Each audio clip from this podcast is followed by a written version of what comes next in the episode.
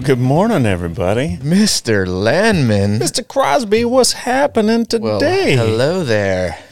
buddy. Nice to see you again. It's been it's been a it's been a week.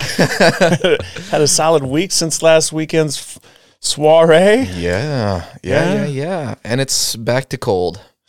Yeah, it's Oh, cold just this morning. It's it's not. I mean, No, it's not really cold. It's only 26. there was there was frost on my windshield this morning, but this is the difference in our temperatures now because when I went to put my truck away last night, I left my sunroof open because I had it open yesterday. So it's just we're on that edge where during the day, it, that that all that beautiful sunshine just splashing down on my face Yeah. makes those cold mornings worth it. It's all good, It's been a nice few days. man. I tell you, I think it's going to snow next week. you think That's what I heard. Three to six. three to six? No shit, I didn't read that. Yeah. I know it's coming. Everybody was so excited. Um, I, I've been getting so many calls for uh, for um, from a landscaping company. Like, oh, it's spring, it's spring. It's like, no, no, no, no, no. Hang on, it's not springtime yet. That's Don't your for- teaser. Don't forget where you live. This is the fall spring, and Yeah, then and then we go back to some more snowstorms, and then some some maybe one more fall spring, and then maybe a little more snow, and then there'll be some rainy shit, and then that'll be spring. And then we're in. Yeah, I will say though, it's it's nice to see all of the uh, all the tulips and the daffodils. They're just starting to poke out of the ground. You, do you have any around your house? Any any Uh, uh, bulbs? No. Well, I don't know what they are. I'm not, so I'm not a gardener. But my wife, we have, uh, you know, edging around our entire house. My Yeah. wife every year plants whatever flowers die every year. What are those called? Perennials? Yeah. Or the other kind? Well, that if they die, die, they're annuals. Okay, annuals. Yeah, yearly, annual. Yeah. So everything's just dead right now. So she'll go and do a big planting weekend one one weekend too. Yeah, once we well, once it gets warm Yeah, enough, you know the frost isn't going to be happening. But Yeah. there's some annuals that are frost hardy. Like though, there's some nice fall ones. Um, little little tip for everybody out there: when you see those little daffodil heads and those tulip heads poking up out of the ground, don't pull all the leaves off around them yet. There's some leaves around them around the ground. Just let them be because it's a little bit insulation. They like that right Mhm. now because it's gonna get cold again. Gonna Yeah. need your need your warm clothes. You're not probably gonna need that base layer anymore. I put that shit away. Oh man, what a what a wonderful feeling. And I can take those base layers. I can put them back in the box in the basement for another year of hibernation. Oh, I, feels uh, so good. I just I was I missed the one weekend where you could took take down Christmas lights. What do you mean? Oh, you your Christmas lights are still up. So I we, we no, no, no. So we we just had the the top ones along the gutters still up Yeah. because I couldn't get a ladder to get to them because it was Uh-huh. so snowy.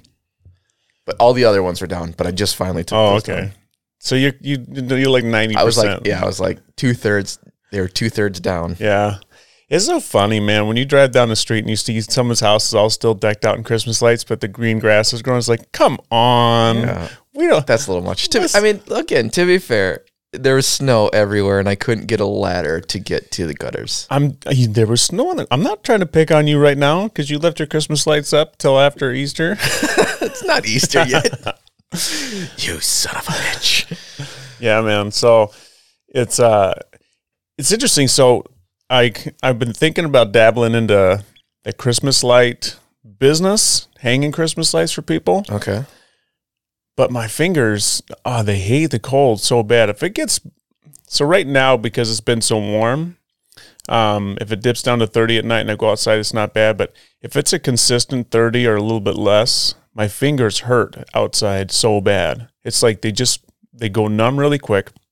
They turn bright red, and then they're just on fire. Yeah. And and so I really that's one of my struggles is like trying to you don't want to put it's like putting Christmas lights up too early. It's like putting leaving them up too late. Right. You know, Still you- Halloween. Yeah, you around like the day after Halloween, it's cool. But if you put them up before Halloween, then it seems like yeah, you're Well, just yeah. like all the fucking grocery stores and stuff playing their their next. Yeah, Holidays music. Oh, That's the worst, man. that is when you walk in right after Halloween and suddenly there's Christmas stuff. It's like, Mm-hmm. Yeah. oof, let's just take a breath. You know, and the only time I've ever found the vi- that I've found it acceptable to to jump a season ahead is when I go into um like Farm and Fleet or Menards and they've got all the seeds out and they got the, yeah. the like the um the camping chairs out. It's like, oh yeah, Sure, I'm gonna look sure. forward to that shit. That makes me happy. When I see that, it's almost like sunshine on my face. Well, with the seeds and stuff, there's people who like start like planting that shit like in an indoor greenhouse right now to get them sprouted, right? Oh yeah, absolutely, absolutely. So like, I think a big part of the seed industry is people that just they're so fucking tired of winter, and that that warm sun is coming through the windows, and they got a nice south facing window. So then they'll get those little starter trays, and they'll get some peas going, and some spinach, and some tomatoes and stuff. I got a buddy of mine though; he does hoop houses. And he grows all organic tomatoes, and I'm sure he's got a shitload going right now because he sells them from the first farmers market until till the end of you know till the snow flies. He's always you know this is his jam. That's what he does for a living. So it's uh but yeah man just when you when i walk in the store and i see those sexy sexy bag bag lawn chairs that i know i'm gonna break three of them over the summer. Yeah, right. and uh, you know the coolers are out and the tiki torches and the it's like oh yeah it's about to be on baby. You know we were talking uh i don't know was it last week or whatever about the darty two weeks ago? Yeah. yeah my son's darty action. So he sent me a quick little video of a darty. And it's like it was it, it was like uh the first shot was a pound a pile of, of beer cans in in like this big mound, right? And it's surrounded by by kids, by college kids. There must have been I don't know forty kids there in, in a big circle. They're all sitting on tailgates and lawn chairs and shit, and the music's pumping. And there's I'm like, I tried. I didn't know if there was some kind of significance at the pile of beer cans in the middle, but it's just where they throw the cans. And then they say whoever's house it's at, the cans stay, and then the house, whoever owns the house, gets to take all the cans, recycle them, and they get the whatever. But The 50 cents. it's more than that. know it it's more than that. But you got to pick all them up. You got to smash them. Did you smash cans when you were a little kid? Uh, yeah. We had a little in the garage, a little Mhm. crusher. The little can crusher. Yeah. Did you guys um, do a lot of that? Did you recycle? Yeah, my dad still does.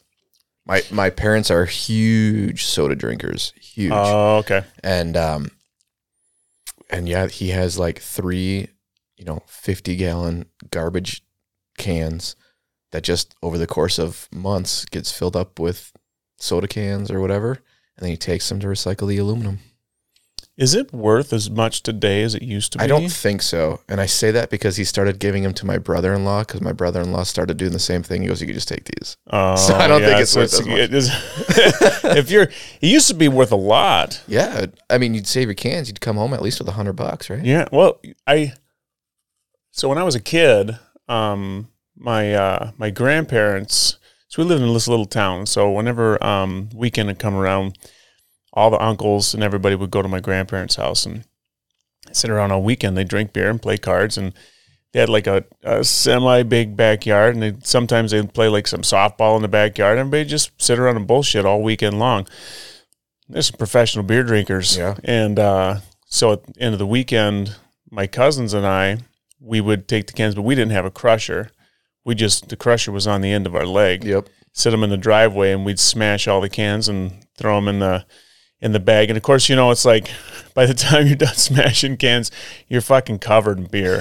you know, because it's like there's always that little bit in the Yeah. bottom, right? third of it's still sitting in there Oh, this that's the worst because it sprays everywhere. But yeah, so you know, you smell like beer. You feel the cans, and then we throw them all in the back of somebody's pickup truck, and they drive us to the recycling place, and then whatever was there would get split up amongst the cousins. I think I remember one time I got like twenty bucks, and there was always at least three of us there. yeah So probably maybe a you know, hundred bucks if you get like enough. like enough right yeah. So And maybe that's where my thought of a hundred is, is because my dad always, like I said, like he'll he has garbage cans that he just they have their little place in his garage and they just fill them till they're full. mm-hmm. yeah, So maybe that's just like the general amount. Have you have you seen those machines they've got in Europe for at like grocery stores and shit for recycling cans and bottles and stuff? No, They're so fucking cool. It's like this whole wall, um, and then and there's all these holes in the wall, and so uh, um, over there, I I might be fucking totally wrong, but I think this is right. Um, they uh, when you buy a six pack of bottles, you get charged per glass bottle an extra fee. hmm But then when you go to the store, you deposit the bottles Oh, sure. and then you get the fee back. It used to be that way here because they because making the bottles was expensive. Yep. So then you get the bottles back and they could clean them up and use them again. So you just go to the grocery store with your bags full of like plastic and cans and bottles, and you put it into this thing, and it, it, uh, I, it either shoots you out money or it shoots you out a ticket that you can use inside the grocery store t- toward your groceries. that makes sense. Yeah. And it's so smart, dude. Is that why there's like you know on the bottom of a soda can like a five cents or right? something like yeah, that? Yeah, that's exactly what it is. It's like if you return it, it's usually glass bottles where you Yeah. see it more on than on soda cans. But So yeah. they still have that here for for a very specific milk. You had the glass bottle Really? milk? Dude, oh, I've seen it. Yeah, I've seen it. Is it? Oh. I am dairy. No, it's um I am Dairy's a distributor. It's um oh shit. I want to say it's no now I don't know what it is. Anyways, there's a f- select few grocery stores where they have the glass bottled milk Mm-hmm. and uh, and it's so good. Their chocolate milk is so thick and creamy. It's Really? amazing.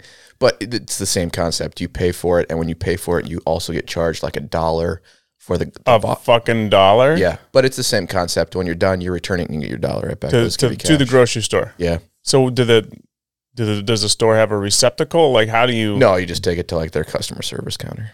And they they just give you a crisp George Washington. Yeah. Huh.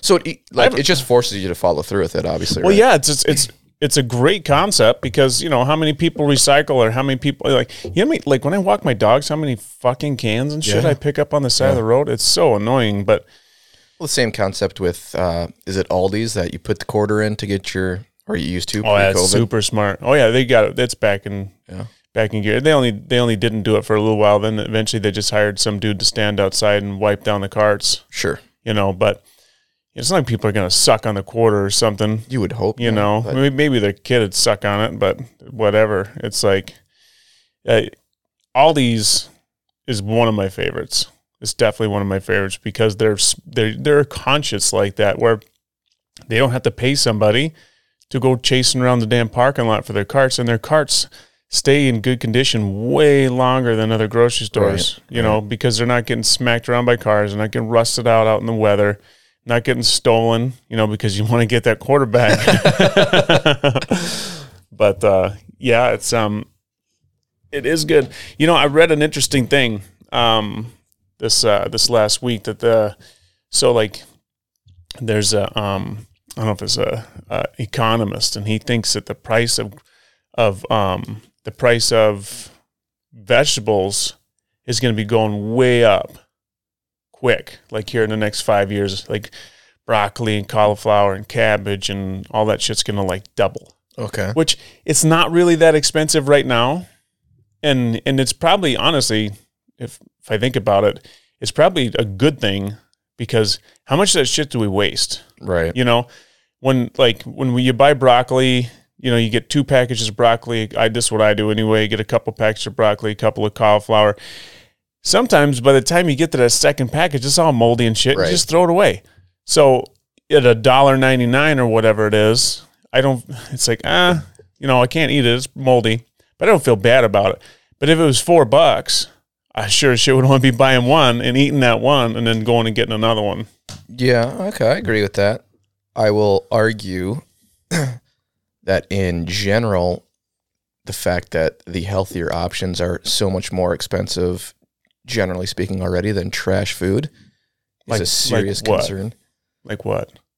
Like in general, I can go buy a bag of potato chips for two thirty, Mm-hmm. or I can buy a head of broccoli for two two dollars. How many people make the choice to buy Well, the potato chips? ever, yeah. But in a general what you, sense, I know what you, I think I junk know what you food mean. or trash food Yeah. is cheaper than healthier alternatives. Yeah, well, I see that definitely more like restaurants. Like you look at McDonald's restaurant, junk food, trash food, really cheap, easy to easy to acquire. Or you go to a restaurant, you get a good meal with the, even if it is a burger, it's like you get a burger or a salad, or some some veggies with it, you know, or or whatever. It's it is definitely. Yeah, I know what you mean. Yeah. Um, it's like, uh, but I mean, so here's the thing: like, you can buy a candy bar. Like, what's a what's a what's a candy bar? Buck fifty now. I think it totally depends where you go, but yeah. Okay, A so dollar. Let's just average a dollar. okay, it's a dollar. So you could buy a candy bar for a dollar. You could buy um, a Honey Crisp apple for a dollar. You know, it's like so many people are going to buy that candy bar. Yeah. You know, and it's like there's this. I don't know. Maybe there's this weird weird stigma. You know, it's um. I don't know who I was eating dinner with one time, uh, but uh, they was like, "Do you want um extra? I don't know fries or some shit." I'm like, "Nah, I'm not gonna do fries. I'll do this. You know, whatever salad on the side." He's like, "Oh, his body's a temple and shit." And it's like sometimes I just want to eat better. Yeah. You know, Yeah. but there's a stigma around people who try to eat, eat healthy. It's like, well, what are you trying to be? You know, and I don't know. I think that um, one of the things that we, oh, interesting statistic, and and I haven't. Uh, uh, disclaimer here: I'm not a scientist. okay. but I read this um, in, the, in the New York Times this morning or yesterday morning. So when you correlate the countries um, in the world that had the highest death toll from the coronavirus compared to the countries in the world that have the highest rate of obesity, the, the countries with the highest rate of obesity They are like right? tenfold yeah. the amount of deaths compared to the people with less obesity. Yep. And and it's like, you know, it's I'm amazed. So yeah, there's they there's basically a correlation between your actual health. What and that's not that's this is not slighting someone who doesn't isn't healthy, but like diabetes had a huge contributing factor to death in coronavirus or COVID, right? Yeah.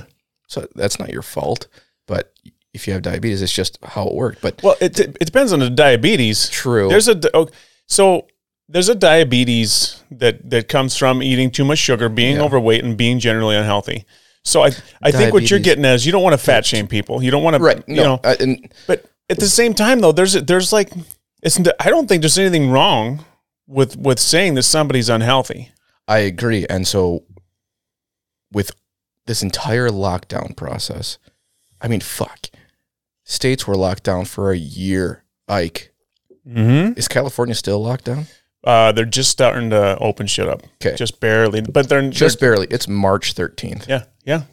The, the one year anniversary was like was was it March 10th? There was 23 cases in the U.S. Yeah. Yeah. And so, so we had a year, and instead of, I mean, we've been all over with this pandemic. We've, we've promoted vaccinations. We've said, I don't trust vaccinations because of who's was president. We've said, don't go outside. We've said, don't wear masks. We've said, wear two masks. We've been all over. Yep. But not once have we said, take care of your body. right. Not once have we said, why don't you get some exercise? Why don't you look at what you're eating and make a conscious effort to be slightly healthier? Yeah. We've ne- we've we've laser focused on this one thing, one that has killed right half a million people. So there's no doubt it didn't need laser focus. Yeah. But in the general sense of health and wellness, how many more people does that kill in this country alone? And there's no focus on it. You're such a dick. Why you got to be picking on people? God, you're gonna make people feel bad, Kyle.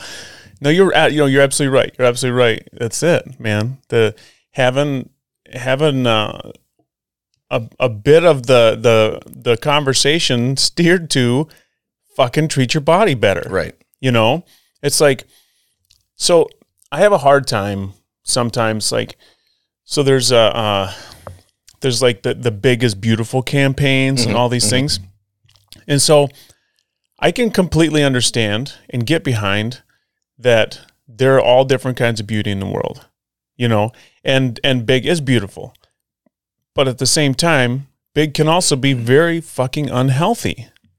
You know, it's it's like there's when someone's got a, a, a because of their current health, there's a chance they're going to die 20 years younger. Then, then how is that? How, how do we balance between showing praise for somebody who's being brave and coming out for being who they are, which is great because you don't want people to be have mental health issues because of it, but at the same time, how do we say to those people that are unhealthy, "Hey, you're beautiful, but you're also unhealthy"? Right. You know, it's there's there's got to be a line where where people can be honest and say, you know, it, if you can't walk up two flights of stairs without really getting winded in bad shape and you got to take a break, then you got to work on that, man. Yeah. You know, Yeah. because I'm telling you, it's like it's it's our our food industry doesn't seem to be getting really any better. Like it's all there's so much fast food now, Yeah. you know. There's And- fast food, and again, I I still believe that even if it's equal priced, it's easier to buy unhealthy things. Well, I, I, on a on a comparison when it comes to like between a bag of chips and a piece of fruit or or some broccoli, Yeah. I agree. The difference I see in a bag of fruits and a thing of broccoli is that you know you got to prepare the broccoli. You know the chips you just crack it open and you go for it. You could do that with broccoli, but who the fuck kind of psycho Just does that shit? Some steamable broccoli. Fucking Where, broccoli. where a you gonna where steamable. you gonna steam it? It's in a I- bag, man. Just throw it in your microwave. I, I'm talking about you go to the store and you open up the bag of chi- you get to your car and you just pop open the bag of Lay's, brother, and you Oh. just start shoving them in your face because you can. You're not um, going to do that with broccoli, but But you can do that with an apple, a banana, yeah, you can absolutely. apple chips. You can get some freaking freeze dried apple chips. Although those are usually laced, in sugar. Yeah, those are yeah, and they're chemicals banana and chips. shit. Yeah, same.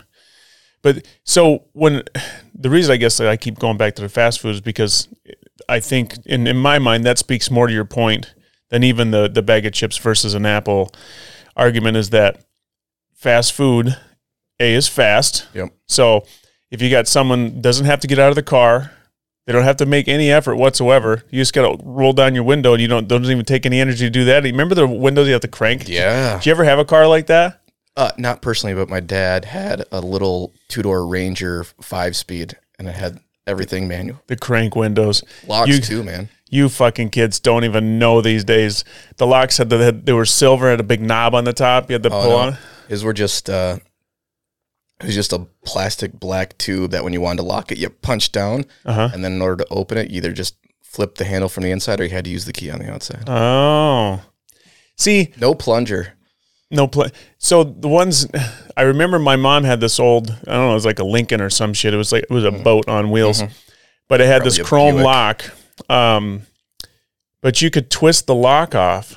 Oh, sure. It was just like screwed on. Yeah, it was just screwed on there, so you could push it down and twist the lock off, and it would open if you if you open it on the inside. Yeah. But you couldn't. My might piss my mom off when I do that. Oh, Hang on. awesome story! We'll you got one. You got one too. Oh, we got got to go back. We, we can talk vehicles, but just finish. Like, Okay, let's- Like oh, yeah, fast sorry. food. Like yeah, there's a You're right. there's a Thank a- you for a convenience to fast food, and I'm fine with the convenience, but the options are all trash. They are, and and they're there's. It's been proven that they're addictive. Yeah, They there's something in fast food that hits your dopamine receptors different than a than a bag of steaming broccoli does. It just there it's different, and so people that have it, then then all of a sudden that's all they want. They crave it. It's like you know I've had those cravings. you Oh, yeah. sit down, it's like. So here's that. Have you heard about the McDonald's Sprite? no, So apparently McDonald's has the greatest fucking Sprite known to man. thought it was Coke. I was told it was Sprite. I'm pretty sure it's Coke. Fuck you, it's Sprite. I'm telling you. Look, what, you want to put a fiver on it? Uh, yeah. Okay, we'll put a fiver on it. Uh, if you're uh, Coffee- listening, give Coffee us next week. give Coffee us a- next week. Okay, coffee next week. Give us a call in. We get. Should we figure out a way to set up so people could ask questions or something? That'd be fun. Uh, How do we do that? fun. at- So, okay, here's a little side tangent. So if you, so we're, I mentioned this once. Anchor um, hosts us. Yeah. Like that's the hosting thing, and then they distribute to to a bunch of different podcasts. But there's a voice message option on the, our Anchor page where you can actually record a message to us. Really? Yeah. That's pretty awesome. So I need to. Here's what I'll do. I need to find the anchor link. Um, I will put it in the the podcast description. Okay. And so if anyone's listening and you want to send us a message or ask a question or or just chat because you're not one of the nine people that listen to this that already text us about it, um, feel free. I think they have the option. Utilize it, and we could like long term. We could easily set up Gmails free, dude. We could just set up a Kyle and I conversation Gmail. Although Maybe- now maybe- that I said it, the nine people are just going to all set it up and try and blackmail us for it. Well, probably Sell it to us for five bucks. more than that. We're we're, we're our we're going viral, baby. It's gonna be worth millions. Um. So so addictive So yeah, going Coke going back to Sprite, Sprite. TBD, but it's Coke. So everybody tells me it's Sprite. It's Sprite. Um, that uh, uh, McDonald's has like this special Sprite. Nobody else has a Sprite that tastes as good as McDonald's Sprite. It's I don't. It's a kid thing. My son told me about it, so it's got to be legit. But Your so son just cost you five bucks. Oh fuck, he did. If he did, then he can buy me lunch next time he's in town. Um, but so it's it's an easy option. It, it's I think fast food is kind of like Walmart, right? You can go to Walmart and you're not you.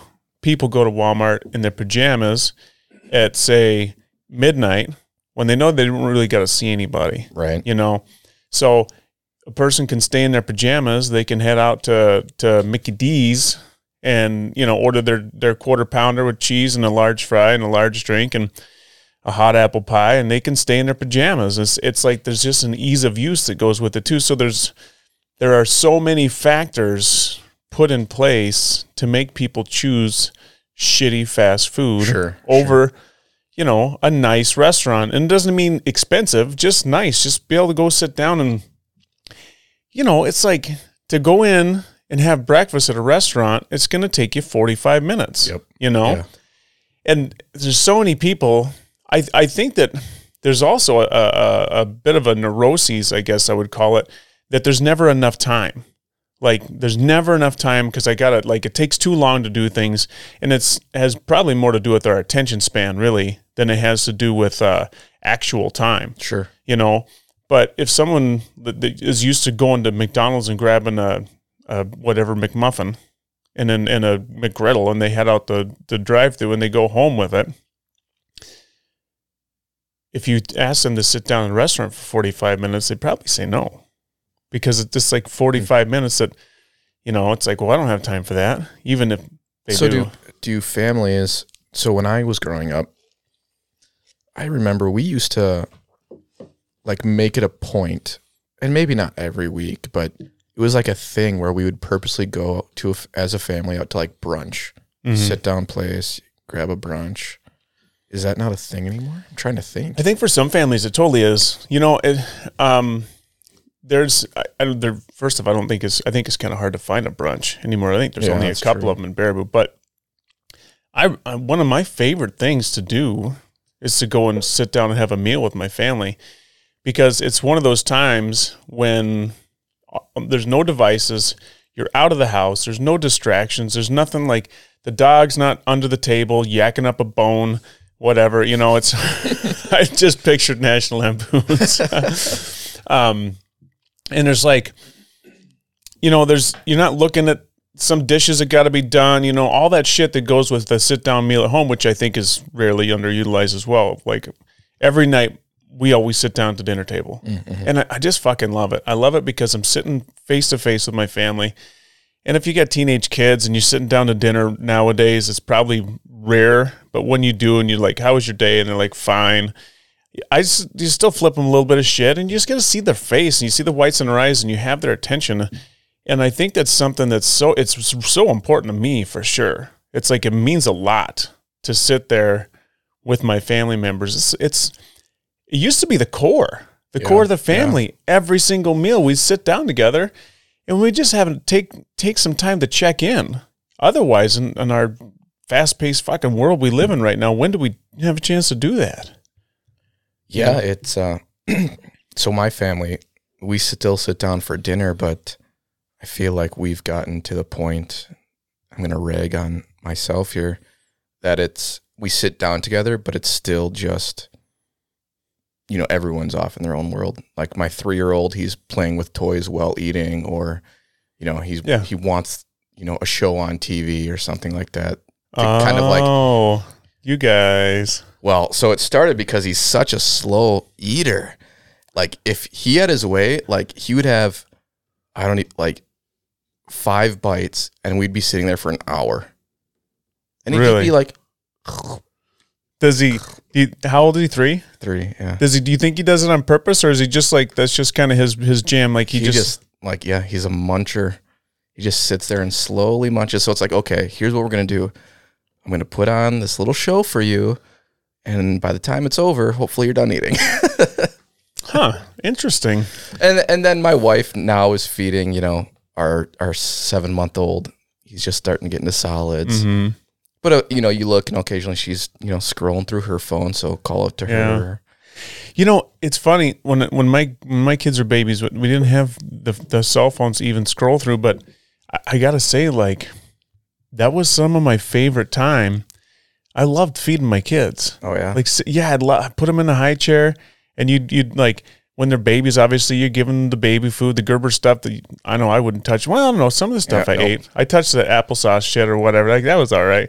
But like, nope, nope, no. nope. So did you do you feed them with a little spoon with a rubber tip on it? Yeah. Oh my god! I when I used to when I was an, an adult feeding my kids, I take a little bite and I'm like, ooh, I chew on the rubber spoon a little bit. It's like, oh, that's kind of cool. I don't know, it's kind of weird, but it's like it just brings like right, right now. I got this whole flood of memories and emotions from just seeing my babies and just feeding them.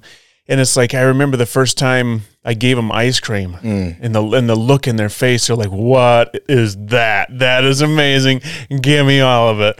And it's like uh, our ketchup. First time you give them ketchup, it's like, uh, it's like the the vinegar and the ketchup, and it just like their eyeballs get all big and their face turns inside out, and it's like, it's the greatest. Yeah, man. I used to Yeah. just love sitting with my kids and eating, but That's where we're at right now. But we so we're only doing like one new food. You'd do one new food like a week or every four. is this a days. program?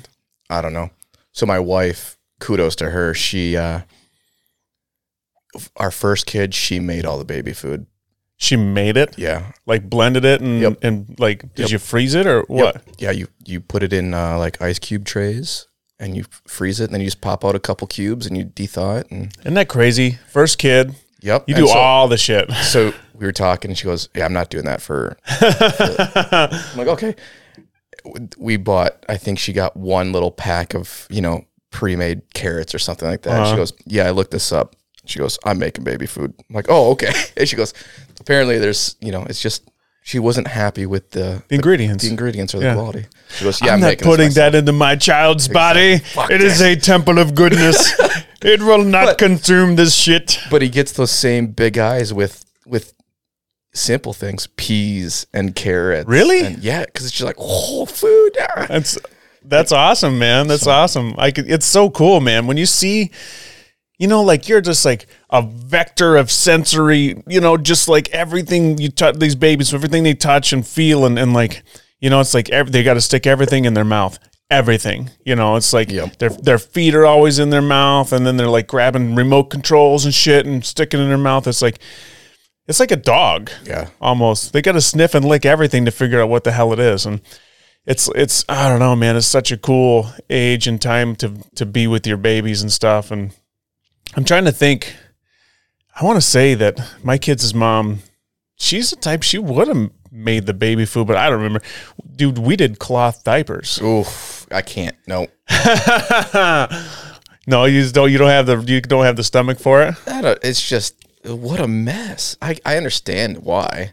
I oh, fuck. Always saved thousands of dollars. I was gonna say I'm buying diapers right now, yeah. and it, like I totally understand. and all that shit's not going in the landfill either. Yeah. You know, it's like I don't know what they say. And diapers today are probably different than they used to be, but it was like however many years before a diaper would would biodegrade, and I don't even know if the words biodegrade or just disintegrate, but Yeah. it's uh um, Well, and they all they they sit in a plastic diaper bag. Any like Yeah. you have a diaper pail with a bag in it. You put the diaper in there, and then you put that in your garbage. And so it's I totally understand that aspect, but fuck, dude, I don't want to sit there and wash off poopy diapers. And question. do you stick them in your laundry, your washing Hang on, machine? there- well you do, but I'm gonna ask you if when your first baby was born, your wife said, "Honey."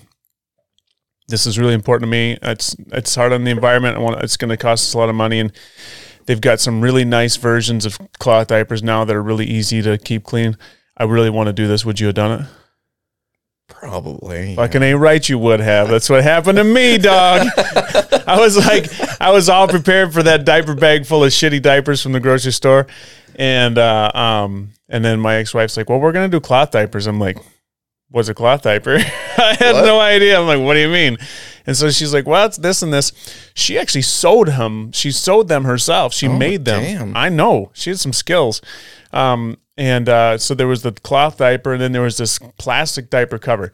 The diaper cover part really sucked. I think for the kids because it was like it's like a uh, it just was uncom- I would think it'd be uncomfortable like uh, like they're babies and like you know they but they get these little red marks from the elastic around their Oh, leg sure. and stuff you know but at first at first you know, the first baby poop it's like it's kind of gross but it doesn't really smell it Mhm. just looks disgusting and and then so like when you get over that and then you know it's not so bad and then when they get a little bit older man you want your kids to potty train way faster when you're using cloth diapers Yeah, I bet. because I'm telling you, you don't, you know, you don't want to be, you don't want to be cleaning them deuces out that that long.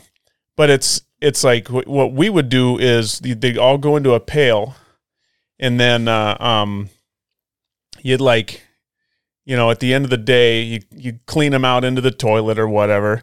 And then you'd rinse them, and we- and we always had like those rubber gloves, like you get for like cleaning your Oh, yeah, bathroom and shit Big yellow ones. wear a pair of those, clean them out, and then you put them in like a bucket to just soak. And then after they soak for a day, and then you wa- throw them in the wash, and then it doesn't like there's no residue or Sure, anything, you sure. know. But you, it's a process for sure. But I can't, you know, like all almost all my kids. I want to say my youngest. I don't think he had cloth diapers the whole time, but almost the whole time. That's one of those things we did stick with. But So you're, I mean, you have to have 20, 30 cloth diapers. oh, easy, easy, if not more. and every day you're dedicating to cleaning poopy diaper. Yep, every day, every day. That's a commitment. But like you said, it's a huge savings. It's what's so So a pack of, mm, I don't even know fuck how many are diapers are in a big pack anymore. Like the big pack is like forty bucks for diapers. is it? Yeah, That- what's that? How many you getting in for forty? that's bucks? what I'm trying to remember. I want to say like a hundred and I don't know some random number, sixty or seventy or something. So it's at like a month's worth. yeah, maybe Okay. depends on if if your uh if your babysitter has their own, but you probably not. So What? What? like if oh, you gotta like if you go drop your kid if you gotta drop your kid off Oh. somewhere and you gotta take diapers. I was with. just trying to think of some babysitter. Like when I think of a babysitter, I think of some like thirteen year old girl Oh, that yeah. shows up to the house. If she's carrying her own diaper bag, she's got she's got her she's got her job no, on lock and right and uh, and I say that because we are entirely fortunate where my mom is retired and is our babysitter. right. But so since she does that, she just has boxes of diapers at the house. So we're lucky enough where I don't have to take diapers with. Right. I'm sure in a traditional manner, if you just take your child somewhere, you have to supply your own diapers, Yeah. Well, yeah, gen- generally that's how it goes. or you're gonna pay for them. Yeah, yeah. Going back for just a second, you said, you know, imagine the amount of time it takes to dedicate to washing those diapers. Well, what the fuck else? You you might miss like five minutes of your episode. I mean, and I'm not not to you specifically, but in general, like even going back to the conversation around food, it's like we always feel like there's no fucking time. It's like True. we live in this world that promotes that there's so little time, right? And and honestly, yeah, we're on this earth for a limited amount of time. It's finite. We're all gonna fucking die. Nobody's getting out of this shit alive. Yet. Anyway. I don't know. There's some weird shit going on out there. But um that to that point, it's like in in that time when you're washing diapers and you're not, you know, looking at a phone or watching TV or or you know, whatever, there's we have more time than we think we do. Mhm. I think that we're that as a society we're trained to think that we don't have much time. But if if I think about how much time every single day that I spend dicking off, you know, and and it's like and I'm a busy guy. I got a lot of shit that I do, and I still have enough time during the day to, to you know look at some stupid shit online or watch a couple dumb videos and you know it's like I don't know. It's it's kind of a it's a it's a weird argument because some people take that time as a time to decompress, so they got to let go of some shit, and so they just kind of zone out on something. But I don't know. I guess back in the day, I zoned out when I was washing the diapers for my kid. Sure. You know, instead of zoning out watching you know clips from movies on YouTube. Yeah, and it probably just becomes like a a daily ritual. Maybe isn't the right word, but it's No, it's a daily practice for Yeah. sure. Every single day, you do the same thing, you get it done. and so you find your own comfort level and just okay, this is my time to do this. And Yeah, and then you think about whatever because once you you know, honestly, when I'm looking at a diaper full of shit, I don't want to be thinking about it. those videos, when you see first time dads changing diapers and they're trying to not throw up, have you seen those? No. Oh my God, they're so funny. These, this, you just, you picture this young dad and, and, and the mom's got the, she's got her phone out and she's videotaping him, you know, or videotape. God, how fucking old am I? Old I as got the camcorder. I'm videotaping, son. She's got she's taking video of him. And like he'll reach over with his little his little fingers, it's like, you know, he's picking up a time bomb or something. he'll he'll peel that that Velcro back from that first strap and he's like, Ugh! Ugh," and he's making these vomiting noises and he can't his eyes are all watering and shit. And it's like, oh my God, it's it's the funniest thing in the world. Nice. It is amazing. If you want to get a good laugh, you're listening to this, look up dads changing their first diaper videos. What is it with dads, man? We get such a bad rap. We're such wusses when it comes to shit like that. Like moms are badasses when it comes to like baby fluids and vomit and Yeah, shit, you know, yeah. and dads are just such bitches. so my first dad, I don't Your first dad? my first dad experience is what I was gonna say. I just stopped talking. Um, so when I first became a dad, I mentioned last week I had a smashed thumb. So I had a big fucking cast around my thumb Oh yeah. For the first. Was that your excuse? No, I Oh. still, I Sam's, my wife still made me do it. Okay, good. And so good I- for you, Sam. So I'm holding my thumb up right now and I'm bending it. Um, so I didn't have use of a thumb. It had a big cast on it. Mm-hmm. It didn't encompass like my whole hand, but it just wrapped around my palm basically. It's like a big ass Q-tip. essentially, yeah. Yeah. And so I had no movement. So I had to learn how to do everything with my pointer and middle finger. So- Take care of baby with pointer and middle finger. Oh. I had to learn how to put on pants with a pointer finger and middle finger. I had to learn how to tie my shoes with a pointer finger and middle finger. So it was an interesting time though. So I, I tried to use it as an excuse. I did. I'll fully admit I was like, I don't have a thumb. What what am I supposed to do? But I didn't that didn't fly. So but I'm pretty sure I didn't gag myself out. So Well, that's good. we got that going. I'm over here laughing my ass off because Kyle's.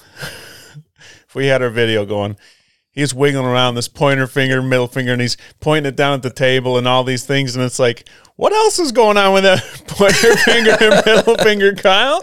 You guys have some skill set going on, brother. I had to I went from a lefty to a righty.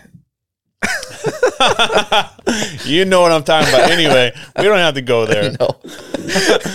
You had to change diapers with a pointer finger middle finger, and all you're saying is that you got damn good at it. Yeah, man. Yeah. so so kids, yeah. Um Boom. yeah, you know, it's it's so interesting talk about kids and uh believe it or not, when fuckers grow up and uh we get older and so I had this buddy of mine. So back in the day in Baraboo, I used to own coffee shops. I had a, a drive-through espresso stand called King Louis Java Stop. It's honestly it's, it's truly how I met so many of the people that I know in this great little community we live in in Baraboo. And, and so I was working it as many days as I possibly could, and I'd see these people come into my drive through. And there was a guy, buddy of mine named Dale. And uh, this is the only time I'd ever see him, but I'd see him every single day in my drive through. And now when I see him, it's like we're we're like we're buds. But I don't I don't I see him maybe once every three, four months. Mm-hmm. Well, it just so happens he goes to the same gym as me, and so he, uh, um, I saw him at the gym, and we just started chatting for a couple minutes, and, and he was saying that uh, he's getting ready to retire, and he's he's uh, uh, sixty years old, sixty one years old, and he's like, man, he goes, I spent the last thirty years working 50, 60 hours a week. He he travels all around the world for his job, so he's got thousands and thousands and thousands of, of miles traveled. And he's like, and I and I've been doing it all for this culmination of this one point. And he goes, What the fuck am I'm gonna do? Right. You know, it's like at 61 years old, he's worked his entire life for this dream of retirement. But what does that even fucking mean? You know, what do you do with your time? Because when you're working and your kids are home, your whole life revolves around your home and your and your work, your family and your work. And so it's day in and day out, you get a routine, kind of like washing the fucking diapers or, or whatever it is. eventually it turns into going to your kids' gymnastics, taking your kids to soccer. You know, you, you do all these different things around your family and your work. And then when you hit 60, all of a sudden your family and your work are fucking it's it's over. Your families your kids are all in their 20s and 30s. They're out living their lives, doing their thing. And I know what it's like when I was in my 20s and 30s when uh, my family, like if I had grandparents or whatever wanted to come and hang out, I was always super busy because now I'm focused on work and kids and, and life, and I got to fix a leaky roof or whatever. And it's uh, it's a really, it's a, to think about what it's going to be like at that point in my life. I don't ever want to get there and feel like all I worked for was to get to this point so I can enjoy my life and now I don't know what the fuck to do with it. Right. Well, your life is two thirds over. Right.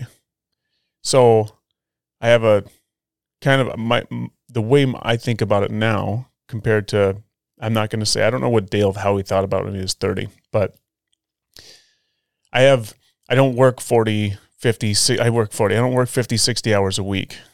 And and have this massive goal in mind of where I'm going to be when I'm 60 so then I can start to live my life Right. you know and i think it's a it's it's kind of a trap that we set up for ourselves here as we work work work work work work our ass off to get to this point where we can retire when the reality is i in my experience for for men especially who tend to the generations before would tend to spend all of their energy and time just directed at work and when work was over they'd retire and they'd buy a La-Z-Boy and a riding lawnmower.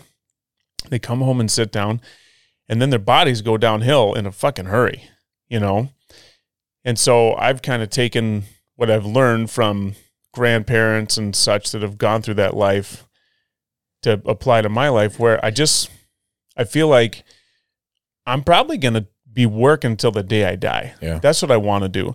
And my it's just going to be a different version of work. You know, it's like being involved with the Boys and Girls Club or or Habitat for Humanity. I want to do that when I'm 60 years old. I want to still get up in the morning and I want to have a purpose because I think that's what keeps us alive. Yeah. Yeah. The day I wake up and I don't have a purpose, it's gonna suck. Like that's the worst. I can't I can't imagine that to, you have to have a purpose. And how many retired people go back into the workforce for a second career or something just because They're bored. they're bored? They need something to do. right.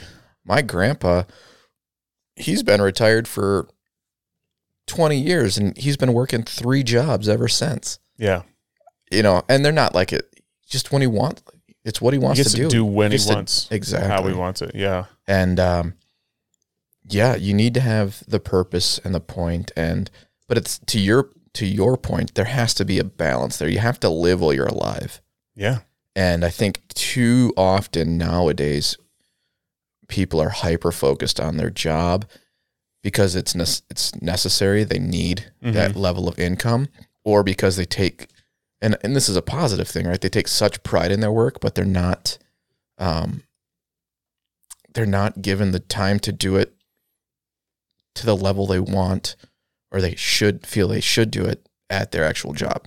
So for instance, I'll I've called my wife out. I'm going to call her out again. She brings or she used to. She stopped because I was getting frustrated. She would bring work home Mm-hmm. and she would do it off the clock. She's an hourly employee at her job Mm-hmm. and she does fantastic work. But frankly, she's underpaid for what she does. And she takes such an immense pride in what she does that she's unwilling to let anything fall through the cracks, even if that means she needs to take it home and do it off the clock. Mm-hmm. So she's working 40 hours a week at her hourly job and she's taking on all these responsibilities because they're short staffed or because they're unwilling to hire someone else to do it. And then they get frustrated when things fall through the crack. So she brings them home, does them off the clock, and now she's working five to 10 hours a week at home off the clock. A, that's just not right. And B, what the fuck? Well, isn't it? Isn't that part of our? It's a. It's a weird part of our, our culture where we make our work our identity. Yeah. You know, so we base how we feel about ourselves on how productive we are, on what how much shit we get done. And and if there's shit that still has to be done, then we feel bad about it because we didn't get it done. And if if it's at work or at home, it the work tends to take a precedence. And it's it's a weird little mind fuck I think that we get into as as like capitalists, a and and like consumers. We we always feel like there's always more to be done. There's more to get. Like we want that next thing.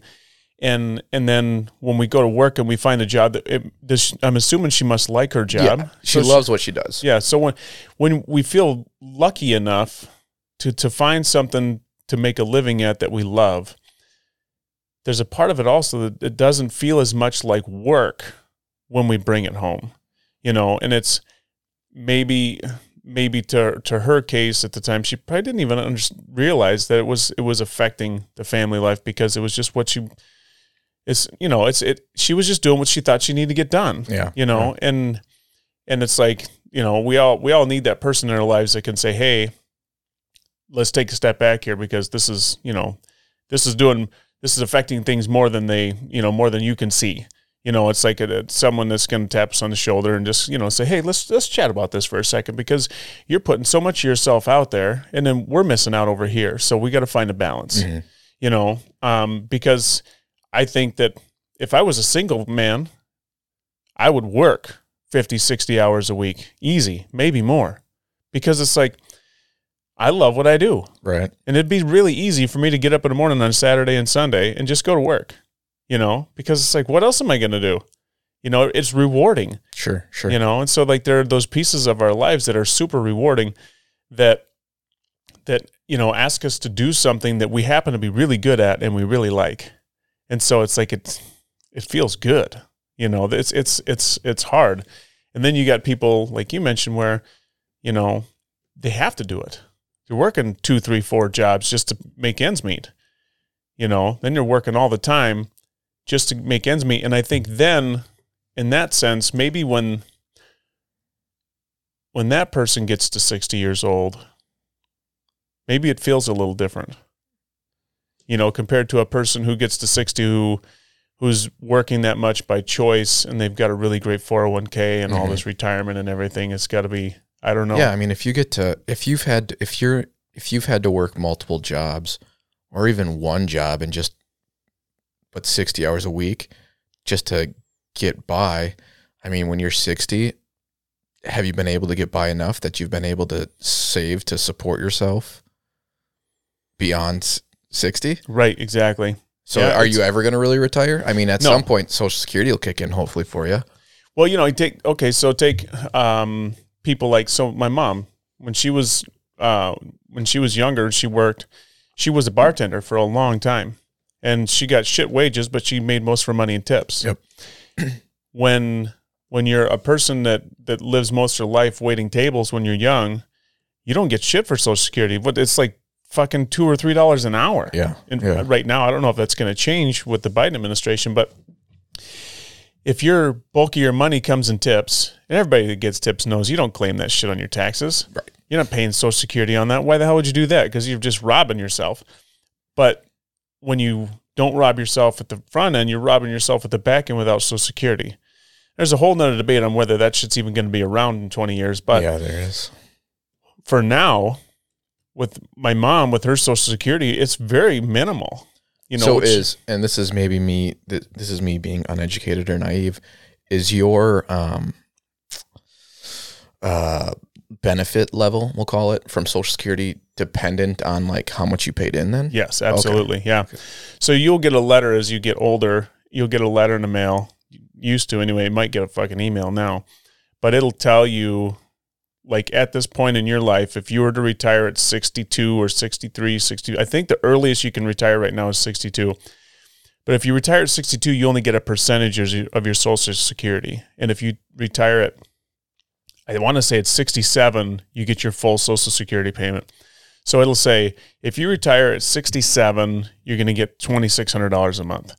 But if you retire at 62, you're going to get $1,200 a month. okay So, and it'll tell you that over the period of your life, as you get closer and closer to that point, how much money you're going to get. Okay. So if you if you work a very traditional job that puts into your Social Security on a regular basis, like like especially like unions and, and jobs like that, like they're they're always on point. unions are usually pensioned right yeah, well, they're pensioned. you get pension and Social Security because you're always paying into Social Security. Right. That doesn't ever not happen. yeah, you are plus your employer is right. Right, exactly. Yeah. So um you pay your part, the employer pays their part. Um and then once you get to that point where you can retire, like you said, you get you can retire at a specific age and then you get so much of your social security until I want to say it's 67. By the time you and I are there, well, by the time I'm there, it's probably going to be 70. By the time you're there, it's going to be 72, Yep. you know. But, you know, the average age might go up by then. You know what? This last year was the first time the average age of a human being has gone down in, in, the, long world fucking or in the time. US. In the U.S., average age of a, I don't even, I think just the average age of, of life. Yeah. At life expectancy, that's the word I'm looking for. Your life expectancy has gone down. This is the first time in, in many, many years that it actually has gone down. It went from, I think it went from 78 to 77. So does life expectancy calculate um, all deaths? So car accidents, Yes. homicides, everything? I Or think is it it's everything. okay? Because I think there's plenty of people that live into their 80s, Yeah. you know, but it's the offsetting of, of people who die when they're younger and, you know, all that. Because some people live to be, you know, 100, 105, right. you know. right. Some people live 50 till 50. Right, exactly. So Um, some people, unfortunately, but yeah, so, you don't so that far either. So- Connor, if you're listening right now, you and your buddies that are out there and you're in college and all that shit, um, when you got jobs that you can make a lot of money in tips, you're bartending or you're you're waitressing or waiting tables and all that shit. Your Social Security does not build up when you're doing that. So, Yeah, and I think if you're in a position to do so, that's you know just with that whole social security debate. That's why a an, a private plan, even to offset it or to help supplement it, is so big. yeah, Because, like you said, I think, and I, I don't want to get into this debate right now, but I think things are going to just continually get pushed, or the benefits going to drop because it's not a sustainable. the so the Social Security. Yeah, Well, okay, so not sustainable. I'm going to push back on that because how is it not sustainable when everybody fucking pays into this big lump sum all the time?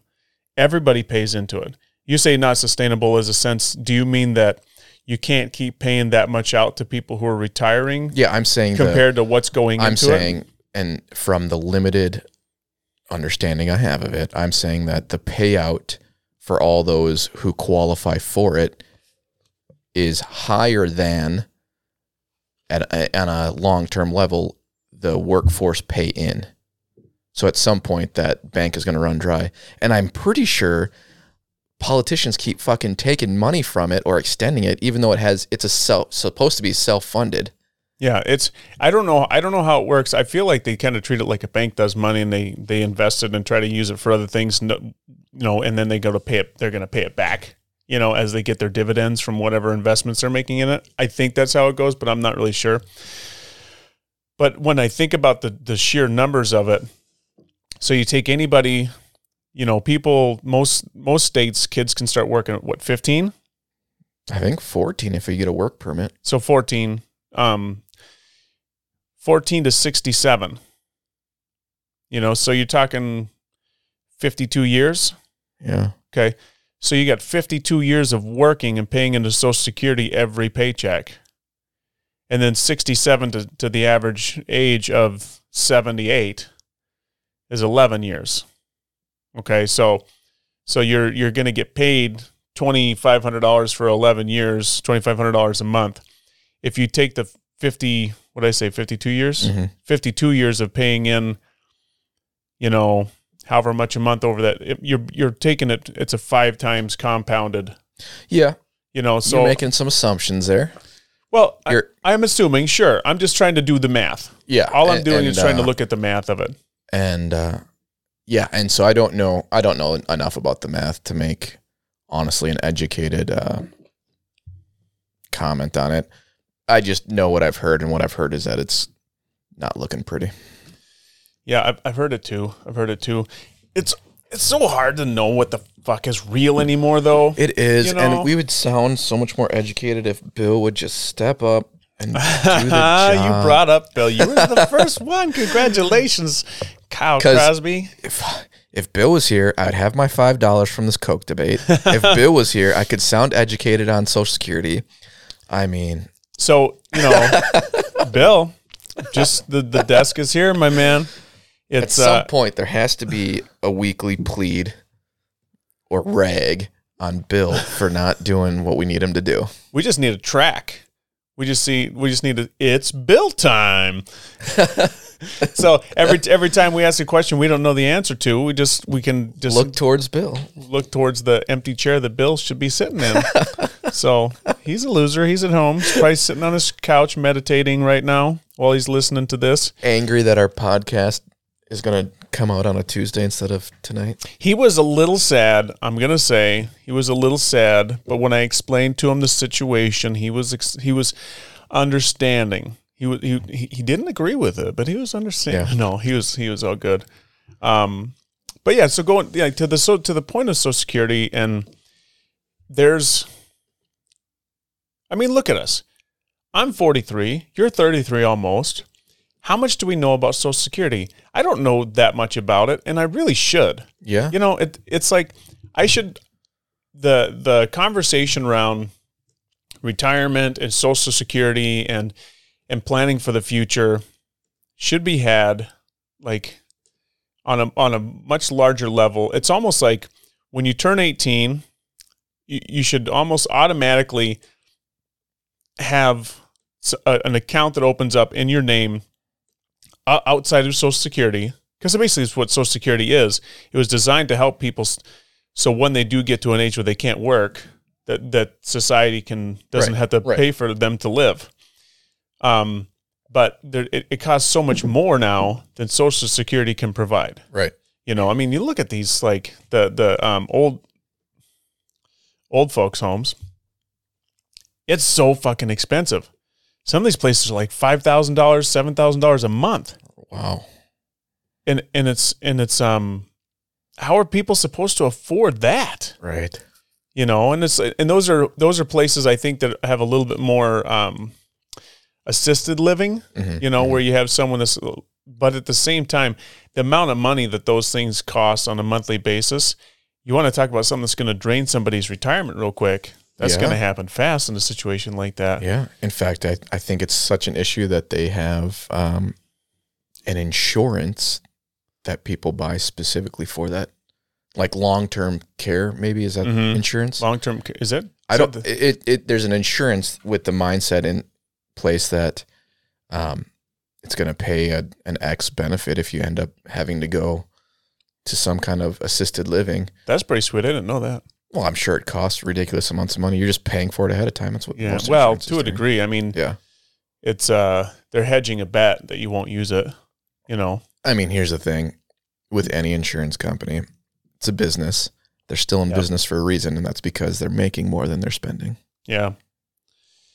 So I think the, the the what we're trying to say here is if you're a young man or a young woman, Start thinking about this stuff. yeah, put your put your thinking cap on, kiddos, and uh, and and think about taking two percent of what you make. Only two percent right now. If you're in your early twenties yet, if you, even if you just start with two percent of your annual income and just put it away into a four hundred one k or an IRA, you know, just drop it in and just forget about it. Drop it in and forget about it. It's one of the best decisions you'll ever make. It will. It will. Now, in in, in some people's case, it doesn't mean that like when you're when, when you're young and you you meet the love of your life and you get married and all that stuff, and then sometimes shit happens and then you get divorced and then you got to start over. Yeah. But can't think like that. Nope. think positive. Think positive. yeah, don't don't think about those things, but you should a little bit. Yeah, I would say the I I appreciate the two percent, but do the most you can. Oh, do the most you can for sure. But even if it's only two percent, Yeah, if Just- something is better than nothing. I mean, And if your employer here's a here's a fun fact: a lot of employers match at least three percent. Like if it's a company, mhm, yeah, if you work funded for one, a company, yeah, uh, you might as well take that. Like if Do if it. they're matching, 100%. that's a free Yeah. three percent. Do Yeah. it. that's free, fucking. And once money. that shit starts it, getting baby. taken out of your paycheck regularly, like you don't even notice. You don't it. even notice it. Well, and that's what I'm saying. Like when, so when I was young, I wasn't making dick for money. Right. You're You making two hundred dollars a Right. paycheck. So it's like if I was taking six percent out of my two hundred dollar paycheck, Twelve dollars. well, ooh, damn. Stephen Hawking over here. Sorry. that was awesome. So they take my twelve dollars out of my paycheck. That twelve bucks that brings me down to one hundred and eighty eight dollars. Yeah, that's true. You know, so but if it's so the, if it's two percent, you just don't notice it, and if it's three percent, you notice it. You know, maybe a little bit more, but not that much. Just do what you can. If you start now when you're when you're 18, 19, 20 years old, That shit'll add up. big time. Um, Super big time. so we're I got a text message uh, a couple days ago. So um, little backstory: my my wonderful mother lives in a little town of Pablo, Montana, and um, she is uh, um, she was recently diagnosed with lung cancer, and so right now she's going through her radiation treatment. She just finished up the first round. Um, she's got a little break now. They're gonna do some more testing here in a month. But so she kind of feels like shit. You know, she's not feeling very good. And she's like, you know, so she's holding down the couch a lot. And so I said, Hey, I heard about this sweet ass podcast that came out on Spotify a while back. You should give it a listen. So I told her about this little podcast we're doing. And she's like, Oh, yeah, yeah, I'll check it out. I'll check it out. She didn't for quite a while. You know, we're on episode seven, eight. Eight, I think. Ep- this is episode eight, boys and girls. Um, she sent me a text message two days ago, and she goes, "So I started listening to your podcast. She, these are her words. You guys are a hoot. I can't wait to hear the next episode, dude. When your mom sends you a text message Hey, and Ike's said, mom. "Oh man, that made my day." I did. It just put the biggest smile on my face to just just to think about my mom sitting back, listening to me drop f bombs and talk about stupid shit, and she says we're a hoot, Kyle. I I love her Yeah, already. It's I'm gonna say this, Ike's mommy. If you're listening, you've raised one amazing young gentleman.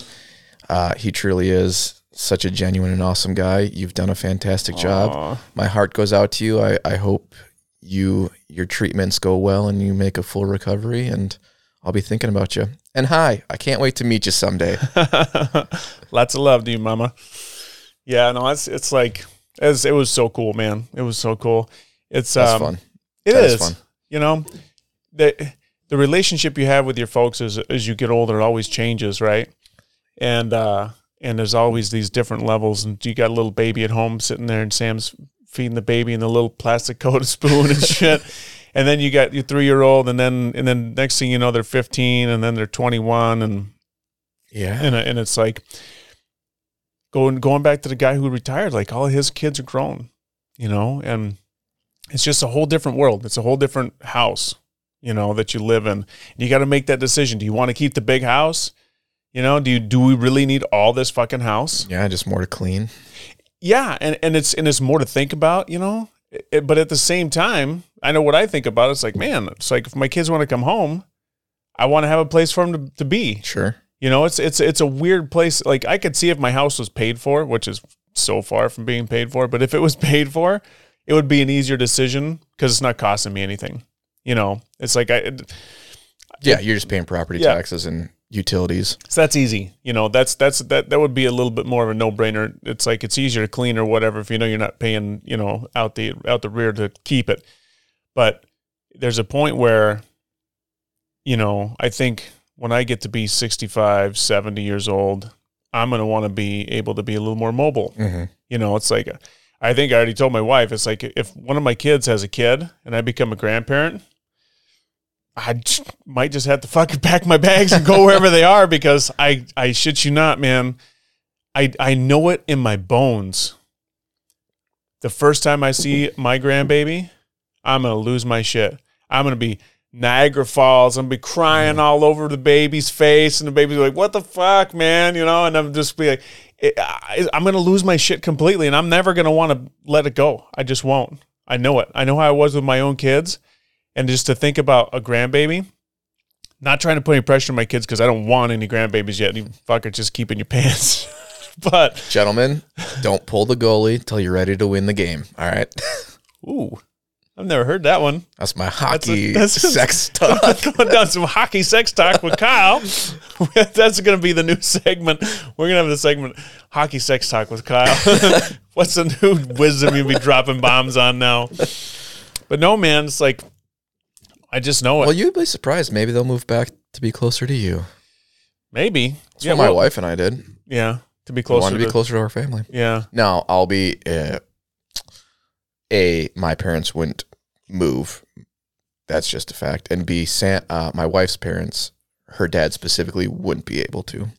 Um, he's got a, a medical disability, and he's he's going to be where he's at. And Yeah. so we just wanted to make that effort to be closer to home. And this is home for us, anyways. So Yeah. So how far how far away did you guys get from home? just to Appleton, so two hours. So you weren't out of the state. No, we weren't out of the state.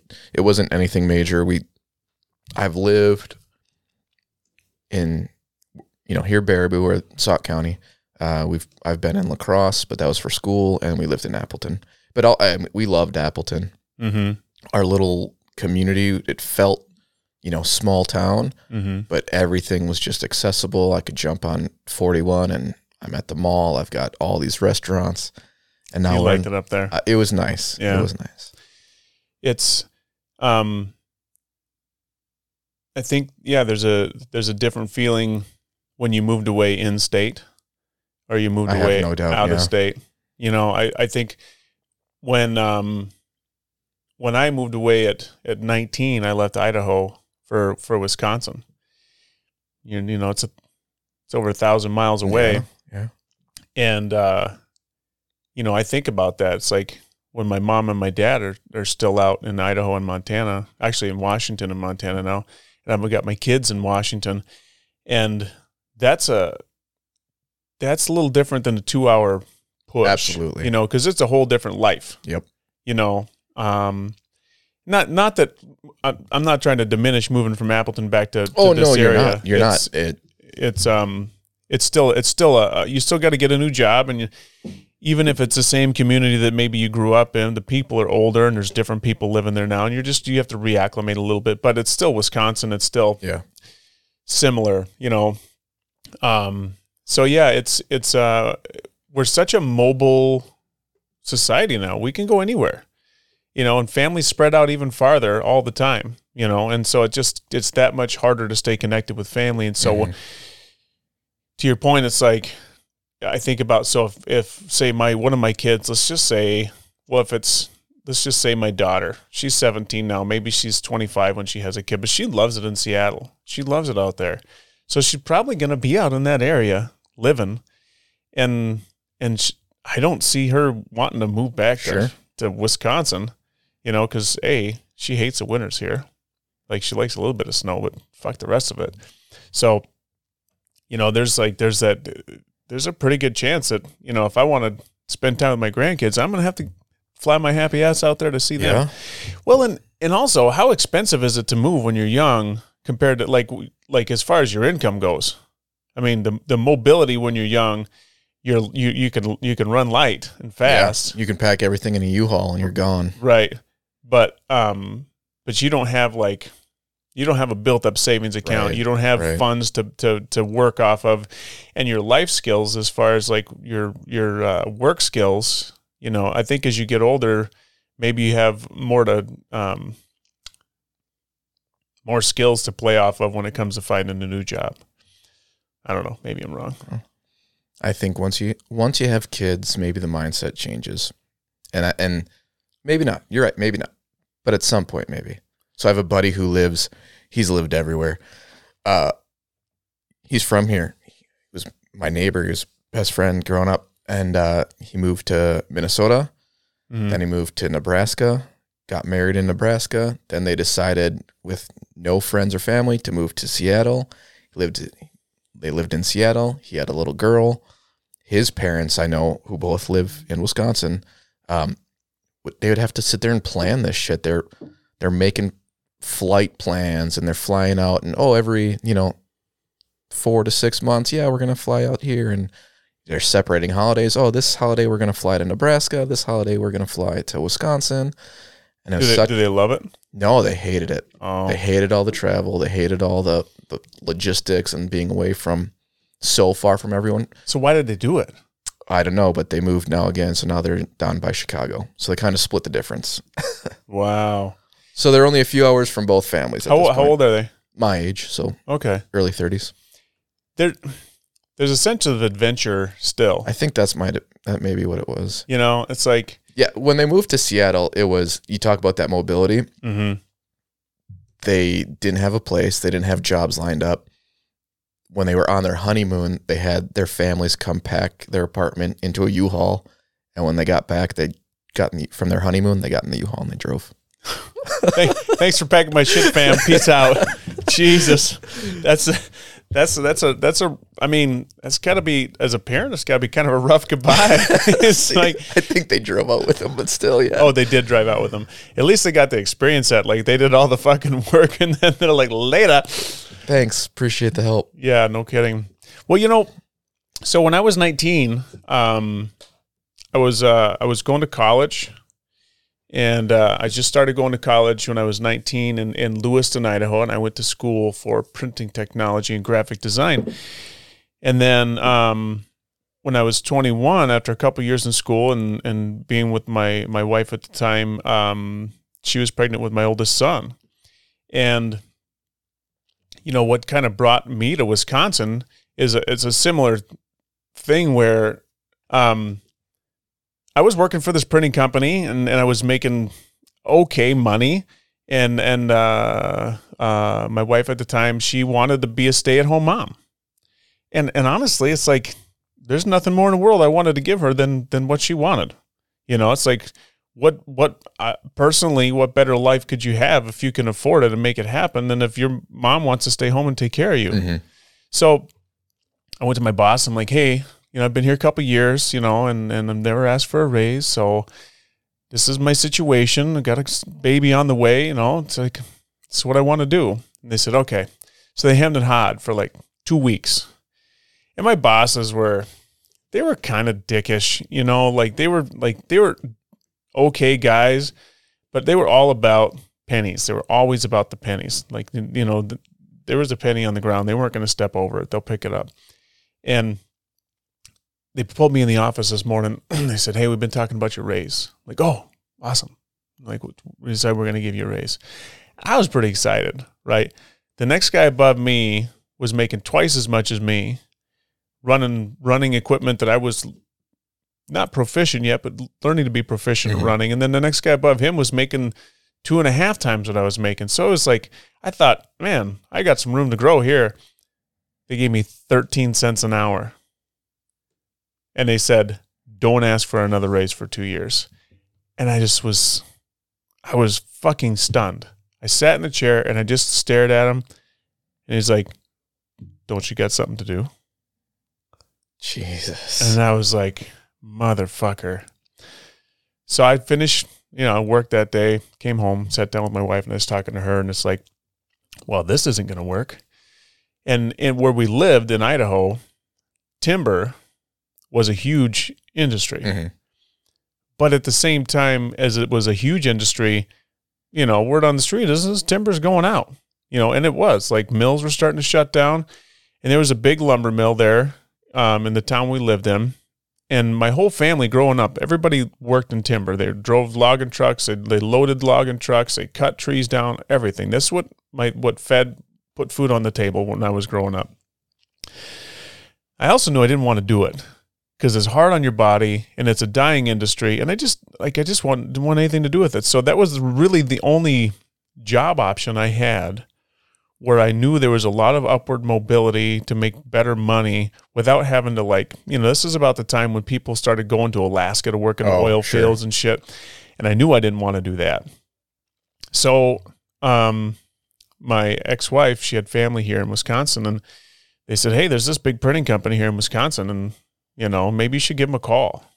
So I called Perry Judd's printing company from, from Idaho and I said, well, this is my situation. This is what I do, you know, and, uh, to the guy's credit, right there on the phone, after a 10 minute conversation, he says, if you show up, you got a job. So, oh man, you know how happy I was to tell my boss to shove it. So, well, first thing I did is um, I sold him my old shitty snowmobiles.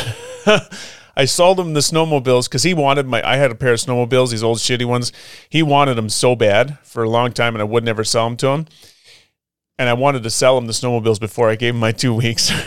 so Makes sense. I needed the cash. Yeah. So I sold him the snowmobiles and, and then I handed my two weeks in, and uh, we um, we actually packed everything we owned into a horse trailer, a four horse horse trailer, and we hauled everything we could fit in that trailer out to Wisconsin, and moved into my ex wife's grandparents' house for for six months, and just you know we didn't know anybody. The only people we knew were her grandparents. That was it, and thousands of miles away, and it was like it felt so. It was we were free. We were just kids, Sure. you know. And it's like we, we left all of our family behind, and that was tough. I was gonna first. say, especially especially when she's expecting. no, well, no, when when we left, my son was six months old. Okay. So by the time by the time it all got put together and the pieces got into place, Okay. we- well, then no yeah. different than with a six month old. yeah, it, it was it was, but it was exciting, man. You know, it was like it was adventure. It was open road. It was this unknown, and uh, and we were at a point where we, we were still trying to trying to make our way. You know, you're trying to make your path. You're trying to like carve out your fucking piece. You know, the pie, and and where's it going to come from? And it was super exciting. And of course, my folks were young, ish. You know, and so I wasn't worried about them getting older yet. It wasn't even in my mind. And it's like with my family, it's like they're all doing their thing too and trying to figure it out. And and I just had this call to adventure. Yeah. You know, it's Yeah. like uh, it's like you know the the the world is my oyster, and and there's this opportunity in this far off land that I really didn't know anything about, and it's like why not? Like I'm young, man. I got my whole life ahead of me, you know, and it's like even and I've kind of carried that attitude to this day. Yeah, you have. Yeah, it's uh I love adventure. I know. So I would you be willing to talk about your uh your adventure you had a couple years ago? Yeah, man, for sure. I'd love to. So and and I totally get the if my wife could go part time, she would. Yeah. And I'd love to be able to do that for her. You know, it's a it's a weird thing. I think um, the two income household is is just like it's it's become almost a mandatory thing if you're going to have kids. You if know, you want if you want any level of um what's the word you used expendable income expend- uh, yeah, it was uh, expan- expandable. expandable that's what you said expandable. Yeah, that was my that was week. my word. disposable expandable. income and not even disposable income but if you just want like some quote luxuries and by luxuries i mean do you want to go out to eat do you want to Right. a vehicle that's not Yeah, of course you can choose. 10 years right you, Yeah, you can make you those choose. choices You know, you can live in a cabin in the woods off the Yeah. grid if you want to for for little to nothing. Yeah. You know, but you can make those choices. But you're right. You know, if you want to have some disposable income, if you want to have a car that you don't worry about breaking down, if you want to be able to take your wife out to dinner and take your kids and put them into soccer camp and shit Yeah. like that. And even with and here's the thing even with two incomes especially our two incomes like it's not like that stuff still comes easy you still have to make a point to budget it and save for it and stuff but it's possible and that's the big thing Yeah. Yeah, it's um yeah, that it's a it's a dream that you you're going to make a lot you're going to make sacrifices if you want to have a one income household. yeah You just there's no two ways around it. I think in today's world, if you're lucky enough as a as a young man or a young woman and you can find a career early on that pays really well and and you happen to be you excel at where when you get to that point when you're having kids that that you can make that choice. Um i think if you have the opportunity it's an amazing experience for for a family and for kids but not everybody has that opportunity. You know some people will choose to do it later in life. I got friends of mine they didn't they they played their asses off until they were 30 years old 35 years old and then they had a kid you know and they made that choice. So they got all the fun crazy stuff out of their system. They built their careers.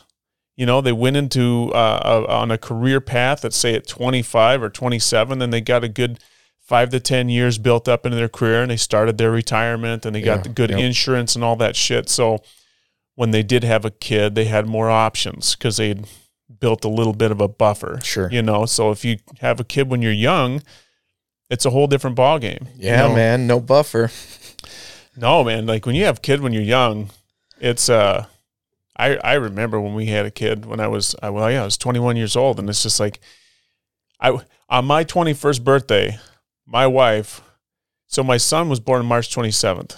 So she is super pregnant, super pregnant. And I'm trying to be a stupid 21 year old going out getting all smashed on my 21st birthday. Oh yeah. And my pregnant wife was my DD. And you want to talk like, that's a bad look, man. yeah, a little bit. my brother and I were bar hopping, crushing it. Like it was, it was 158, and we like order a pitcher, ah, you know all this shit. And then I turned around and there's my pregnant wife. It's like, all right, I guess I gotta go home. it's like, so it's not a good look. It's not a good look. But as you know, it's just, that was a dumb kid. But we ain't gonna do this shit.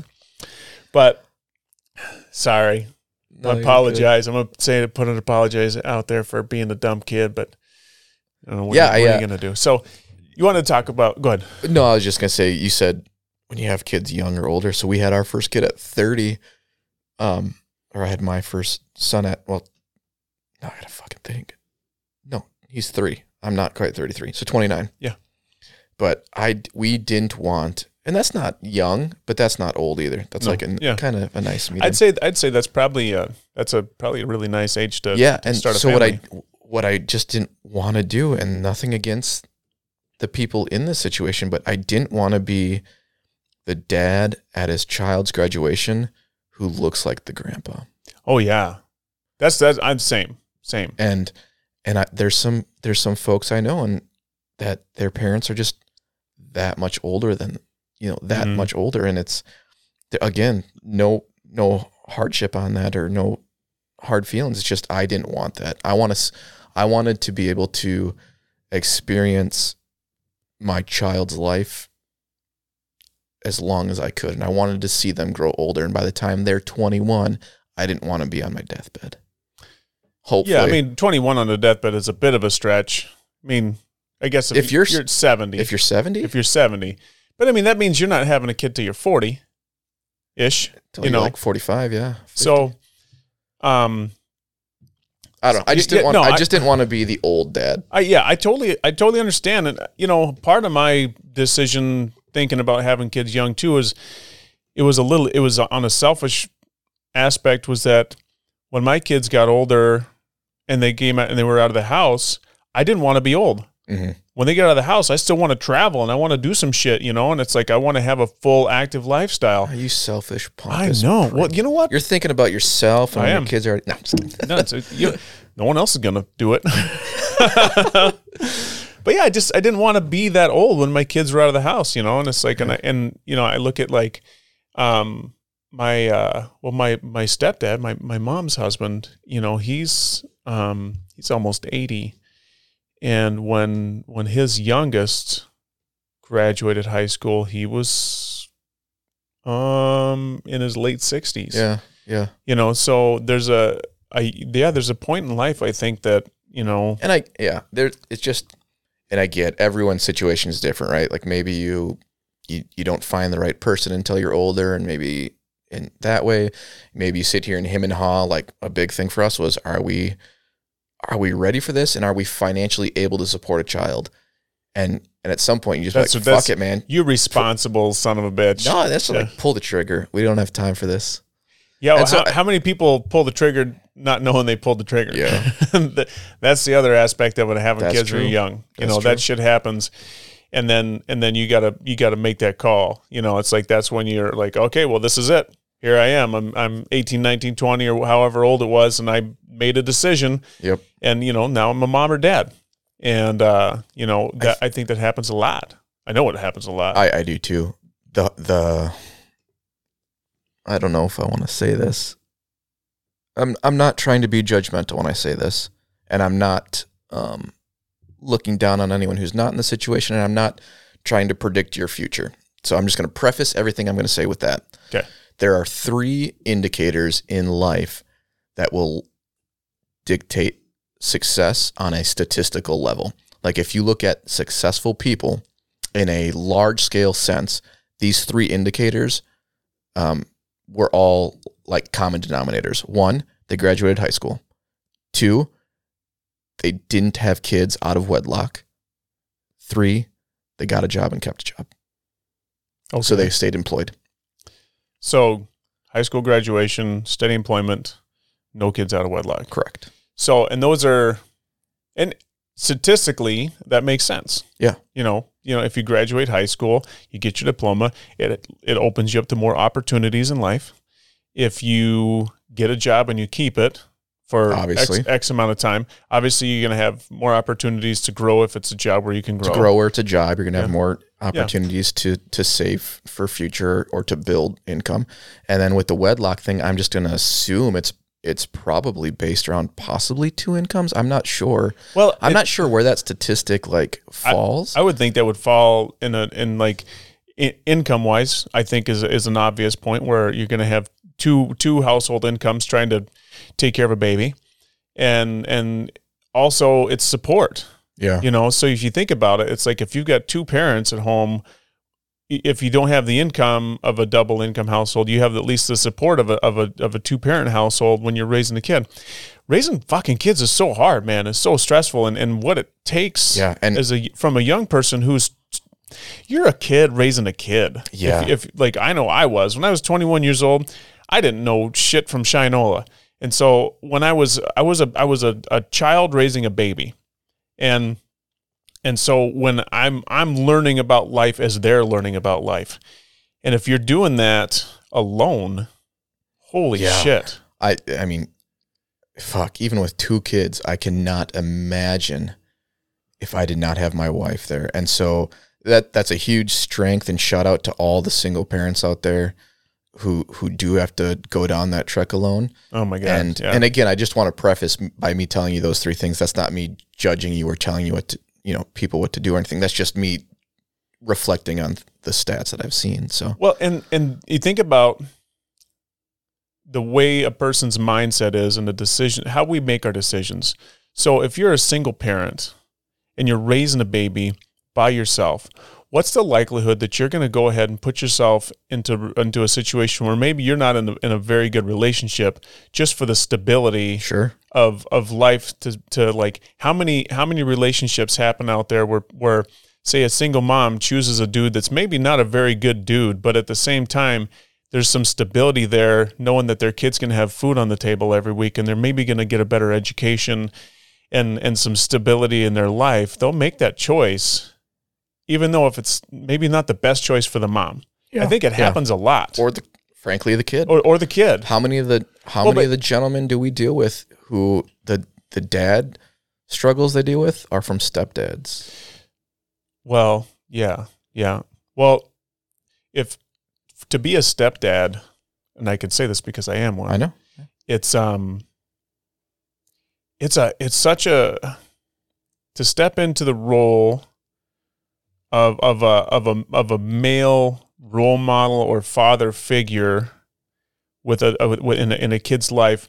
May you know their dad or maybe their dad's still around maybe they're not it's it's it's tricky so you got some of the kids that we work with here at the club where their dads are around but they don't see him much or their dads aren't around at all or they, they get split 50-50 time Mhm. with their dad any any kind of step parent situation it's like it's like you're you're you're at the you're leaning over when when you first get into this situation it's like you're MacGyver.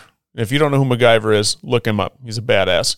You're you're you're you're looking over this little bomb, right? And there's a red wire and a blue wire, and every fucking day you don't know which wire is the wire you cut to shut the bomb off. You know, it's like you don't want to say the wrong thing. You don't you don't but you don't want to push too hard, but at the same point in time, you want to you want to show them that you love them and you're there for them, even though they're going to tell you to fuck off, maybe because you're not their dad or you're not their mom it's it's a it's a it's a um it's a situation so fraught with anxiety and pressure and stress to step into that and so kudos dude kudos to to, to men and women who step into a role as a step parent in situations because step kids when it comes to like i know uh, my step parents when i was a kid i didn't want a step parent Mhm. I didn't want somebody else in my life. I didn't want them.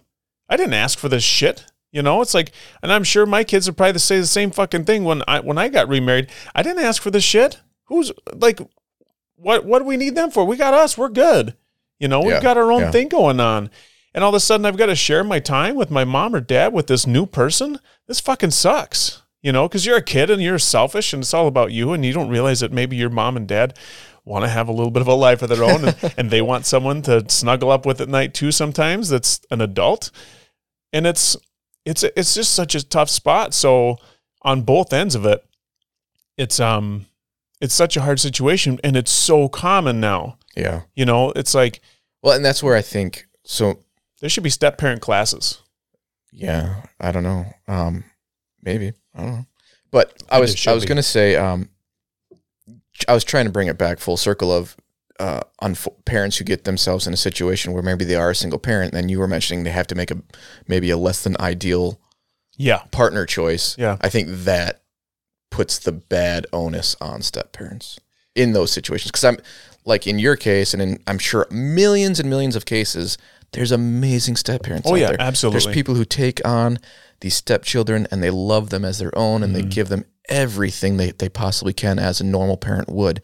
But then there's also how many cases where, as you were alluding to, a parent just needs some support. They maybe get into a situation where they find a partner who is not that great step parent and and the child suffers for that.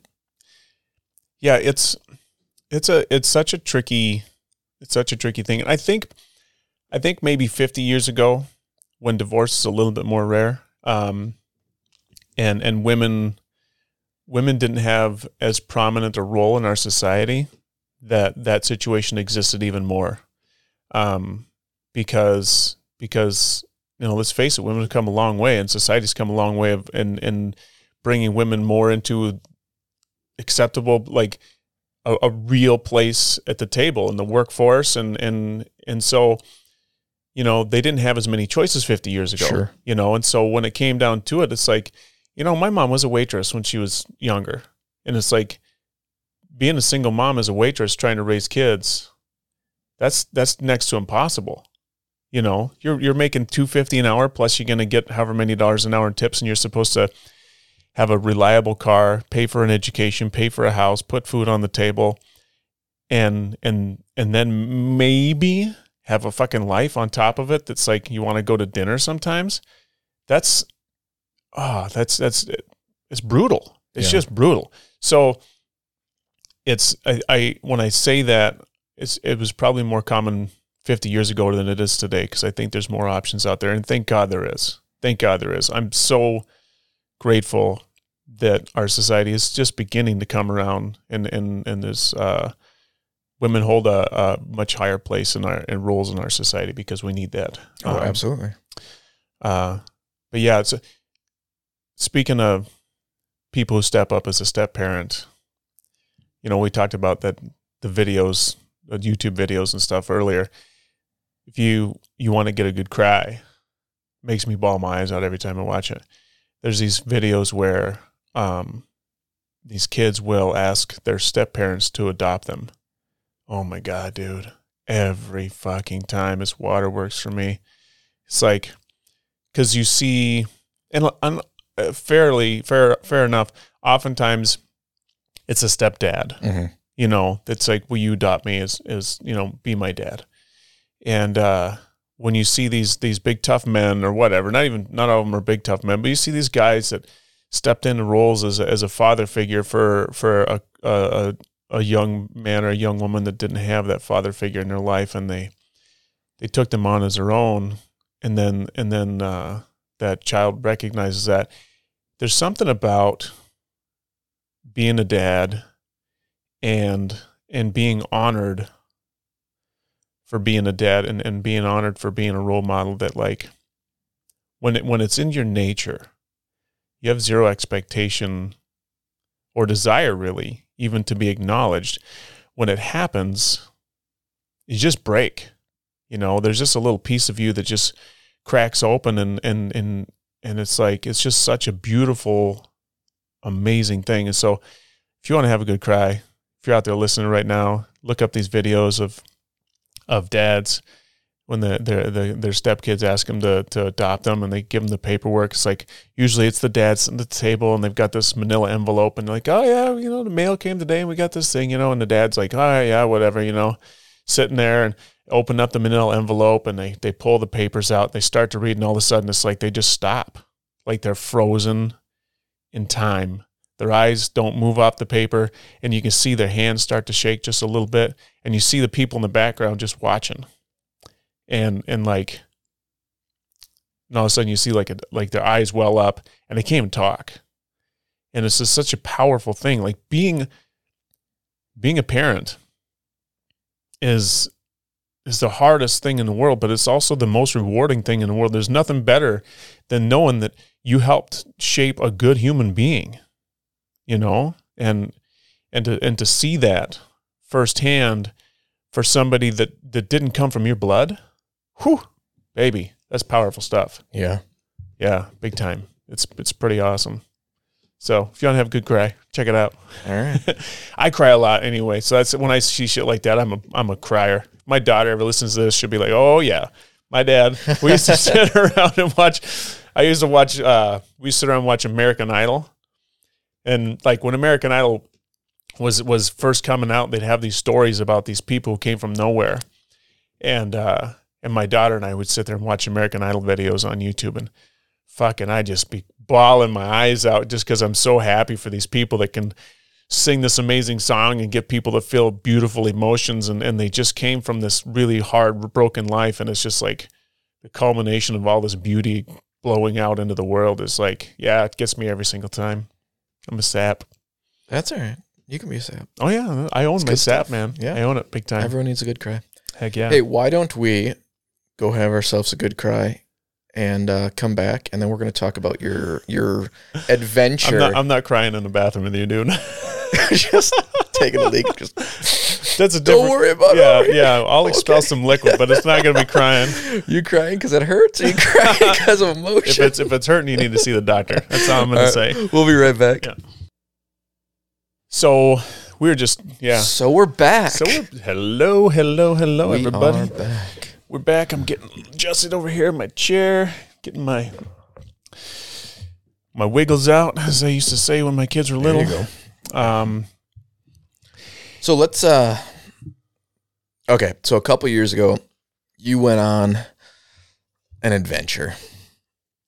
Was that Yeah, that was a couple years ago. 2 years ago, 3 years ago. 2017. Oh fuck, has it been that long? It's been that long, man. It's pretty. It's so. So we- would you mind? Yeah, I was hoping maybe you could talk a little bit about that and and you, either you can talk about just the the experience and what you did um or if there's certain emotions or reasons behind it. I that that part I don't know. Well, yeah, I mean, there's there's so many things about that that we could talk about. Um, if we could talk about it for fucking five episodes probably, but um, I guess we could just start from the beginning. Yeah. Yeah, yeah. So, um, can give you like a, uh, we'll just do like I guess we can do a high level, and then if you got any questions or whatever, we'll dig into a little bit. Um, so, uh, back in the day, um, my ex-wife and I got divorced, and um, she decided that she wanted to move out to Seattle, Washington.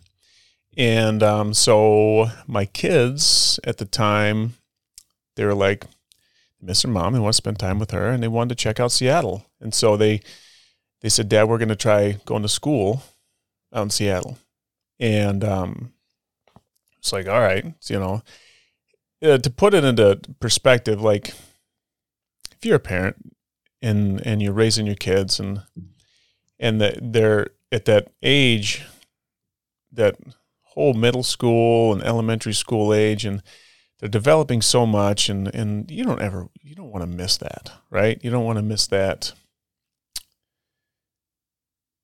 that developmental time that you don't want to you don't want to be away from your kids at all anyway but i was i was away from my kids you know? Um and and now they wanted to be a couple thousand miles away. And so you know we kind of i lived with it for a while that way. Um it was super hard.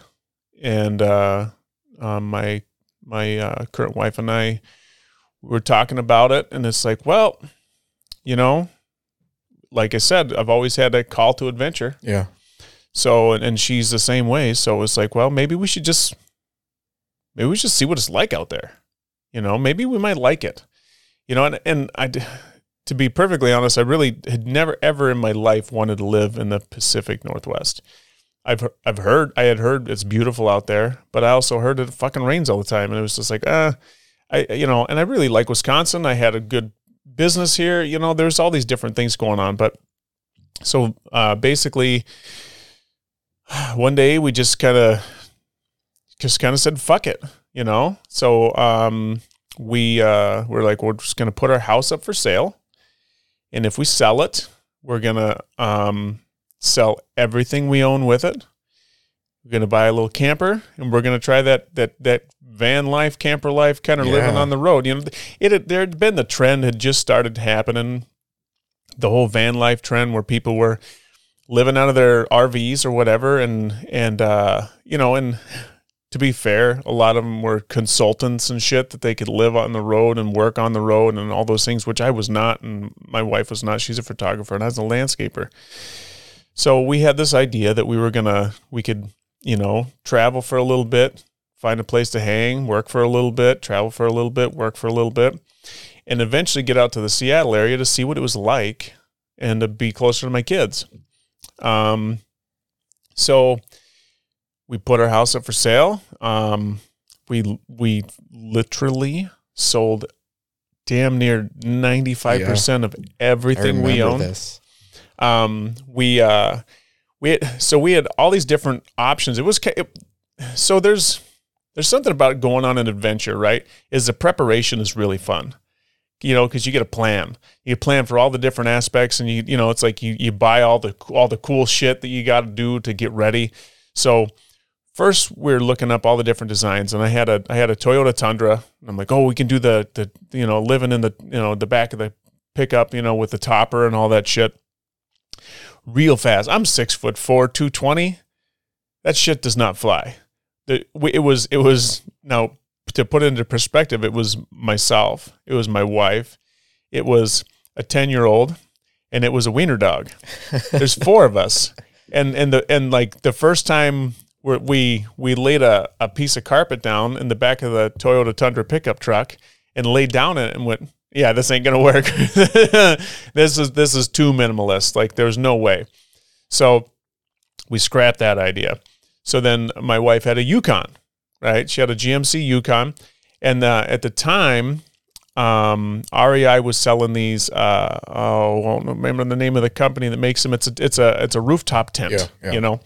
So we're like, oh fuck, cool. Get one of those rooftop tents. That'll be badass. You- You're up off the ground. You're away from bears and shit. You know, and you know, it's exciting to think about all the details. So we we bought this rooftop tent. It was a huge investment, and uh, and so we we set it up on top of the the um, SUV. You buy the the the rails that go across the you know the roof rack rails and all that stuff, and you set it up and you get the ladder up there, and we we get up in there, and we're trying we're there's a foam pad that goes in the bottom, and it's it's kind of a it goes up in about 20 minutes, 25 minutes, and then we get up there and we're laying in there and it's like okay it's pretty comfy you know you're up on top so you don't lose the storage from from the inside of your vehicle for all the rest of your shit. It's like this could work.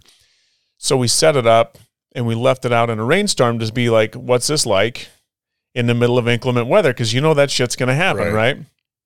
So we're sitting in there and and like there's there's something to be said a for a little bit of privacy when you're on the road you know, and you're living out of your vehicle, and it's and there's three people, you know, two adults and a child and a dog.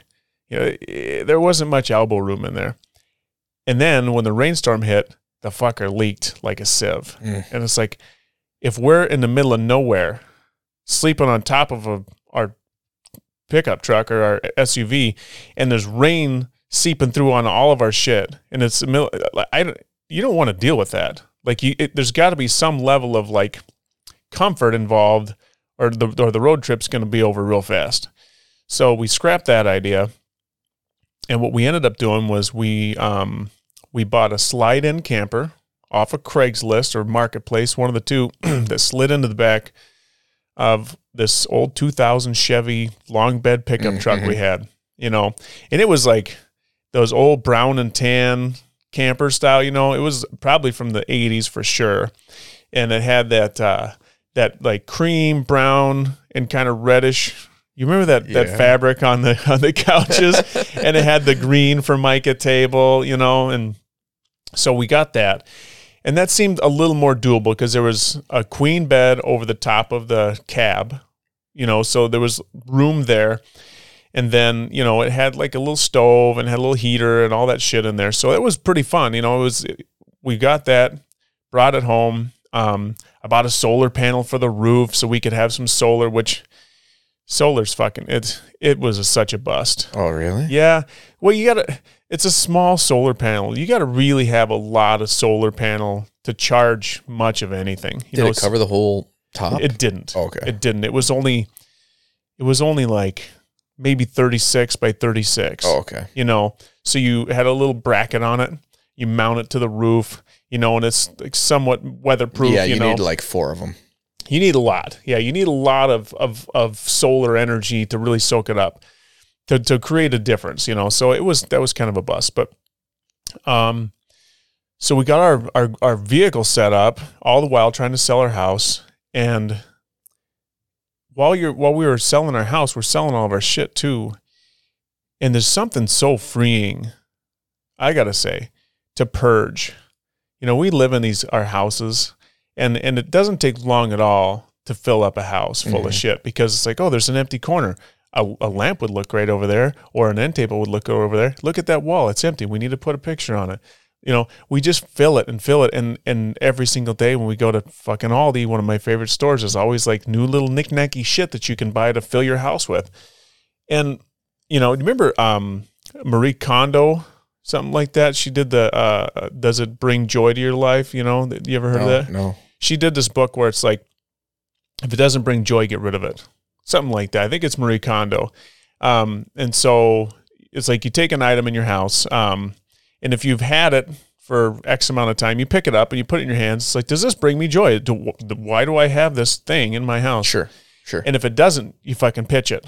So the the idea, and it's true, the premise of it is that the less things you have to clutter up your life, the more it frees you up to do other things. It frees your mind up to think about other thoughts. It, it's less stressful because sometimes what I learned, not sometimes, one of the things I learned in this whole purging process was that I I got to a point in my life where my stuff kind of owned me more than I owned my stuff. You know, I had a fishing pole and I was always really busy, but I had a fishing pole, so fuck, I should go fishing because I have a fishing pole. But like when I would go fishing because I have a fishing pole, I was doing it because not because I've been thinking about fishing all day. It was because I had it. And why have it if you're not going to use it?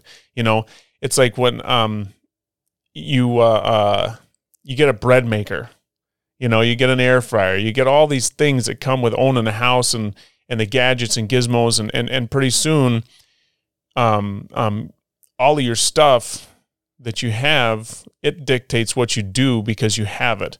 As opposed to have, waking up with a clean slate every day. What am I going to do today? sense. Does that make Yeah. sense? So, That's how I felt about when I had a moped. yeah. Yeah. How so? Felt like I had to drive the moped because I have it. Right. But do you know how inconvenient it is to drive a moped? like it's fun, but when you, you can't go grocery shopping with a fucking moped, it's Oh, hard. I've seen it. I, I'm not saying it's not possible, but you'd have to base your entire life around it. Yeah. Yeah. Yeah. So so yeah, exactly that point. You have these things that, that are fun and cool and you invest money into. And once you make that investment into it, you feel like you need to use it. Even if you don't want to. It's like, well, I've got it, I need to use it. Just like your moped. Yeah. It's it's so as we started to pare down all of that stuff that cluttered up our lives, it started to feel so good and it and it, like I felt lighter, you know? Mhm. Um so we sold everything, Literally everything. everything. So we broke it down to I think we had four or five totes full of photos and um, important paperwork and documents, and then like some things from like from our kids that that we wanted to save. There were keepsakes, but even like the keepsakes, right? So. I think you told me this when you got your own place. Your parents had a box of shit that was yours. Yeah. They gave it to you, right? So, like my kids, every single one of them made a clay pumpkin wa- in in school for Halloween, right? And it's a little clay fired pumpkin, and it's got their little names scratched in and stuff, and it's broken a couple times, and you glued it back together, and it was this thing. But you never look at it. No, It's it's probably a- just sits in a tote. It it sits in a tote. It's wrapped in a, in some newspaper, you know, and it's like, well, I can't throw that out. My my child made this. My child made this. I can't let go of it because of what kind of parent lets go of something that their child made?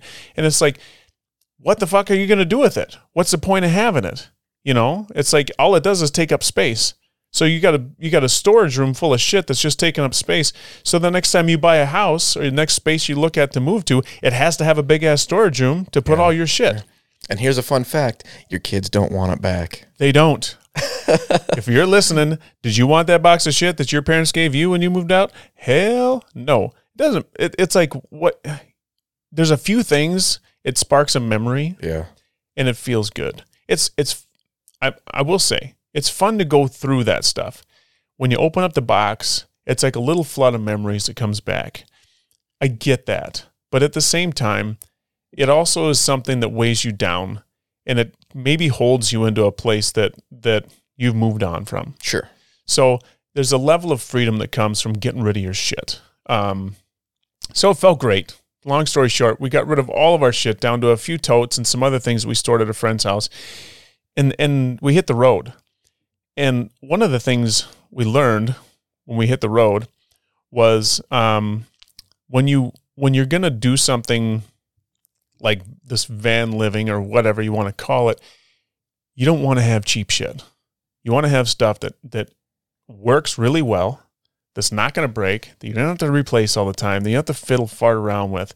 So when it came time to like picking the items that we took with us, we realized like, and obviously we weren't young at this point, but you, you know, it's that whole adage, you get what you pay for Yeah, you know so that's a point in time in my life when i really started to really invest into high quality things that i know i'm going to need in my life that are going to last a long time that are going to make me have so much less stress when i use them you know we bought a yeti cooler Yep. right this thing is never going to break ever the handles aren't going to break it's going to keep our shit cold for days and days it's amazing it weighs fucking 500 pounds because they're super heavy.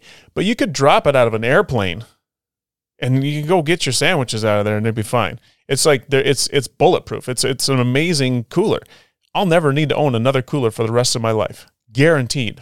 No shitty sorry Coleman, no shitty red and blue and white Coleman cooler that the hinges are going to break. Someone's going to sit on top of it. It's going to cave the lid in. And next thing you know, it's going to be sitting in the garbage can and it's another piece of plastic going into a landfill. I learned at this point, this is when you invest in good shit, hmm you know? So, um, it was a, a, so many things happened at this time period, but yeah, that was another part of, of, um, of the process that I learned was, uh, getting rid of all the shit that, that wasn't essential and then and then the things I did keep and the things I did have, I made sure that they were really high quality and something that was going to last me a long time. Um, because it's it's a little bit easier not having to think about all these different things in your life. So we sold all of our shit. God damn, it's like so like I said, there's so many tangents you can go with this, but we sold all of our shit. We sold our house. What a day, man. What a day. So So, so yeah, what was the first day when you're like, we don't have a house? It was fucking so it was so weird, man. It was so weird because so we we pack all the stuff in the camper. The for sale sign's not on the house anymore. People are moving in the next day. All of our stuff is totally gone. You say goodbye to your family and your friends. You have a little party in the backyard barbecue or whatever. And then you just drive away with the intent of possibly never Yeah, I never remember that moving day. back. It it is. It's it. So, first off, I cried a lot. I was sad because I had all these amazing people in my life that I had come to know and, and come to call my family. Um, and saying goodbye to them wasn't easy, but at the same time, I was so excited. Like I said, the call to adventure, like to to hit the open road and to to not know what's next. It's it's like it gets me all tingly, you know. There's just like a feeling that's like, ooh, what's next, you know? It's like uh uh, uh it's like when you're when you're walking in the woods and and and you've never been on a trail before and you don't know what's around the next corner. It's exciting. You know, you want to keep going and you want to keep going to see what's around the next corner. So that's what it felt like. So you're driving out of town and, and, we so what we did is we went straight to Canada. So the first day we left, I don't even know what time of day it was, but I know that we made it right up to the um to the Canada border. And so the first night living on the road and and we didn't even do a trial night in the camper in the backyard. You know, like where you sleep and you get Yeah. up and you make breakfast. That's one of those things I think we probably should have done. Little Uh, test run. yeah, like a little test run. Like spend a couple days, e- even with even in the in the back of the truck, living in the backyard. You don't go to work in the morning, but you don't go in the house. You know, it's like you you, you got to figure out how to do all your shit just out of the back of the camper. So we um, spent the first night, and the first thing you do is all the perfect things that you stored away in your camper and you organize in a way that makes sense. You learn real quick that everywhere you put it didn't make any sense because that's not how it's going to get used. You know, who gets up first in the morning? When you get up first in the morning, I was an early riser, and when when I'm camping, I'm up at like five thirty in the morning. Well, my wife and my stepson, they don't get up till like fucking eight. Mhm.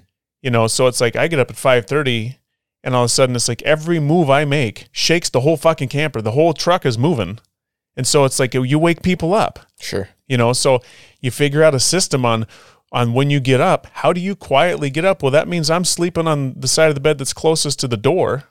So when i want to get up and get out of the camper and and you know do my thing i'm not waking them up. It's a little side tangent. So as a husband your wife's tired. She's going to sleep in in the morning. You get out of bed. Are you like super quiet? You close the door real quiet. You get you know you get dressed. You just you don't want to wake her up. I try and be. yeah. Oh, Is- uh, she gets up before me a lot though. okay. Does she do the same for you? I be honest because this cl- is this is a fucking thing. Be honest. She claims yes, but I would argue not. it's it's total bullshit so it's it's a it's a it's a weird fact but it happens to everybody i know. It's like it's like as a dude it's like and and i'm i don't- know if it's sexist or not but i'm gonna say it. You wake up and it's like okay so you don't want to wake up your wife. So I, for me i'm being trying to be quiet as fuck. Like when, I, when i'm crawling out of bed i'm like using my elbow to slide myself off the side of the bed. I get over to my dresser. It's like okay so where are all the clothes I'm gonna wear right now? so I only have to open up only a couple drawers. So it's like, okay, I slide open a drawer nice and quiet. I get my shit out of the drawer. I close it, but I don't close it all the way because I know there's that loud click that happens when it closes all the fucking way. And then the dog's in the bed too. So I get my shit and I'm walking out of the room and I'll close the door, but I won't click it all the way because I'm probably gonna wake her up. It's like I don't want to wake her up. I want her to get her sleep, you know. And then like if she's got to get up in the morning early, say she's like wants to go to the gym or something because she's got a busy day, fucking gets out of bed, rolls out, slams a fucking dresser drawer, swings the door open, flips the hall light on, and it's blazing into the bedroom, and it's like, what the fuck? Yep.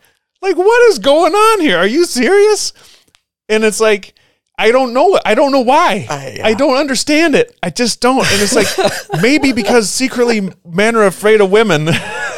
I, so our our bed, like our headboard, it shares a wall, and on the other side of that wall is a like a, some of our kitchen cabinets. oh, nice. And so there will be mornings it's like ca- cabinet door, and it's like, what the fuck are you doing in there? yeah, it's like Or I make it a point. So we're lucky enough that we have um, a bathroom, like a master bathroom. Mhm. It's just a little three piece. It just has a shower in it or whatever. Yeah. But if I'm gonna get up and it's still dark, like I will walk into the bathroom while it's dark, close the door, stand in the pitch black, and then turn the light on. yeah. Nope, See, light comes on. Eventually, the door might close, but it's just- yeah, and if it does, it's gonna be loud as fuck. I swear to God, I don't know what it is, but it's a thing, man. It's like I don't, I don't understand it. So we've got like our our headboard, our bed faces straight at the bedroom door, and, and our hall light is super fucking bright, mm. and it's like a it's like a, a spotlight shooting in the, right right at the bed. You know, so you can't sleep if it's dark out and this hall light is on. Like it hits your eyelids, and it's like, "Whoa, what's that, mom? It's time. The sun's up. What's going on?" that fucking light comes on and it's like, oh, fuck. And it's like, maybe shut the bedroom door, please. it's like, and then the bathroom door is like blowing the hair dryer and Yep. shit. And it's like, oh, come on, please. And this funny thing is, I've never said this to my wife ever. I've never, I, so, I have. I've never mentioned this ever, but I was just thinking about it. It's like it's it's a fucking real thing. I've asked her. I'm like, "What are you doing? Like, are you mad that I'm still sleeping because you are loud as fuck?" she goes, "No, I'm being quiet." I'm like, "Bullshit!" No, no, no. So- If that's quiet, and, and you know, and you need her, you're hiding from an of, intruder. You're fucking dead. You're- it ain't happening, honey. So yeah, you need to work on your ninja skills a little bit. It's funny. Anyway, it's a funny thing. So. So back to like when I get up at 5:30 in the morning, they're sleeping till late. I'm trying to be super quiet, right? It's like, okay. So at 5:30 in the morning, if I get up at home in a house, I can close the bedroom door. Mm-hmm. I go downstairs to the kitchen. I make some coffee. Can read an email. I can read a book. I can read a magazine. Whatever. It's not fucking cold outside because I'm in my warm house, right? When you're in a camper, and it's a one room camper, yep. you're not turning all the lights on. You got I got a little headlamp that I put on dim. Pull my pants on nice and quiet, and I try to gather up all the coffee supplies so I could go outside in the fucking cold and make my ass a cup of coffee and sit in my cold lawn chair in the fucking dark drinking coffee because I got nothing better to do and I'm camping. Yeah. So you got nothing better to do.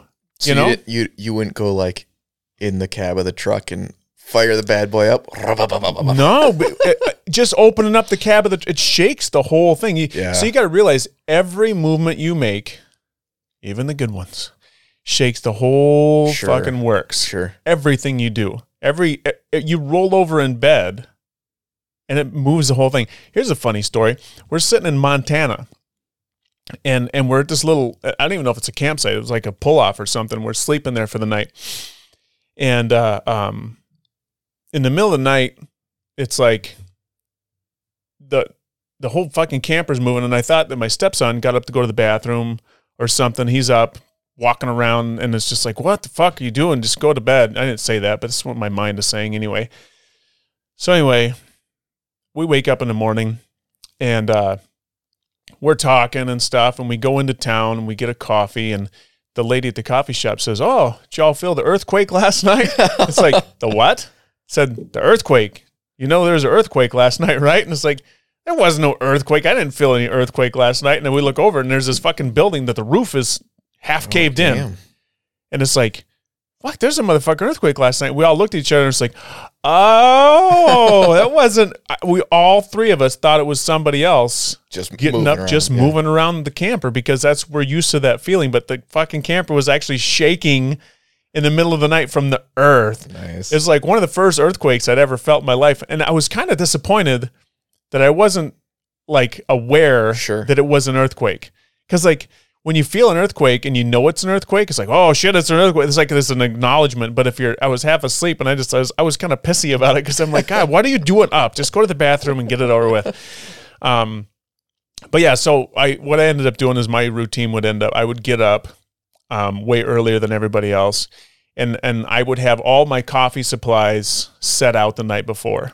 So then I would take it outside to the picnic table or wherever we were sitting at the time. We sometimes we just have our own table and chair set up, Mhm. and I'd make some coffee, and then I would just go for a walk, you know, wherever we were. So we uh, we use this website called freecampsites.net. So we were boondocking most of the time. Saved us a ton of money because campgrounds can get pretty expensive. Um, and uh, we would, um, you know, sometimes it was like at a, a like we would boondock in this area, this kind of like a residential neighborhood that was in like a parking lot somewhere. Mm.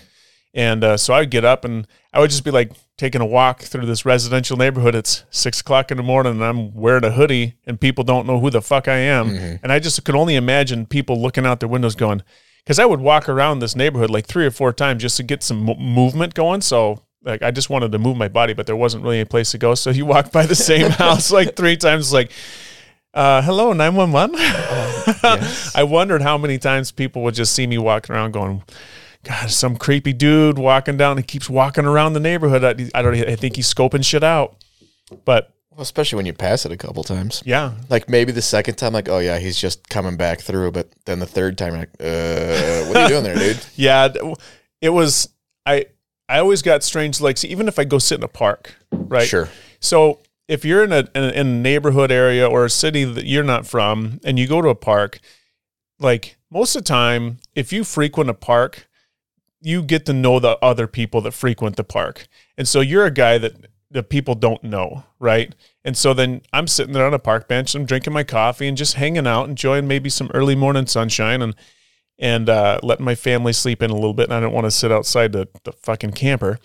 And uh, and so people would just kind of kind of look at me a little out of the corner of their eye, like I don't know this guy, and I'm pretty sure I've never seen him before here. And and the three people I asked about him when I was around the other end of the park, none of them know who he is either. He doesn't have a dog with him.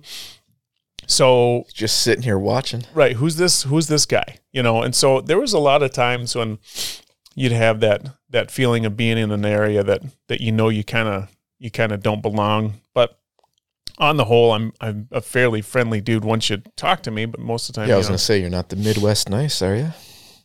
what do you mean Well, were you the Midwest nice? Did you say hey to everyone, wave at them, acknowledge you know 'em? i i did most of the time but but in that situation it can be like it can take people back a little bit like i, I don't know this person so they they're gonna give me a weird look and say hey good morning how's it going and there's you know plenty of times where people would be like oh yeah hey good morning you know and and maybe even sit down and talk to somebody but um i would say better than 50% of the time i would say hello to someone and they would just kind of be like uh, give me a, a trepidatious Yeah, like look. sideways look like uh yeah good morning i'm watching you you know kind of one of those things like i'm gonna go home and i'm gonna tell my wife about you because i'm gonna go to work and, and i'm gonna tell my wife hey there's a dude in the park. If you see him sitting there in an hour call me let me know. Like this is some creep this creepiness going on here. So there was a few times when that would happen.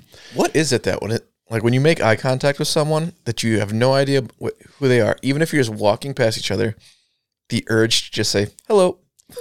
Oh, well, there's a difference between eye contact and the urge to say hello. If you look someone in the eyes, there's like a If I look, I, if I look at someone in the eyes that I don't know and I'm passing them, I oh, Yeah. feel the I I have to say hello. oh yeah for sure because if because if you're just staring at them in the eyes, that's fucking That's weird. well, it's it's it's a threat. You know that's why they either they say you don't look a dog in the eyes if it's a if it's a dog you don't know because it's like you're asserting dominance. So there's this thing I don't know if we talked about this before where that I learned through my men's group that when you're looking at having a conversation with somebody, if you look into their left eye, it's a little bit of a sign of of like you're you're engaging in a in a dominant fashion into the conversation and you're you're fully in. But if you look at them in the right eye, it's a it's a little more passive. And so um when like my tendency is always to look somebody in the left eye when I'm talking to them because it means I'm fully in this conversation. You have all of my attention, and and like the I, I've never I guess when I think about it, I don't ever really look anybody in the right eye, but there's a um looking at someone dead in the eyes is uh, uh it's it's uncomfortable. yeah.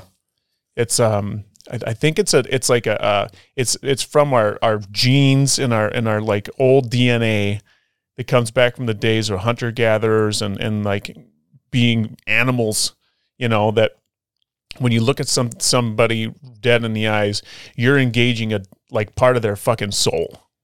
You know? Yeah. See, my problem is I can only like you can only look into one eye at a time, right?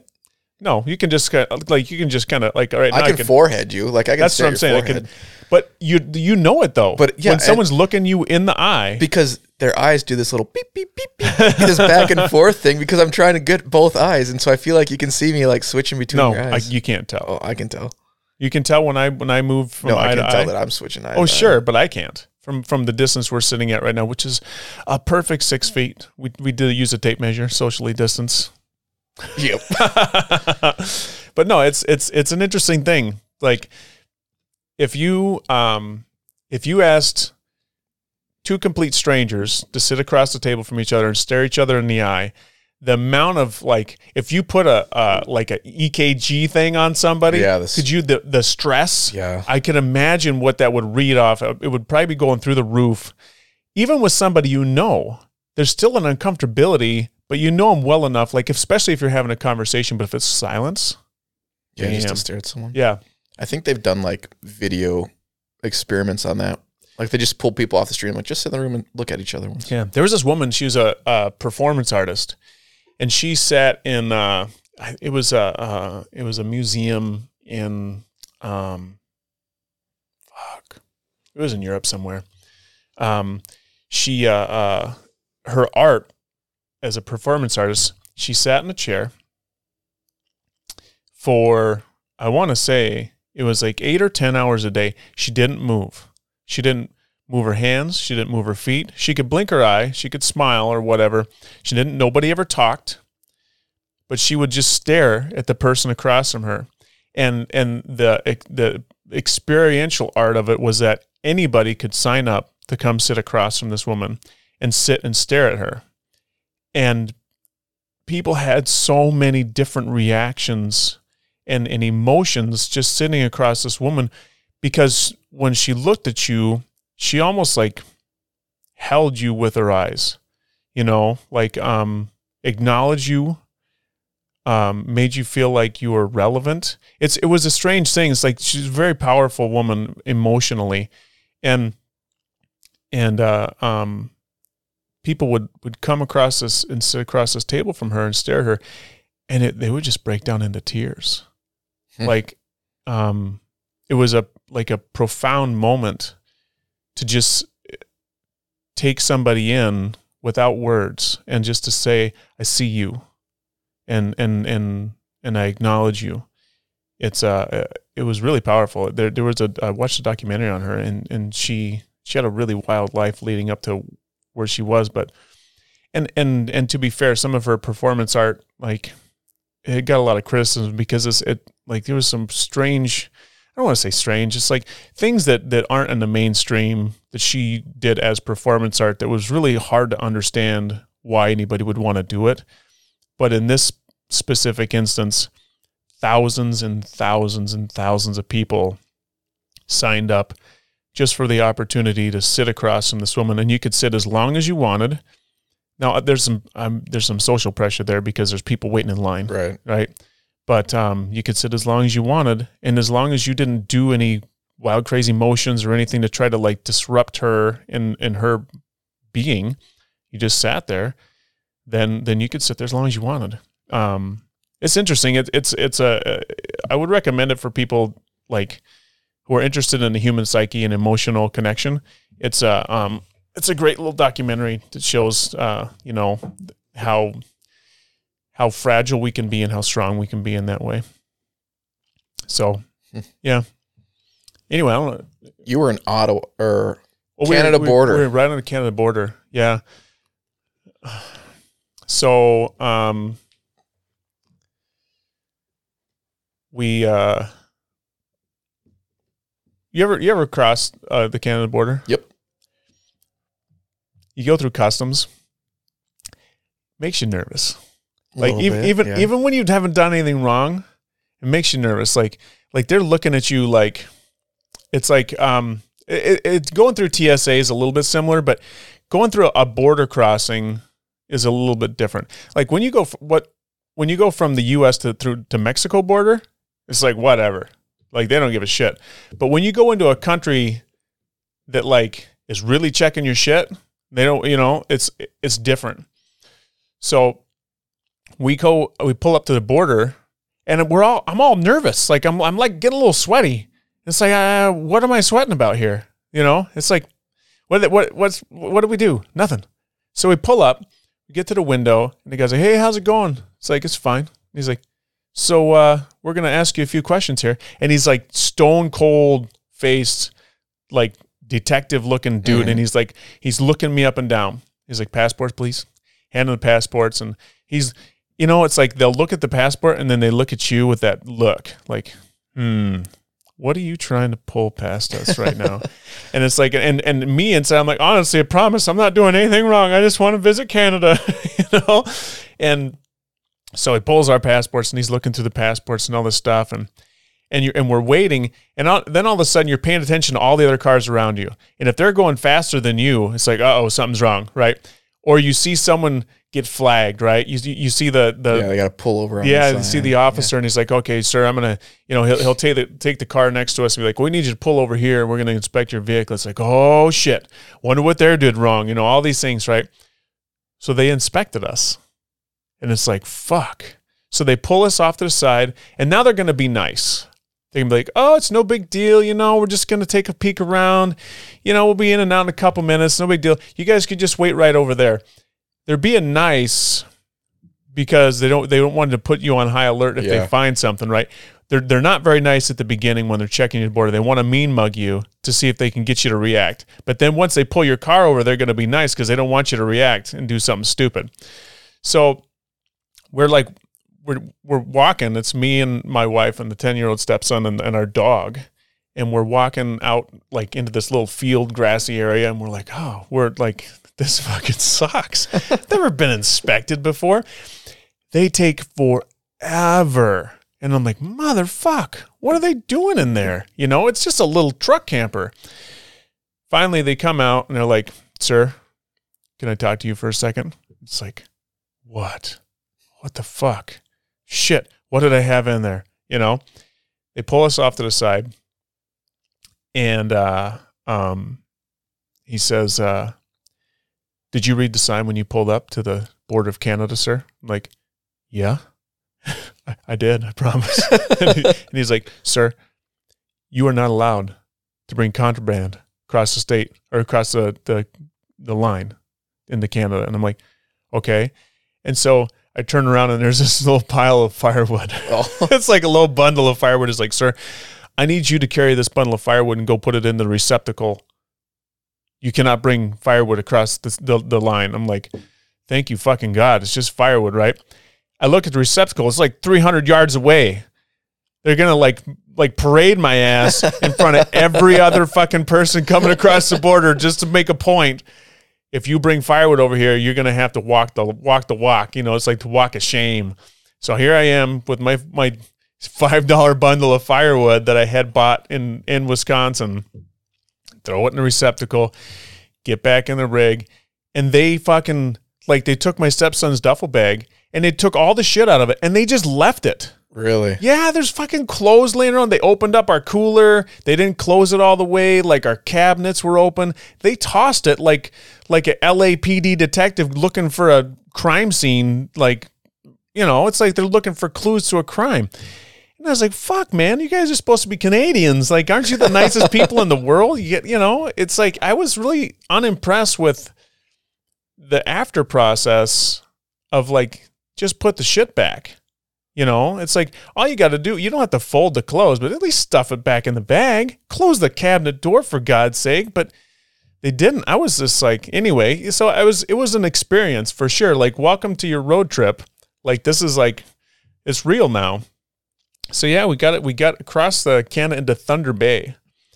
The first thing I saw, um, at the at, at Thunder Bay was so can, in Canada gas is expensive as fuck, Mhm. super expensive, and they sell it by the liter.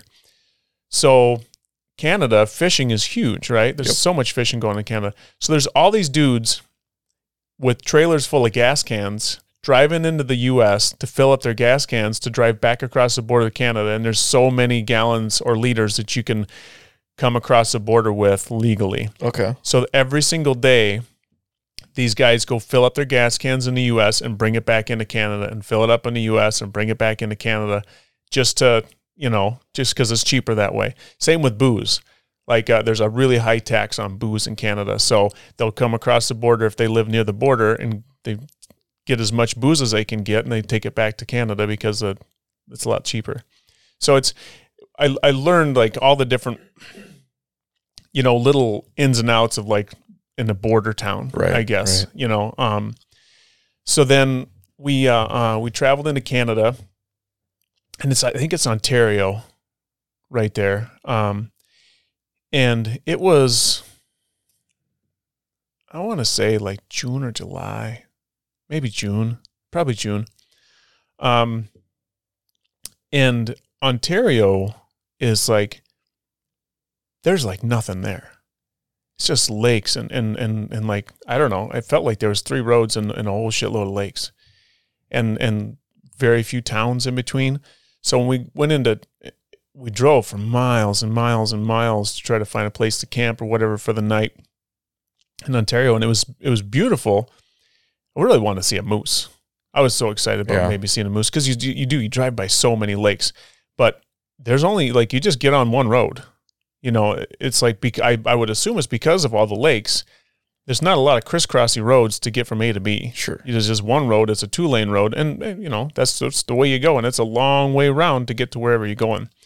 Um, so driving through Ontario was uh, we made a pretty quick trip of Ontario just because it was, yeah, it was pretty bleak. You know, there wasn't a lot going on, and and uh, when it came like places to camp and stuff, it was uh, um, fairly minimal. I think we did our first boondocking trip in Ontario, and it was uh, we just drove way up into this on this like kind of like a, a DNR Forest Service kind of road and camped up in the mountains and um and when we kind of we finally kind of my mouth isn't working right now we kind of found a rhythm after the first couple days of figuring out um exactly how our camper worked and how we worked in it Sure. you know, um, you can only have one person standing in front of the stove. And then if you're not standing in front of the stove, you're either sitting at the table, you're sitting on the bed, or you're standing outside. There's just like it's a it's a small camper.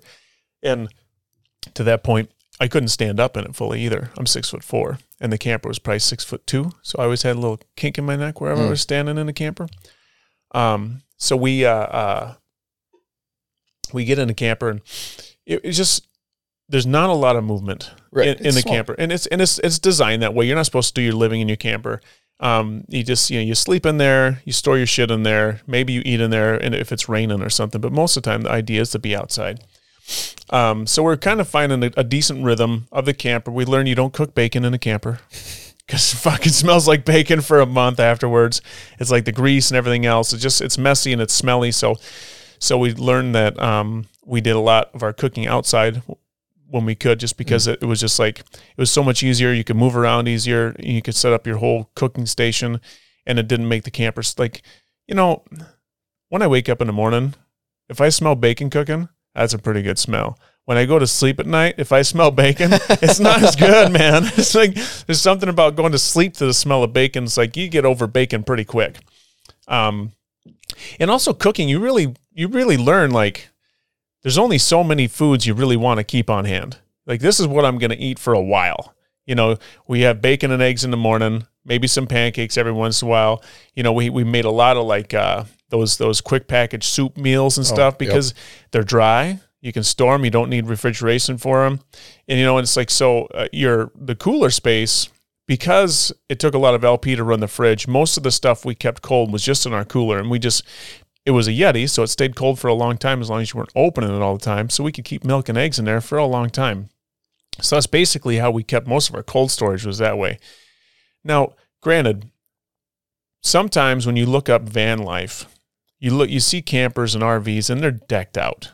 You know, refrigerators, full size fridges, stoves, showers. We were not that. We were we were living that life on a tight, tight budget. Mhm. You know, we had so many miles to go on on X amount of dollars, knowing that at the end goal, wherever we landed, we need some uh, a good chunk of money in the bank to get us going wherever we just started. Because you know, you got to get a job, you got to get a place, you rent whatever you're gonna do. You need that that that nest egg. Yeah. So Time. so the road trip portion of this was like essentially the vacation to get to wherever you ended up to where you assume I'm assuming you thought you were going to stay. Correct. Yeah. Correct. Yeah. It was we we always had it in the back of our mind that we knew we might come back to, to Wisconsin, but the goal was to not. You know, the goal was we live on a shoestring. We we spend the summer traveling and doing fun shit on a shoestring budget to get to wherever that end goal might Right, be. You know, and we had a few places picked out that we thought we might like. Um, you know, we And so it's like, you know, we had them kind of dotted out. We're going to visit this place and kind of, we're going to spend, instead of spending a night at this place, we're going to spend three, four days, maybe a week or two there just to get a feel for it to see if this is where we want to stay. Um, so yeah, so we, we, we had a pretty tight budget going through there. You know, it's like I had a laptop, Stephanie had a laptop, and we would kind of try to find, you know, uh, if you found a cafe with an internet, that was a premium. We'd go in and order a coffee. Gavin had an iPad, so he could uh, hook up and play some Minecraft or something, and we could, you know, do a little bit of research about. So, when you're living in a camper, every day about 3 p.m., what we did was okay, that's about the hour where you got to decide where we're sleeping tonight. Mhm. How far are we going to go? You know, you don't want to be driving into the middle of the night to set up a campsite. That sucks. You know, it's like it, when it's dark out you're setting up a campsite, and it's like if you are actually camping, camping, and you you're going to put up the the the rain fly and the awning, and you're going to put your picnic table out and all these different things. You don't want to do that in the middle of the night. So we'd always around three o'clock try to figure out where we're going to stay for the night, and we were pretty loosey goosey about it because we had we were using this free campsites.net uh, website, and there was always a lot of options. Trouble is, sometimes when you get to that point and you're looking for an option, and it's like, oh, there's only one nearby, and there's reviews on the on these free campsites from people who stayed there before. And this one, I remember, we we uh, we said, oh, we found the marker. We drove to it. It's like it's a little pull off into the this little wooded area and it was off of a highway, not a main highway, but it was, you know, well enough used. Like you would still hear some cars now and then. We pull up, it's like, oh, this is a pretty nice little spot, you know. Let's check out the reviews. And we look up the reviews, and this one review is like, don't camp here, you're gonna get robbed. it's like then it goes on to tell the story about, oh, everybody said this was a great place to camp. So I stayed here one night. Next thing I know, somebody's ripping a hole through my tent and they robbed all my shit in the middle of the night. They they like took everything. It's like, so don't, don't do this. And so, okay, now we got to figure out another place to stay. So we'd hop back in a truck camper and we'd keep driving to wherever we end up staying. But we got to a point where we we dreaded the three o'clock. Mhm. Where are we going to stay tonight? Because after so much time on the road, you just really get, you know, that's when you fight. When you get to that, when we got to that point where we where we got tired of the where are we going to stay tonight, then we'd pick a place to stay for like a week, you know. And so in Canada, here's a kind of a cool thing. So um, in Canada, their their parks and their campgrounds, everything, they're all mostly really nice and well kept campgrounds and parks. So what we would do, because they always had showers, right? Um, uh, and they they had uh, two coins. A loonie is a dollar, and a toonie is a two dollar coin Okay. right? Yep. So we had loonies and toonies. So we always had these loonies and toonies and in like a whole ashtray full of them. And uh, um, we would go into the campgrounds under the guise of we're looking for a campsite. So we'd pull up to the, the office and they say, "Oh yeah, you know, uh, do you have any openings?" And like, "Oh yeah, we got a few openings." Like, do you mind if we go in and check it out to see, you know, what the sites look like? And like, "Oh yeah, go ahead, no problem."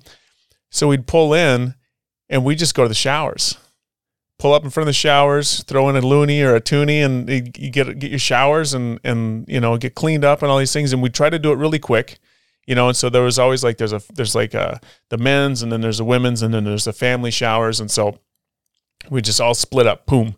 And we'd take off and we'd all get showers and we'd get it done really fast. And then we'd all come back to the camper. So you're all fresh and clean. I get a shave in and all that. And then, um, and then we'd bolt. So that's how we kind of were able to get our showers on the road still living on a shoestring is we would just kind of I wouldn't say steal them because we paid for the showers, but we weren't paying for the campsites. Sure. Like if you went to a truck stop, which I never did that once because something about truck stop showers, it just No thanks.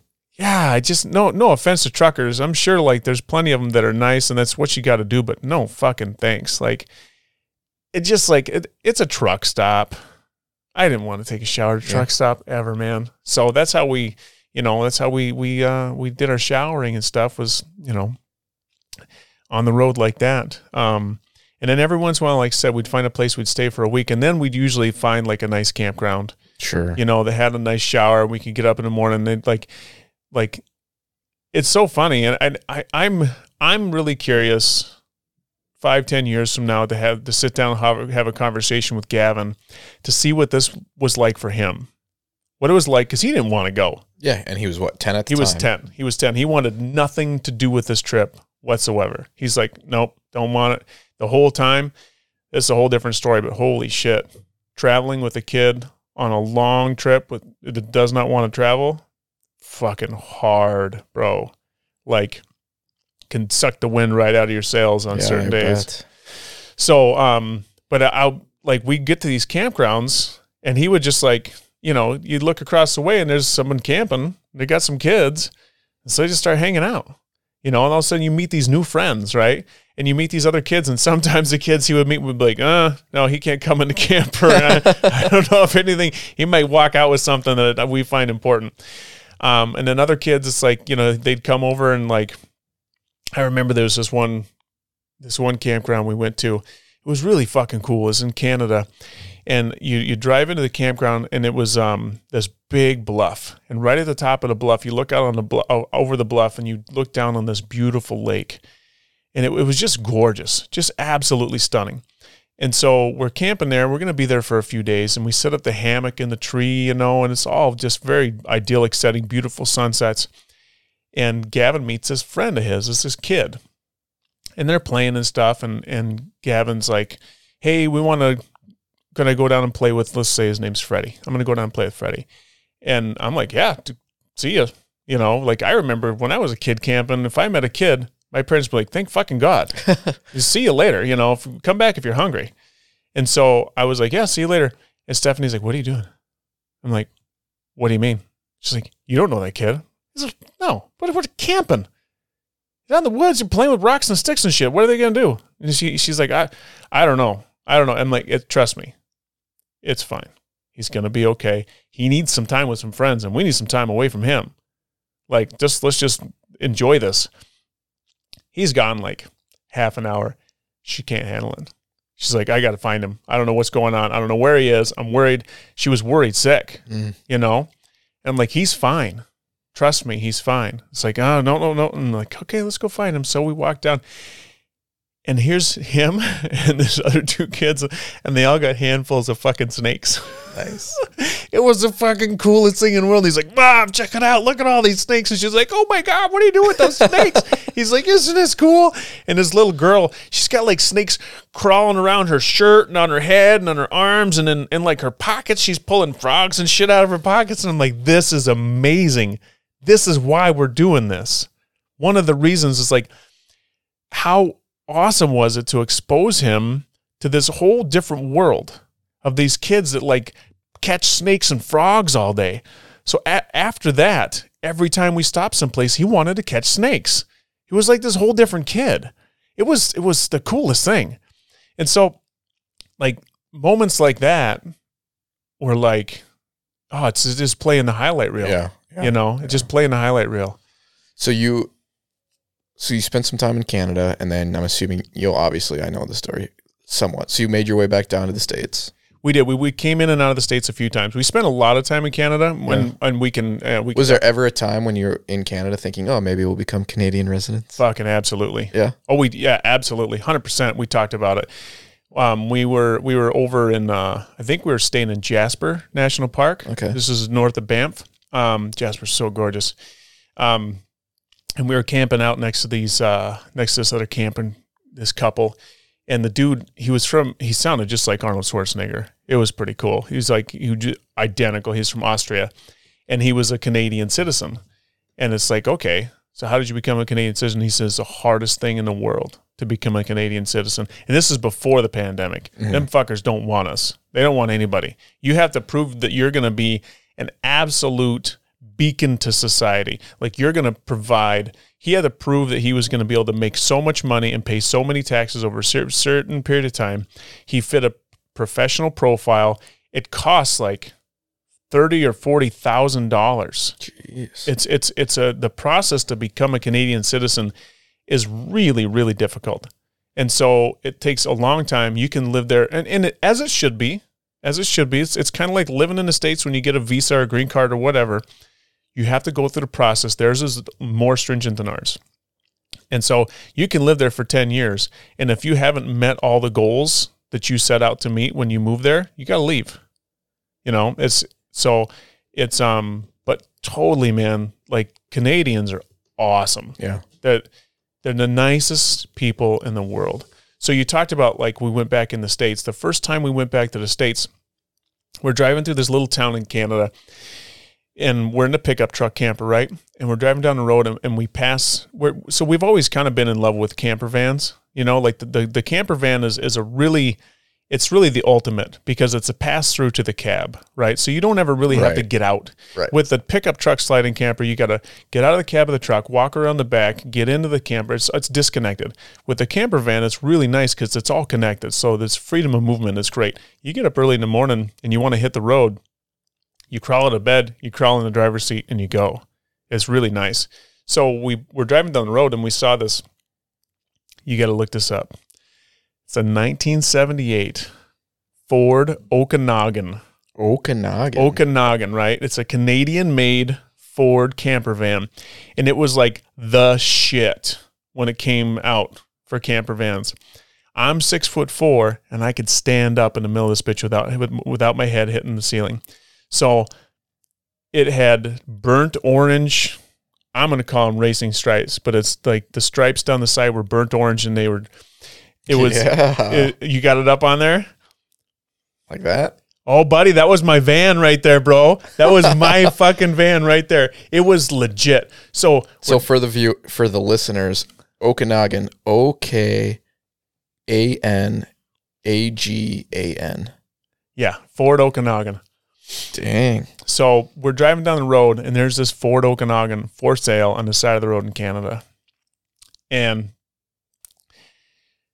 we're like, whoa, look at that van. That's so cool, you know? So we, we're like, we stopped just to, because we like looking at shit, you know? And so we got nothing better to do. So we stopped and we're kind of poking our head around, you know? And, and the dude that owns the van, he comes out and he's this big burly dude with this huge beard, and his name is Tark.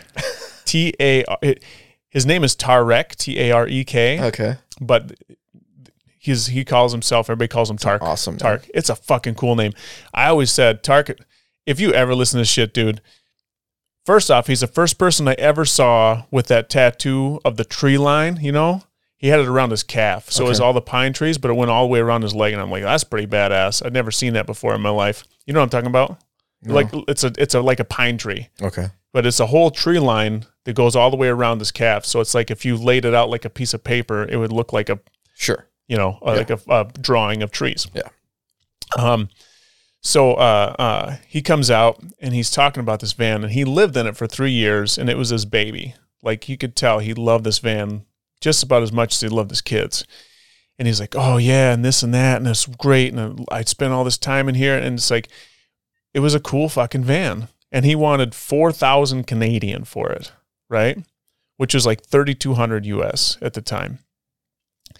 And it's like in my mind, I'm like, eh, cool van, dude. We got it, you know, we already I'm I'm good. We got this thing going on over here. And uh my stepson Gavin, he's like, he's in love with this thing. He's like, this is the coolest thing. We have to buy it. We have to buy it. We have to buy it. I'm like, buddy, we ain't buying this fucking van. So we all pile back into the truck after meeting Tark and his family and talking about his van for an hour. We're driving down the road and my wife and my stepson, they're like, they look like someone just shot their fucking dog.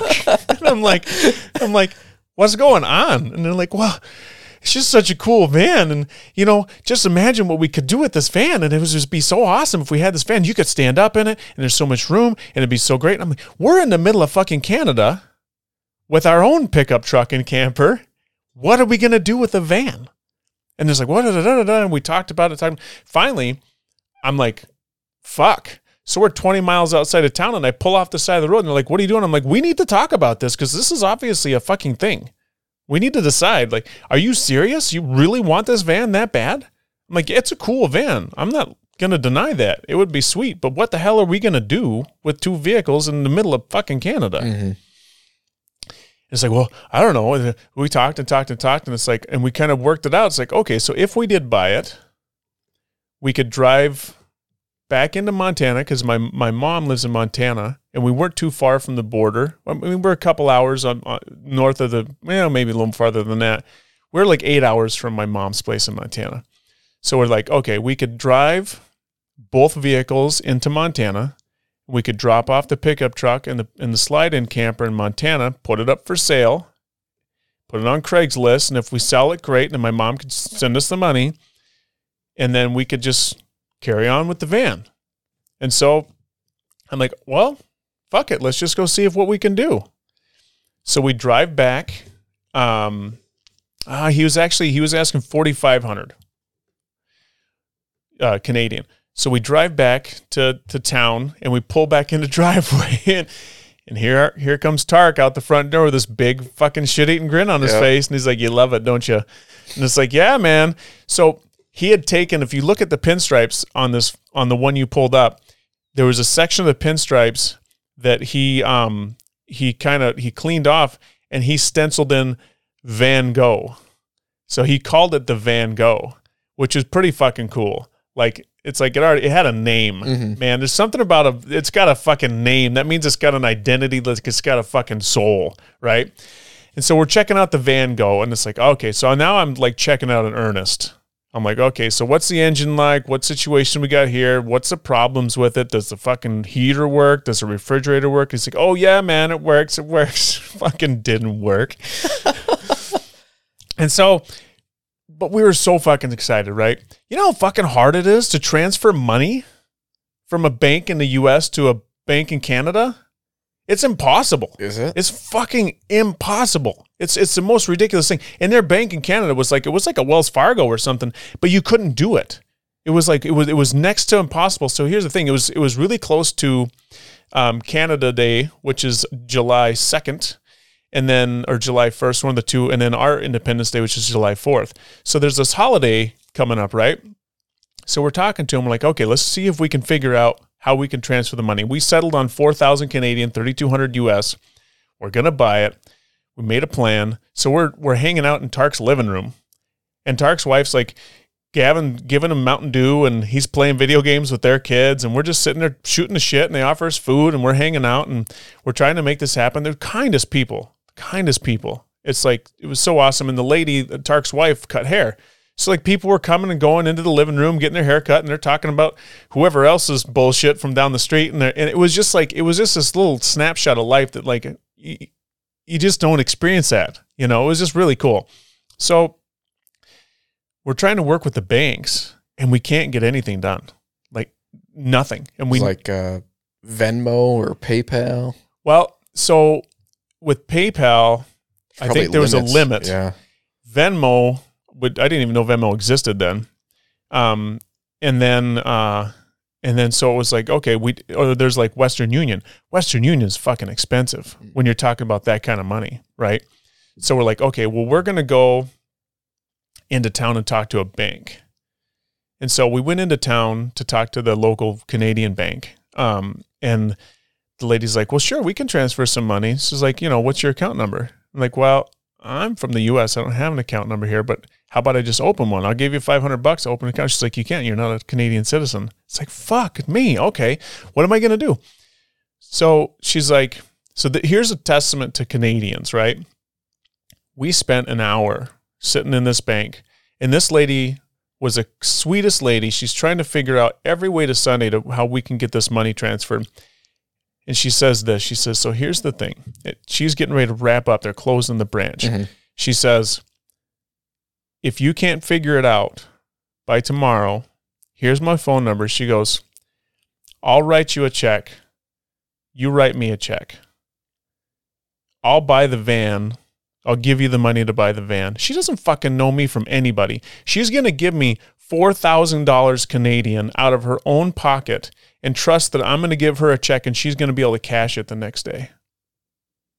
That's I was I was blown away, and, Yeah. and I'm like, that's the kindest thing anybody's ever said to me. At the, like at that, you know, it's like, but I really appreciate that. I don't want to take advantage of that. I think I'm going to keep trying to figure it out this way. But if it really boils down to it, maybe we'll hit you up on that.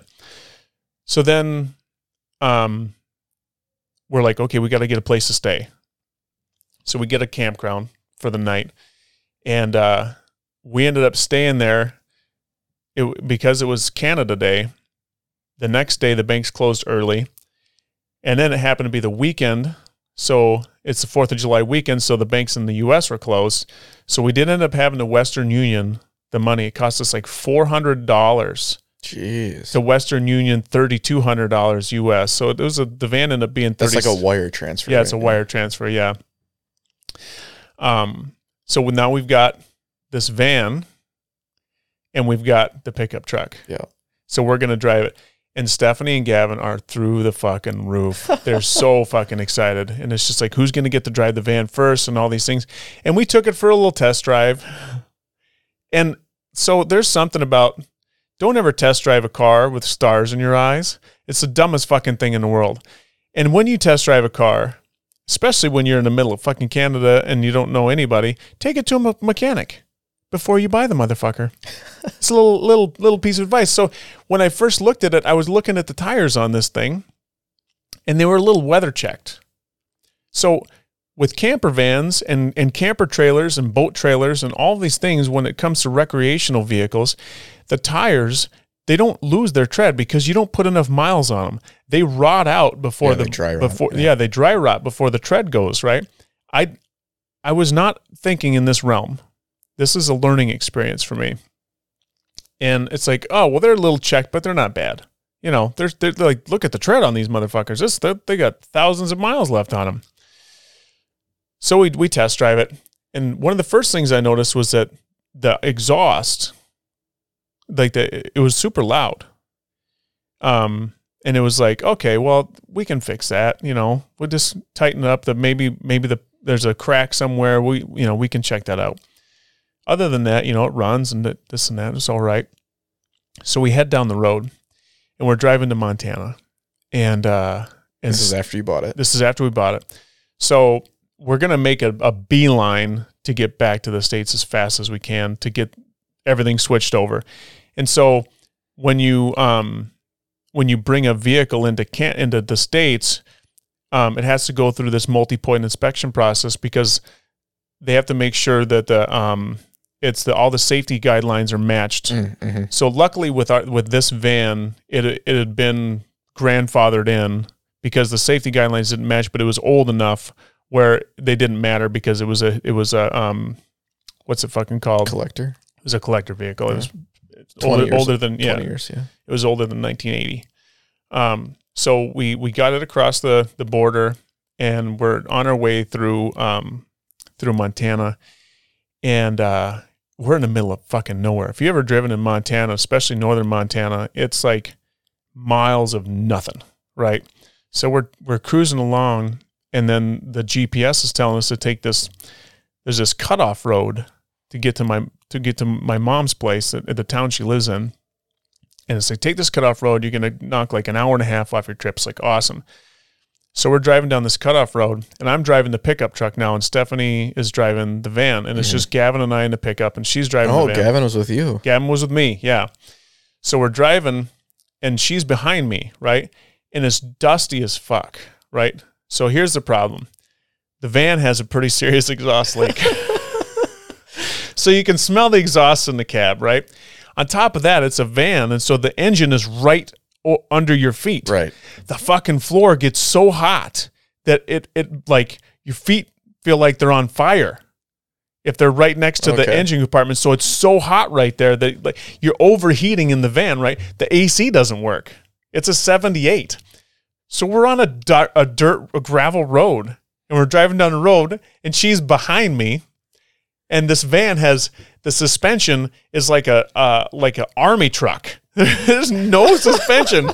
so I'm driving like 35, 40 miles an hour down this gravel road, kicking fucking dust up, and I can see her behind me.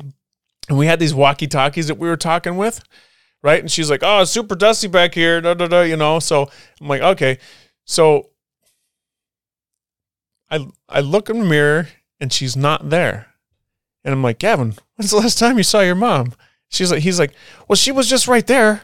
I just looked and so, the, and so we're, I'm waiting and I'm waiting and I'm waiting. Like, I'm trying to pick her up on the CB walkie-talkie. Nothing. I can't get her. I'm like, what the fuck? I wonder if it broke down or something, right? I turned the turned the truck around, and we're driving back down the road, and here she is.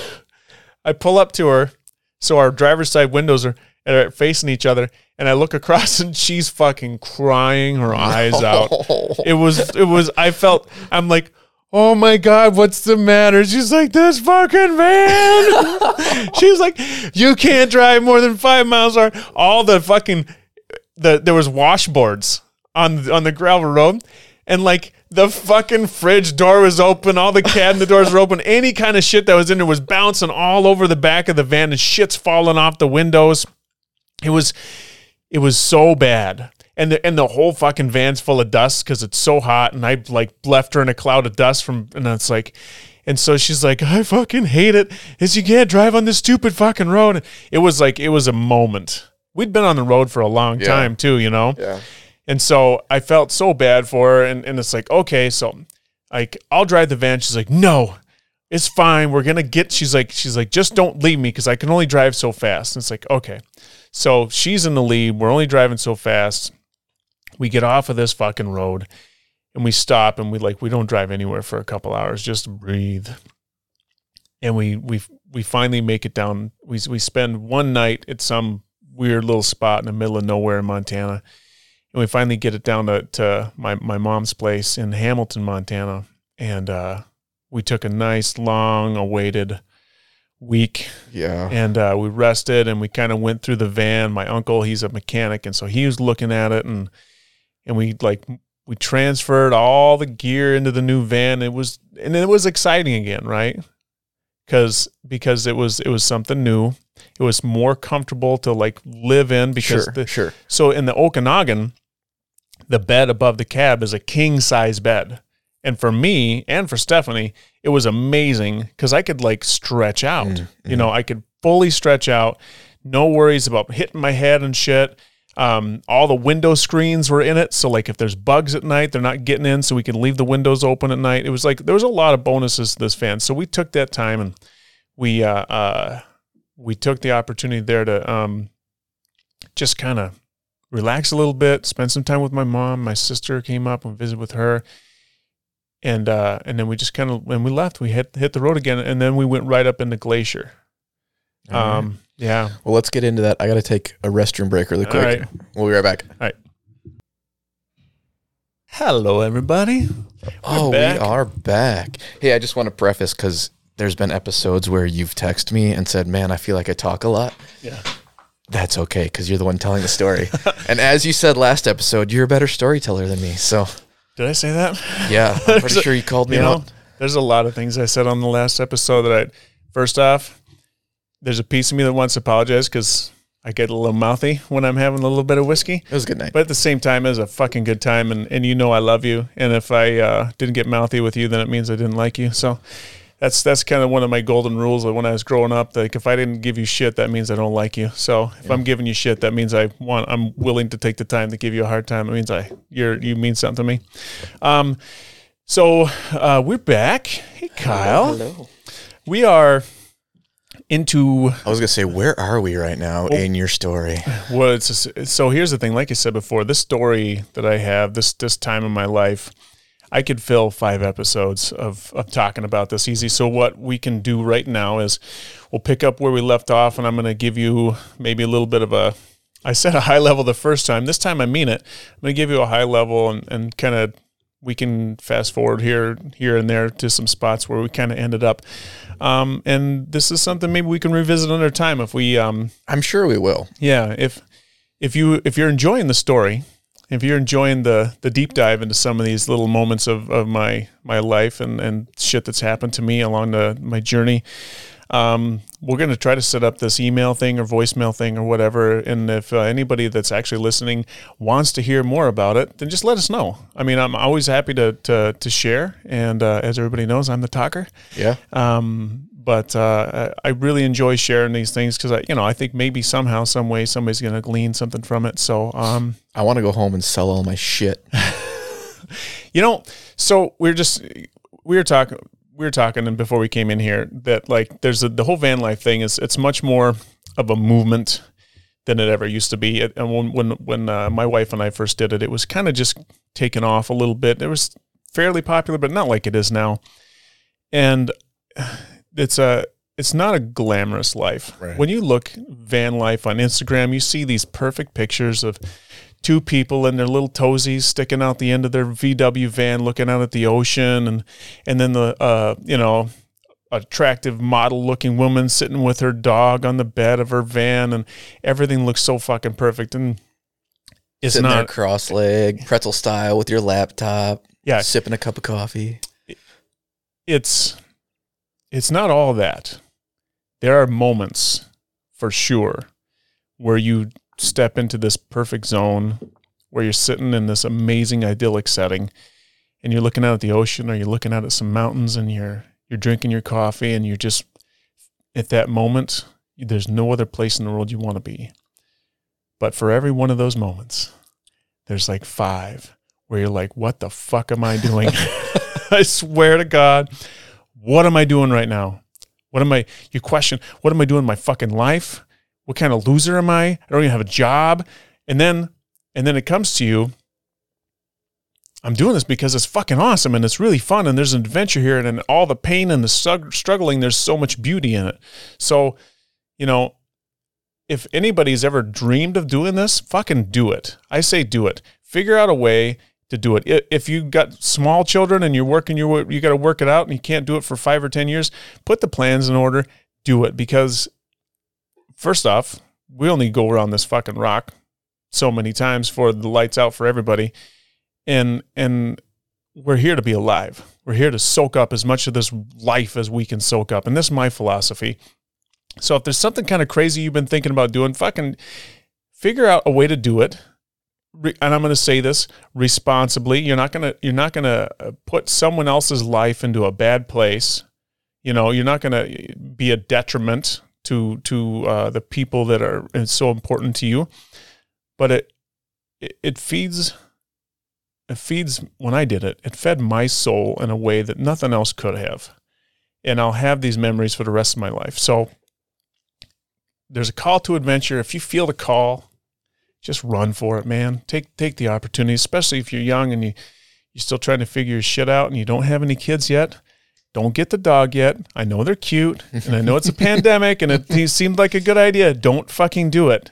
You know, just you know, do a little bit of running around, see what's out there. You know, hug some trees, get out in the dirt, have a little fun, meet some people, buy a fucking van in Canada. um, so wait, yeah. So where where we left off, we uh we left my so Hamilton, Montana, beautiful, beautiful little town. Ah, part that was one of those places that that we we definitely could have seen ourselves settling down, but we hadn't we hadn't made it to the west coast yet. We hadn't been out there, so we still had some shit we wanted to do. Um, but we put it in the boxes. Like one of the it ticked a lot of boxes for us. Hamilton, Montana is just it's a great little town. Um, my mom will tell you there's too many Californians there right now. That's what's happening. It's the exodus of California. Texas too. Texas too, Texas too, um, and Idaho.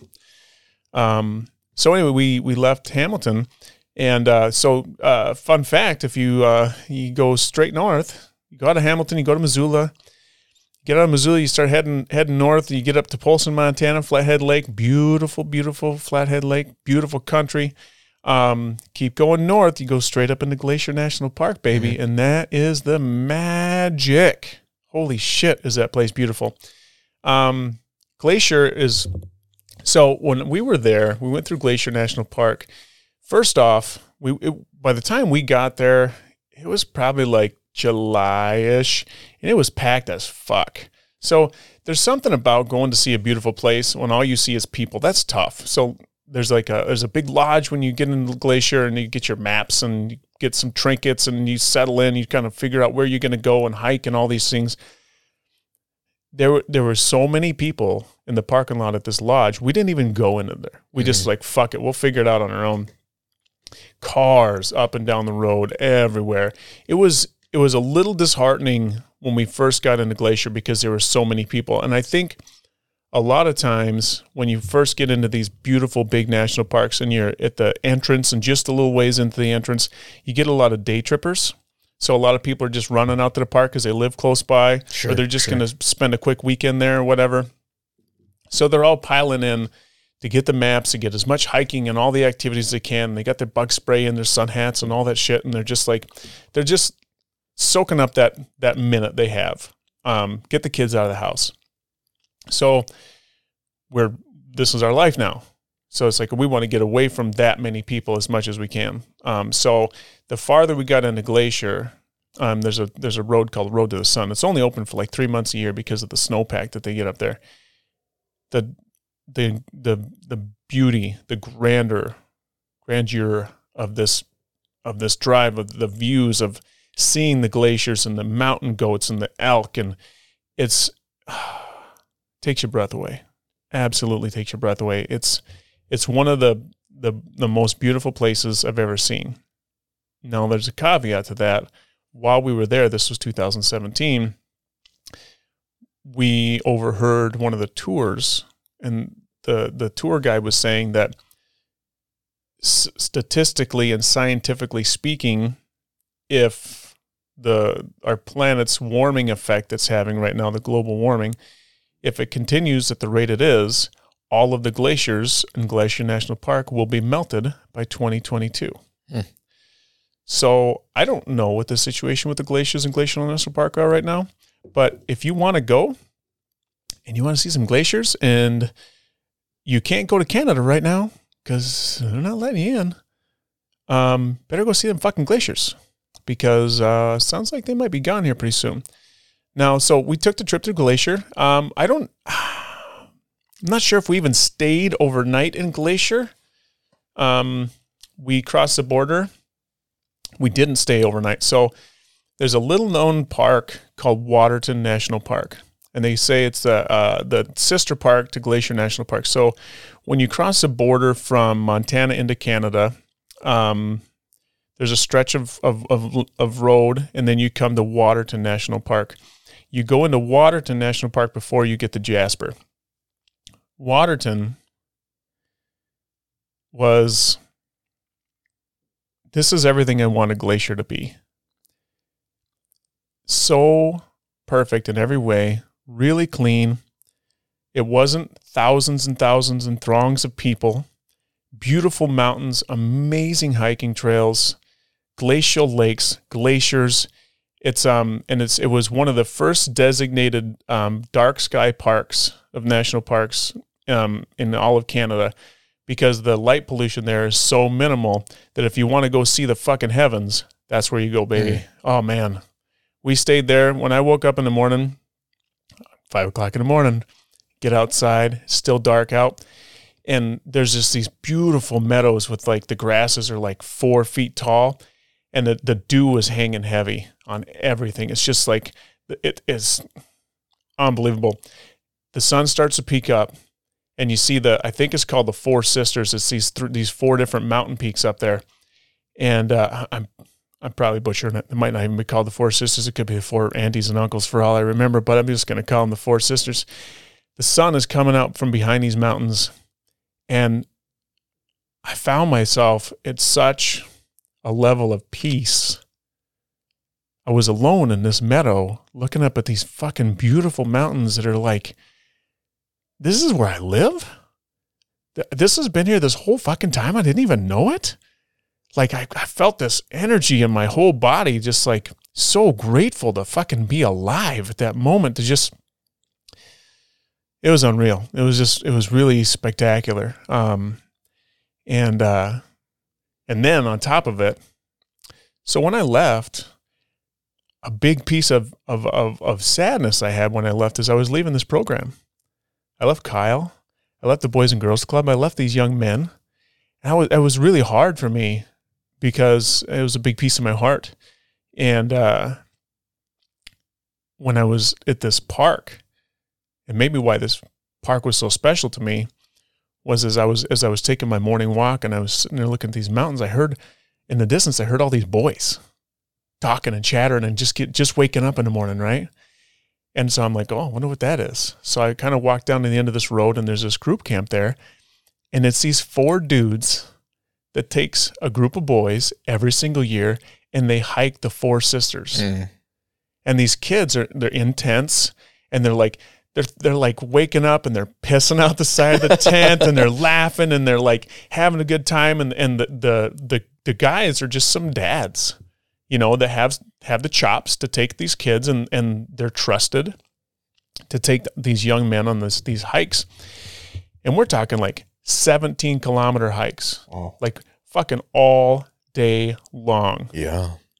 And these kids are like, you know what it's like when the second day after we bring the kids out to the to the cabin and they wake up in the morning and, and there's a they're free. They're free. They can scream as loud as they want. They can take a piss off the side of the deck. They can throw the football. They can take a walk in the woods. They can do whatever they want. There's no rules Right. and you could you could feel it in the energy these young men and so it was like it was a really special moment for me to sit there and just soak that in and and you know um yeah it brought a tear to my eye when i was sitting there for sure just sitting there reminiscing like what we had here and and missing that but also a lot of appreciation a lot of appreciation for having that in my life and understanding how valuable that is so Waterton National Park is is a super special place. It's not a big park, um, and uh, it's uh, if you ever want to go and get a campsite and do some fucking killer camping and hiking. There's this one hike we didn't get to go on. It's a 21 kilometer hike, and you got to get up at like five o'clock in the morning, and you got to take a fucking boat ride across this lake to get the other side of the lake to the trailhead, and you got to hike all the way up to the big fucking peak, and you hike down into this glacial lake and then you hike back out and you take the boat back and it's dark when you get home. We didn't get to take that hike. It's still on my list. So we went through Waterton. We spent a night there. Threw a couple toonies in the shower. Cleaned up a little bit. Had a little bit of a little bit of food. Oh, and um, well, that's another part of the story, man. I'm trying not to do deep dive. I I fucked up my foot really bad on this big hike we took up. Uh, we were hiking up into this lake. Um, God damn it. Oh, I'm going to tell the story. We may we may never get to the end of this trip on this fucking episode because we got to wrap it here in a little bit. But here's here's the story. So we uh, um we're trying to find a hike, right? I want to do a 17 kilometer hike, but we got a 10 year old and a, and a wiener dog, Right. and so it's like, okay, so let's temper our excitement here. And what's something we can find a happy medium on? There was no happy medium for him. He didn't want to hike at all.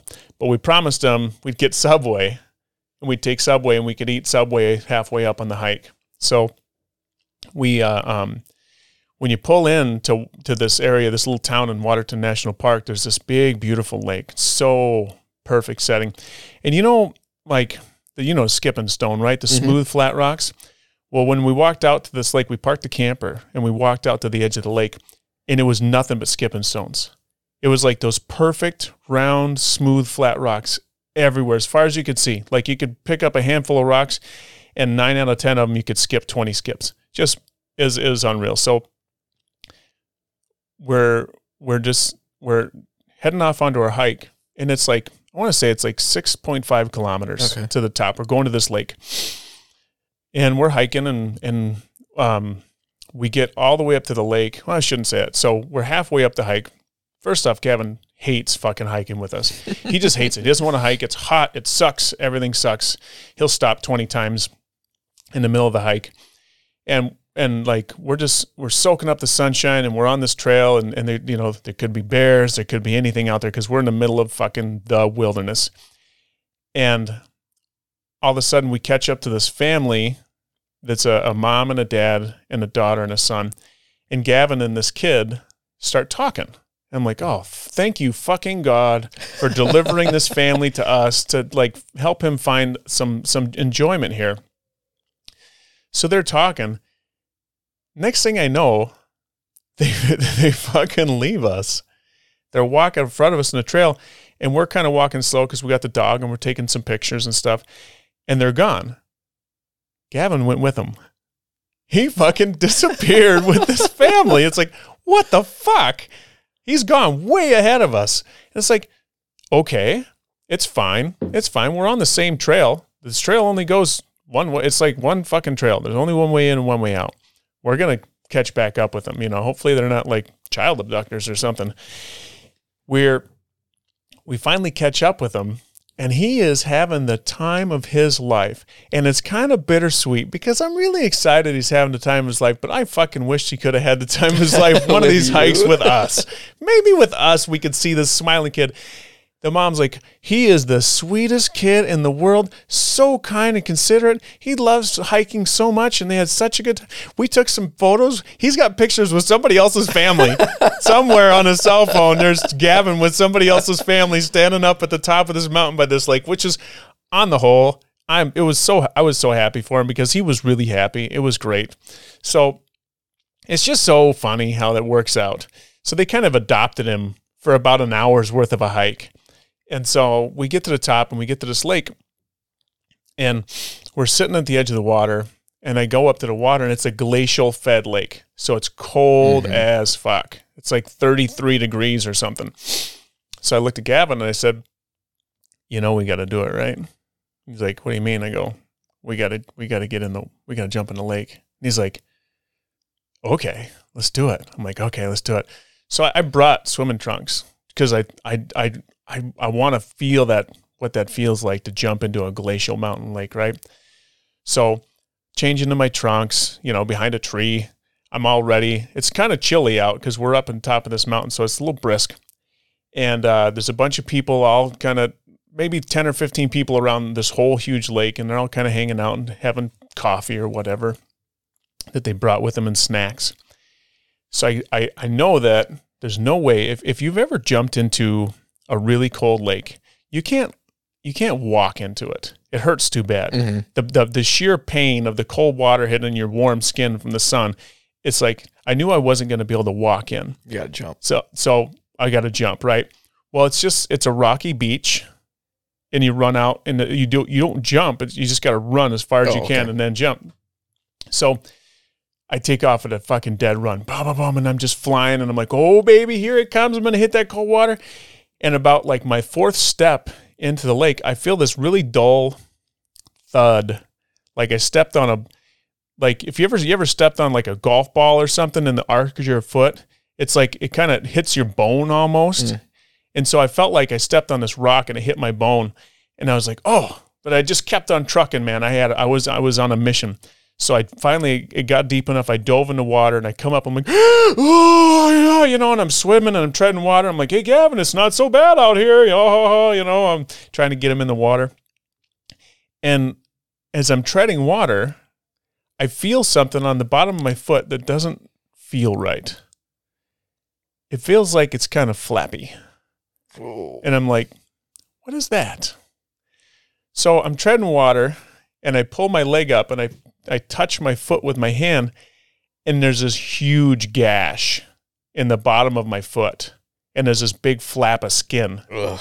And it was like right in the in like in you know the the ball of your foot on the inside.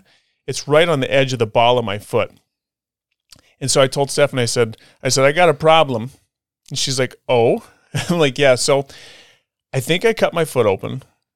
So I'm gonna get out, but I'm grab a do you have a towel or something, you know. So I swim back and I'm and I'm walking out, I'm kinda on my toes. So it doesn't hurt though. And I think it doesn't hurt because A, I got my adrenaline going. B, the water's 33 degrees, so Sure. it's super cold, Sure. right? So I get out and it's not bleeding or anything because it's still super cold. So I'm sitting on the edge of the of the rocky beach on this log and I pick my foot up and there's like a solid two inch gash in the bottom of my foot. And there's this hole in my foot. So what had happened is a piece of rock shale. I stepped on it and it was sitting vertical underwater. And it stabbed right into my foot and it actually hit my bone. Ugh. That's what that bone feeling was. And I'm like, okay, so this is bad. We're six and a half kilometers into the middle of nowhere. And I've got to get back out. And I've got this hole in my foot. So this lady who's sitting next to me with these binoculars, she's talking to Gavin. She goes, Well, that doesn't look good. I go, No, I don't think it is. I said, You know, we I've got to try to find a towel or something or a napkin to put on it to put my boot back on so we can get back out before it really starts to hurt. It starts to bleed, right? So, you ever seen those little uh, napkins that you th- you get them wet and they expand, they get all big. Oh, yep, yep. So she has one of these, right? So she gives it to us and we dip it in the water, we get it big and I fold it up and I put it over the hole in my foot. I quick slide my sock on and my boot on and I'm like, all right, we got to go. Got to get back before this thing gets gnarly. We we hike all the way back out of the mountain and about halfway down it really starts to throb. It's like it's like, are you okay? You okay? You okay? I'm like, I'm fine. Stop asking me. I just we just need to get back to the van. Got back to the van. So I pull up my foot. We're sitting in the van, and Gavin is just enthralled. He's like, "Can I see it again?" It's like, "Is it bleeding?" And he'll look at me, go, "Oh my god, it looks so bad." I'm like, eh, "It's not very good." And and I'm like, "Well, we got to find like an EMT or something." But we're in the middle of a park, and it's like it's a little town, but there's no there's no clinic, there's no hospital or anything. So there's a fire station. It's like, well, there's got to be an EMT somewhere. I'm sure the firemen are trained in some sort of EMT, right? So we pull up to this fire station and I kind of hobble in and uh, they're like, oh, hey, how's it going, eh? You know? Hey. and uh, I tell them, so, well, I had a, this incident and then I, you know, I needed to look at it. Tell me what do you think I need to do? Because it's, you know, it's pretty bad. So I sit down in a chair and this uh, EMT is, she's looking at my foot and she's spraying it out with saline to make sure there's nothing in it, you know? She's like, okay, so you need some stitches. And, uh, and I'm like, okay. And I'm like, can you stitch it up for me? She's like, I can't. She's like, I'm not authorized to stitch you up. You got to go to a doctor to get it stitched up. She goes, I can put some butterflies on it and, and put some gauze on it and it'll be fine till you get to the doctor. I'm like, okay, where's that? She says, it's in Calgary. Calgary is like an hour and 15 minutes away. And we had just left Calgary when we got to, we're not, no, we didn't leave, just leave Calgary. We didn't, we were going there, but we weren't, I didn't want to go get my stitches. Mhm. I was like, I wanted to keep hiking. And, and I'm like, well, I'm not going to Calgary. And she's like, well, you, you need to go to Calgary. I'm like, well, let's just say that a guy wanted the super glue a cut like this shut. Because this super glue is how I did everything. Yeah. Every time I get cut, I've super glued cuts. yeah. She's like, well, let's just say he didn't. and I said, well, let's just say he did. Where would a guy find some super glue around here? She's like, well, if a guy decided against the strict advice of an EMT to not get stitches, he would go to the gas station down the road and get some super glue. So I went to the gas station down the road. I bought a, a couple of tubes of super glue and our first aid kit. Oh, cracked it open, and I changed it three times a day.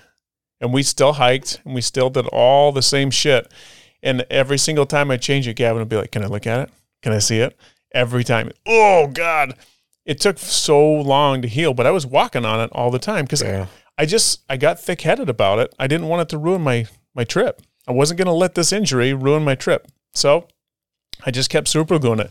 Funny thing Three is, hour round trip versus yeah, exactly. yeah, I was like, I wasn't going to. a week of super gluing three times a day. Yeah, it was worth Come it. on, it was Ike. worth it, dude. It was so worth it. It's like I would, I would have. Well, here's the thing. In life, we know how it goes, right? It's just like this conversation we have here every single day when we come in on Saturdays. You take that hour and a half round trip to Calgary, right? At that time in my life, a trip to Calgary could set off a whole new series of events that might lead us someplace else. Mm. I didn't want to be anyplace else. I was exactly where I wanted to be and uh, exactly where I felt like I was supposed to be. And when I had that feeling that like I I wasn't ready to let this this incident change my trajectory. I I knew in my heart I was right where I was supposed to be. And I also knew in my heart that I could super glue my foot and I could I could tough it out. You know, I knew I, it's like as long as I was diligent about it and keeping it clean, I was going to be okay. And so and so I made the choice. I was going to stay the path. Whatever path it was.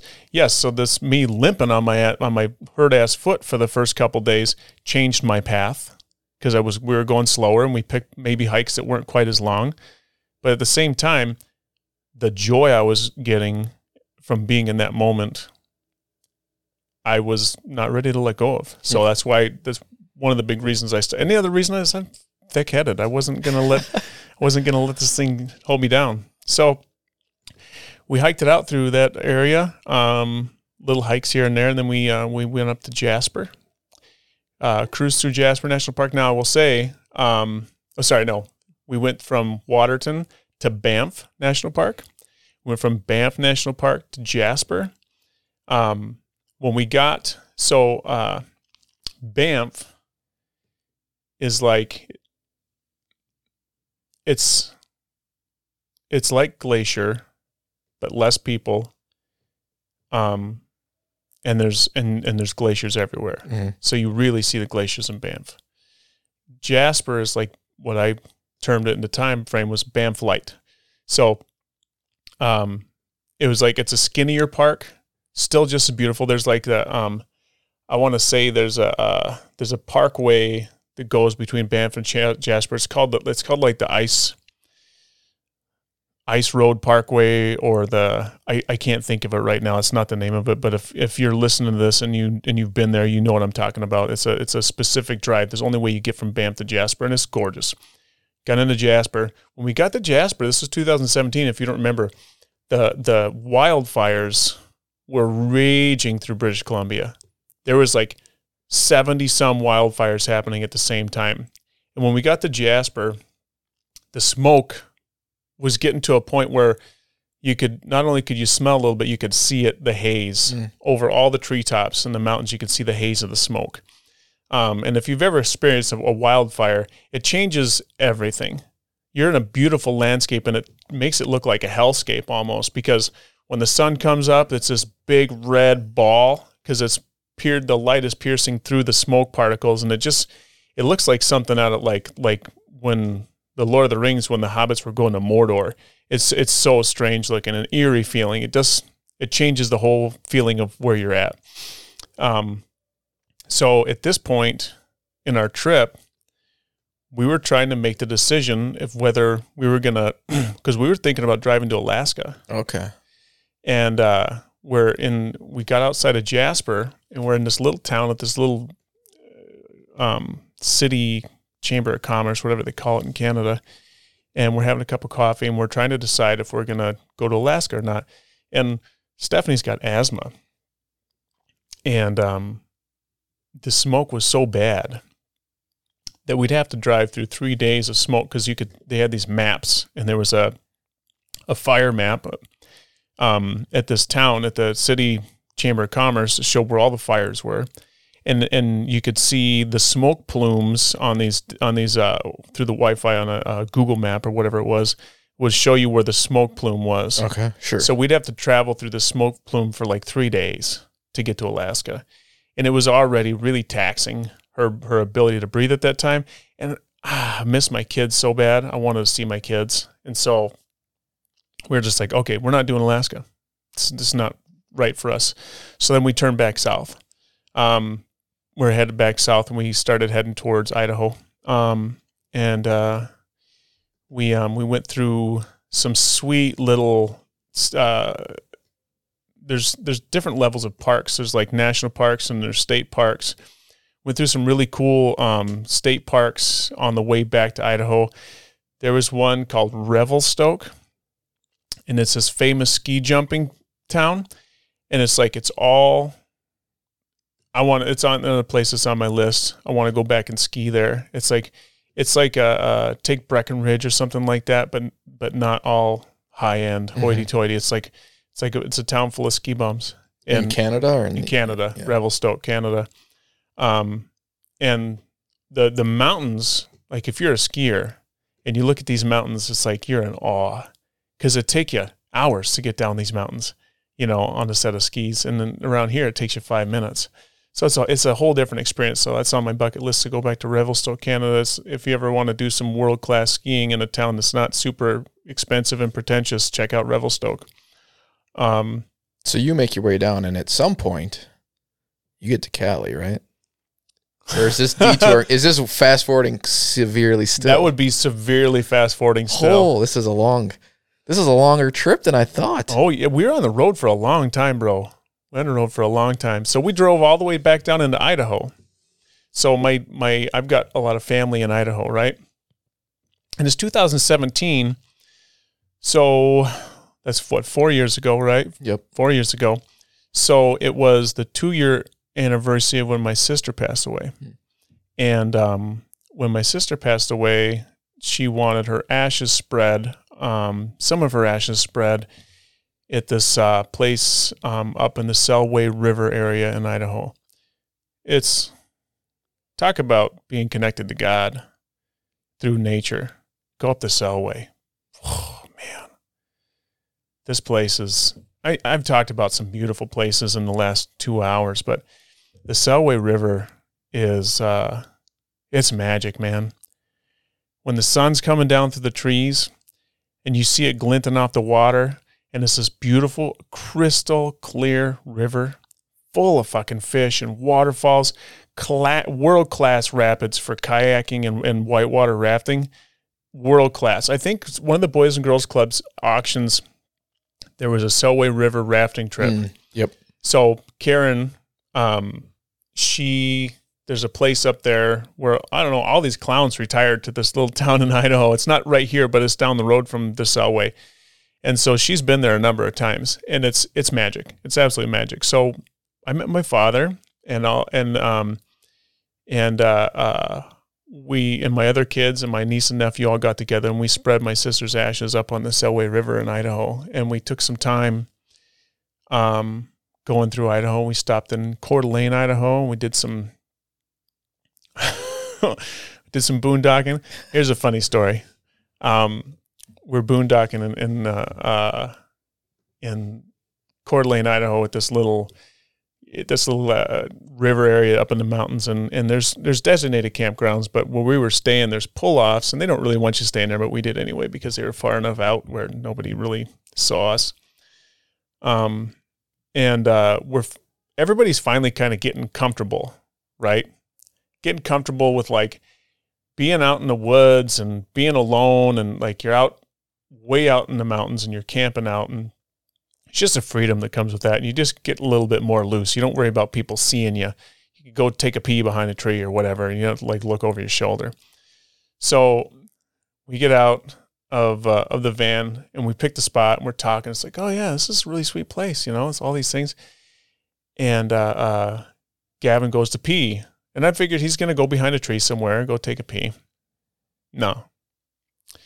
I come back to the van from taking a little walk around this camp area, and I see this pool of water, and it's right underneath where the radiator is on the van. and I'm like, what the fuck? If we're leaking radiator fluid, this is going to suck because we're in the middle of nowhere. So, of course, I lean down and I stick my fingers Aw. in this pool of water. And, and I'm about ready to stick it up to my face to smell it because you smell, you know, for radiator fluid. And all of a sudden, I just hear Gavin laughing his ass off. I'm like, what are you talking about? He's like, that's my pee. he just stepped out in front of the van, right in the front of this dirt road, and takes a leak right in front of the van on the road. And I just rubbed my fucking fingers through it, thinking it was, it was radiator fluid. So, yeah, this, these little things. Um, so anyway, we we spent some time in Idaho, and then uh, then we drove to Seattle. This is where my kids were. Yep. And we visited them, and I got to tell you, I was I was really unimpressed at the time with the Seattle area.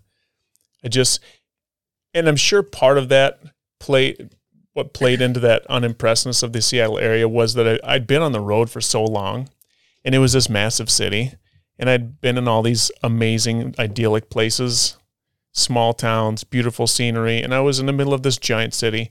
And there was certainly, you know, you go down to the pier, get some clam chowder, the fish market, and all that shit's exciting. But it certainly wasn't jiving with me. Mhm. You know, it wasn't like I wasn't feeling it. So we spent some time there in Seattle and visit with my kids and stuff. And and it's like, okay, well, you know, maybe someplace in Oregon, Oregon coast, we'll check that out. So we left Seattle drove through Portland, and we had all kinds of hijinks and shit happen to us. Our van overheated, all this crazy stuff I could get into. But we went down the coast of Oregon, um, and uh, my youngest son was with us at the time. We picked him up in Seattle, and he traveled with us for a while. Um, and uh, we drove down into Oregon, and we did some camping and stuff. We went to Mount Rainier. We did some cool shit. Um, it's the first place we'd been to where they were selling legal legal weed. Mm. So there's like a green cross everywhere you look. There's these green crosses. That's where you could buy legal weed. So that was kind of an interesting little experience, like to to go into a place and see. Uh, I we didn't even buy anything the first time. It was just like, this is this is like where's there's no you're not going to get in trouble. You know, it's like it was everywhere. So um, we had some experiences there. We drove down.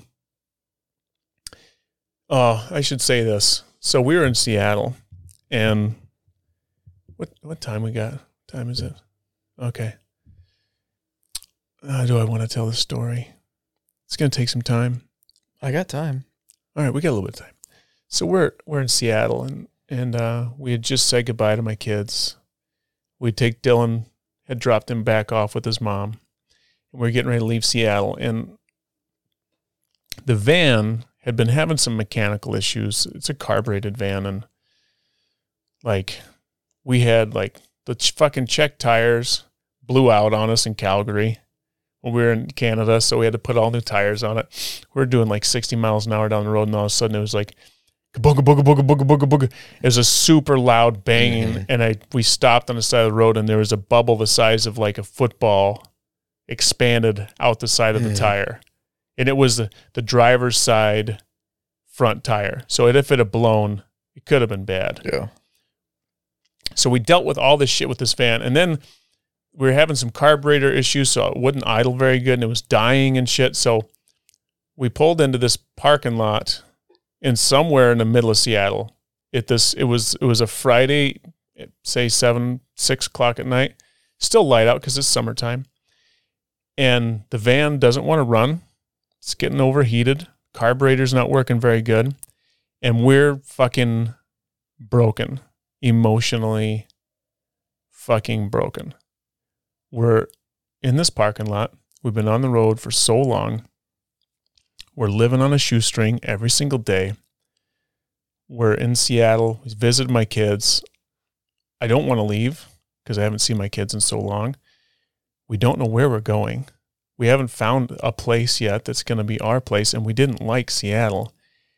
And now our van is broke down on a Friday night in a parking lot in the middle of someplace we don't know where the fuck we are. No mechanics are open. How what the fuck are we going to do? So we're sitting there in the van and then and so one if you've ever been to Seattle, there's these ginormous blackberries that grow wild all over the city. It's just it's really strange, but so Gavin there's this mountain or uh, mountain of them right next to where we're parked. So Gavin grabs a Ziploc bag when he's bored, like, go pick some blackberries. So he's filling a Ziploc bag full of blackberries and we're talking and Stephanie's crying and and and and we're just kind of just at our wits end. And it's like, nope. I said, we're gonna be fine. We're gonna figure this shit out. It's gonna be okay. I have this in me that I don't ever fucking quit, no matter what I'm doing. Sometimes when I should quit, I don't quit. And and at this moment it was like it was the time when when the question comes up do you quit? What do you do? It's like fuck no. So i called my uncle that was in idaho. He's the one that helped us look at the van in the first place. I'm like all right uncle his name is alf. I'm like uncle alf. I said what do i do here? I don't know what the fuck's going on with this thing but he's like well it's a carburetor issue you know. So he's like you know it's probably it's all um, got all kinds of shale i think shale is that the it's a, the glossy shit when gas sits in there too long and it gets thick on so your your uh your uh pins and stuff they get all Mhm. glazed up. I don't I don't know what the name for it is. Anyway, he says it's all gunked up. Needs to be cleaned and all this. So we let it sit for a while. We got it running again. Didn't really do anything to it, but we got it running. So we we leave Seattle and we're driving and and uh we're like trying to find a place to sleep for the night. And uh we come across this casino. And casinos have big parking lots, and there's always places that people pull their RVs in. So it's like, okay, we'll just pull into this casino for the night.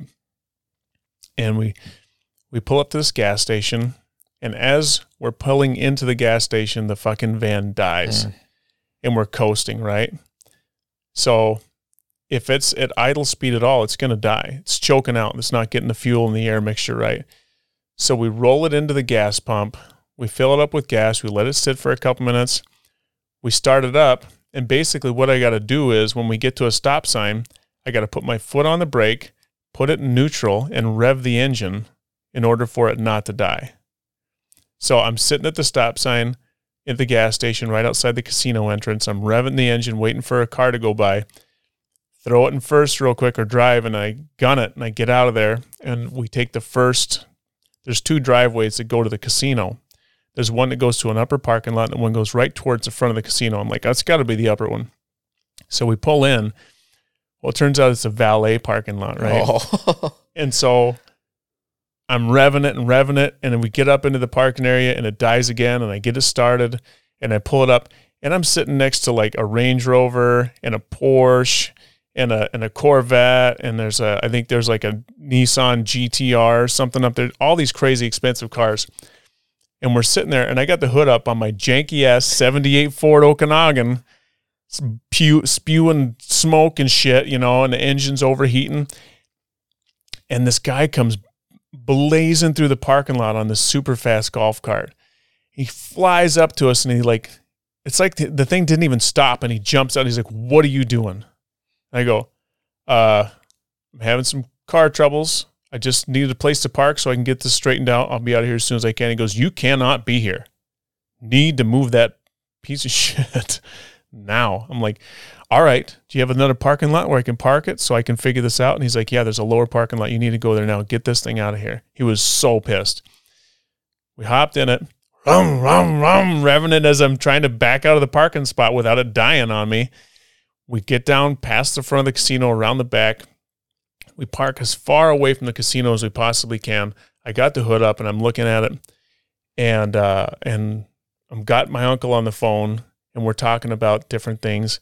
And he's like, "So here's the thing." He says, "Try this." He said, "Start it up, take the end of your screwdriver, and just bang the side of the carburetor as hard as you can." I'm like, "Seriously?" He's like, "Yeah, just see what it does." I'm like, "All right." So I started it up, and I I'm wailing on the carburetor with the back of my screwdriver, and all of a sudden it idles. It goes, it's like, and it goes down.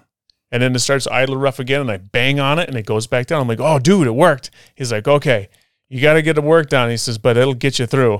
So now every time we stop somewhere, I'm banging the fuck out of the carburetor on my van, trying to figure out, you know, just what's going on. So we end up going um, out of this casino, and we're uh, we're in southern Washington. We cross the Columbia River into Oregon. We get into Astoria, and and there's a there's a little town called River. I think it's called Riverside, Seaside, Seaside, Oregon. I think it's called Seaside. It's little quintessential little pretty Oregon town, and uh, we're pulling into town, and we we want a coffee so bad. So it's a one lane road, and it's it's like driving through the dells of the old days, the old downtown dells Mhm. Wall to wall cars. Like it takes 40 minutes to get from one end of town to the other and it's not a big town. Mm. So we we pull off the road to this coffee shop and I got to idle and it, and I'm going down this little embankment and it dies on the way down the hill into this coffee shop. And I'm like, fuck. So I coast up to the window, order a coffee, get out, start it up, bang on the carburetor, and I'm like, I pray to God it stays running long enough for me to get out of this coffee shop because there's people in line behind me. I get back out to the street and now I've got to wait for an opening in the cars, right? So I've got my foot on the brake and I'm revving the engine and everybody's looking at me because the exhaust on this thing is fucked up and so it's loud as hell. The windows are down and we look like the Beverly Hillbillies or some shit. It was the craziest thing. So we're sitting there at this stop sign and finally we get out into the traffic and it's stop and go traffic. Every time we have to stop, I put my foot on the brake and put it neutral. I'm revving the engine behind the car in front of me who there's looking out the back window mirror going, What the fuck is wrong with this guy? Why is he revving his engine at me? It was insanity. It was absolute insanity, and it was hot as balls because the engine heat's to have coming that up. van, baby. God, we had to have that van. So we pull into this gas station. Oh, we pulled into a Napa. And I the guy at Napa, I'm like, hey, can you, guys work on vans? Oh, yeah, we got a shop here. We'll work on your vans. Like, can't get to it for like 14 days. So I'm like, 14 days? I'm on the road. I need this fixed like yesterday. And he's like, uh, I don't know what to tell you, man. He's like, is that carbureted? And I'm like, yeah. And he goes, oh, we don't even do carburetors really anymore here. And he's like, hey, you know anybody talking to someone behind the counter that does carburetors? He's like, well, you can talk to old Jesse. It's like, well, is he even there half the time? It's like some, you know, some old dude that still knows carburetors, but he's got some janky ass shop that he's only there half the time. So we pull up to this Jesse dude's place and and we walk in and he looks at me and he looks at my wife and he just starts talking to her. He will not even talk to me. He's like, You're not even a man. it's like and I told him, I'm like, I'm pretty sure it's a fuel to air issue. He's like, How do you know it's a fuel to air issue? Do you know carburetors? And I go, Well, not really, but my uncle does. And he told me, he's like, he's like, come here, man, let's talk about this. So he pulls her aside and, and they go out and look at the van. He w- didn't even want to talk to me. I was like, I've never felt so demasculated. I was like, what the fuck? I don't care at this point. You know, we got to get it fixed.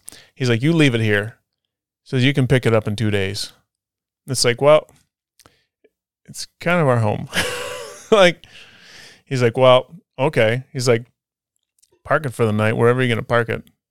Bring it back five o'clock in the morning. Then you're going to leave it here all day tomorrow. And then, and if you're lucky, I get it done by the end of the day. So he took it that next day. We parked it at the end of this dead end street and he took it the next day and he fixed it the next day. He got the carburetor done, fixed, cleaned up, whatever he had to do yeah. with it. And then, uh, and then we took off from Riverside and, and we headed down the coast, man, hit the PCH highway, highway one down, uh, down the coast of California. We started in Northern California and it's running good now. Hit Northern Cali. The sun's coming down. We're in the mountains. We see the ocean. All of a sudden, the vibes are picking up, man. It's like it's feeling good again. You know, it's like the van's running good. California living. It's like we're like we, oh, dude, we hit this one spot we camped overnight. We parked at this lookout. It looks out over the ocean. And it's like weird. Like there's only two other cars there. And uh, woke up in the morning, five o'clock in the morning, get outside, got my coffee routine down. I'm drinking my coffee and I, I, I look down this trail that goes down by the water.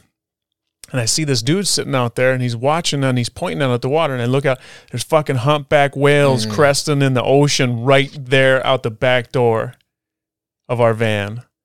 This is where those photos come in, right? This is that moment when when you're sitting there and you're living the van life, baby, you know, and you look out at the fucking ocean and it's 76 degrees and sunny and there's humpback whales cresting the ocean. There's a bunch of sea lions down on the rocks. And It's like, this is why we did this. This is the most amazing thing in the world. And, and it's like, we're feeling good again, right? We're going down the PCH and it's really windy. Stephanie gets car sick. So she's like, maybe we'll just like, there's a mountain range between the PCH and then you, I think you go over the top of the mountains. I want to say it's a 405 or the 5, one of the two that'll take you down into San Francisco. So we're going to we take the mountain range. We're like, okay, we're going to we're going to take a quick little trip over the mountains here. We're going to get over the top, we come back down and we're going to get into San Francisco, you know, and it's going to be awesome. So one of my best friends in the world, Peter. That's why I love you, brother. I don't know if you're ever going to listen to these. I keep telling him I don't know if he's listening to or not. He's a busy guy, but he lived in LA at the time, and like we're going to go see him, right? So that's where we're headed. We're checking out Northern California, checking out the towns. Maybe we want to find a place to live there. Still not very far from Seattle, you know. It's it's on the west coast. It's California. Check it out. So, um, we start going up in the mountains, and these mountain roads. When you cross over that mountain, the switchbacks are a hundred times worse than they were on the PCH. it was so bad, and you can only do like five miles an hour, and it's a steep ass incline. It's a huge grade back and forth. We're going up and down the mountain road. We're up and up and up, farther to top. We crest the mountain and we start coming back down. And for those of you that were took the time to look up a 1978 Ford Okanagan camper van, it's a one ton Ford F three fifty chassis mm-hmm. with all of this extra gear on. It's heavy as fuck, and is all the way around drum brakes, front and back. We're coming down this mountain, and and the brakes are starting to get hot, right? And we're just creeping around the corners, going nice and slow. And I could start to smell the brakes. It's getting hotter. It's getting hotter. It's like, okay, pull off the side of the road, let it sit for a little while, let them cool down. But it can't cool down because it's hot as fuck out. Because once you get away from the coast, the temperature goes up drastically. So it's getting, they're just super hot. So finally, we find a spot where we can pull off and there's a creek, right? So I don't even, I don't think this was the smartest thing to do, but I didn't care. I didn't know what else to do. I took a, a one gallon jug that we had for water. I cut the top off. I went down to the creek and filled it up, and I started pouring gallons of water over the, my brake drums. Mm. And the the steam, I was like in a sauna. It was pouring out. They, first off, they were smoking. They were so hot. All four wheels were smoking. I thought we were going to catch on fire. It's like I had to do something. So with smoke billowing out of the tires, we pull off the side of the road. I run down the creek and I'm gallon jugs of water and I'm dumping them on the brakes, just trying to cool them off. And finally get to the point where they're just barely boiling hot, you know, and the steaming isn't so much. It's like, okay, they're cooled off. We can hit the road again. So we start driving down and uh, we, uh, um, now all of a sudden, like when we hit the brake, you know what it's like when your rotor's out of, out of true and it goes, whoa, whoa, whoa, whoa, you know, it kind of rattles your car. Every time we hit the brakes, the whole van is shaking like we're in the middle of an earthquake. Like the the dishes are rattling in the cupboards because the rotors are so tweaked now because they got so hot that it warped them. And so we uh, um we get into San Francisco and we camp out at the Golden Gate Bridge. There's this huge parking lot area where a lot of van campers go and camp, and we, so you can camp out overnight there. It says you're not supposed to, but everybody does. Um, so we camped out there. Um, took it in, and and at this point, we're at another point where the now the fucking van shakes like a like a you know right. Warped like a- your rotors. like yeah it's it's a it's like a broken tractor Or or something. It was rotors. it was huh what well, what is it that the pad on the drum the drum goes up against? It's still a rotor, isn't it? I think it's just the drum. Well, whatever the drum is, is warped. It's the drum then. I don't fucking know right now. So, um, we're camping out and and we're at that point again where we're deciding it's getting later in the year. We haven't found a place to stay. We're at the we're not at the edge of our money, but at the same point we're still like you know, we've already gone through all the states that we thought we might want to stay. Mm-hmm. So I called up my friend Peter because we decided we're going to head home.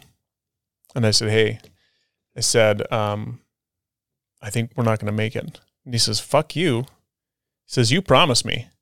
He said, You promised me you were going to come visit me. I said, I know, but like, we've been through hell, man. Like this last, this, you know, it's been rough. And he, and he's like, You're in San Francisco. You're not that far away. He says, Just come down here, visit for a day, you promise, and then take Route 66 back. It's like, okay, fine, I promise. We'll come. I said, I'm not even coming into LA with this fucking van, this beast of a van. I said, I don't want to. Fine, we'll have lunch somewhere. Meet me outside of LA. Um, we get a little ways south of San Francisco into Salinas, California.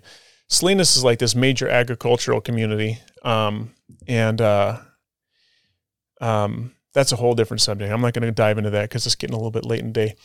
So we get into Salinas, and the van is so bad, shaking so bad, it's like he, it's almost undrivable. So this dude, his name was Jose, and he had this little hole in the wall shop. This fucking dude saved our lives, man. He, I, I took the van to him, and and he, uh, he looks at it and he goes, "Oh, this is very bad, my friend." and I'm like, "Yeah," and he goes, "Oh, it's so bad." you should not be driving this van. and I'm like, fuck. Okay, so to give it to what what what's up? He shows me the the pad, and he and it's like he's got a handful of black dust. Mm-hmm. It all the heat and then the, the rapid cooling turned it into this brittle, flaky shit. Mm. And he's like, he's like, he's like, you you're gonna get into an accident. He's like, you can't drive this. So I'm like, okay, what do we got to do? And he's like, you need all new rotors, all this stuff. And he goes, you know, there aren't very many places that make these anymore. And I'm like, you kidding me? So we had to order all new pads and, and whatever it held, drums or Yeah, whatever it is, yeah. from San, from San Jose, California, and they had to be delivered the next day. And Jose put them in right there. He got us on the road in, in less than two days. So we got down to LA, met my friend Peter, and uh, it was later in the day. It was like seven or eight. And he's like, just come stay at our place. Just spend the night, take a shower. You know, you want to take a load off. You guys can have one of the beds in the house, get a good night's sleep, you know? So we did. And uh, to You be stayed. continued, man. You stayed. We stayed. We stayed for like three months, lived the LA life for three months. And uh, this has to be a to be continued because so much cool shit and awesome Yeah. things happen. And at LA. some So point, it's- obviously, you came back. Yes, and, and and eventually, after spending three months in LA, we did come back. Yes, so that that's a- story will be continued. the story will be continued like on, it. on another episode whenever we get to that point. So, goddamn, if you're still listening and and you're listening to me ramble on this whole long story, it's it's a fun story to tell. But God bless you if you're still interested right now. Well, and I, here's the thing. It needs to be said. You need to, we need to go we need to dive into this part of your life because I think it's huge.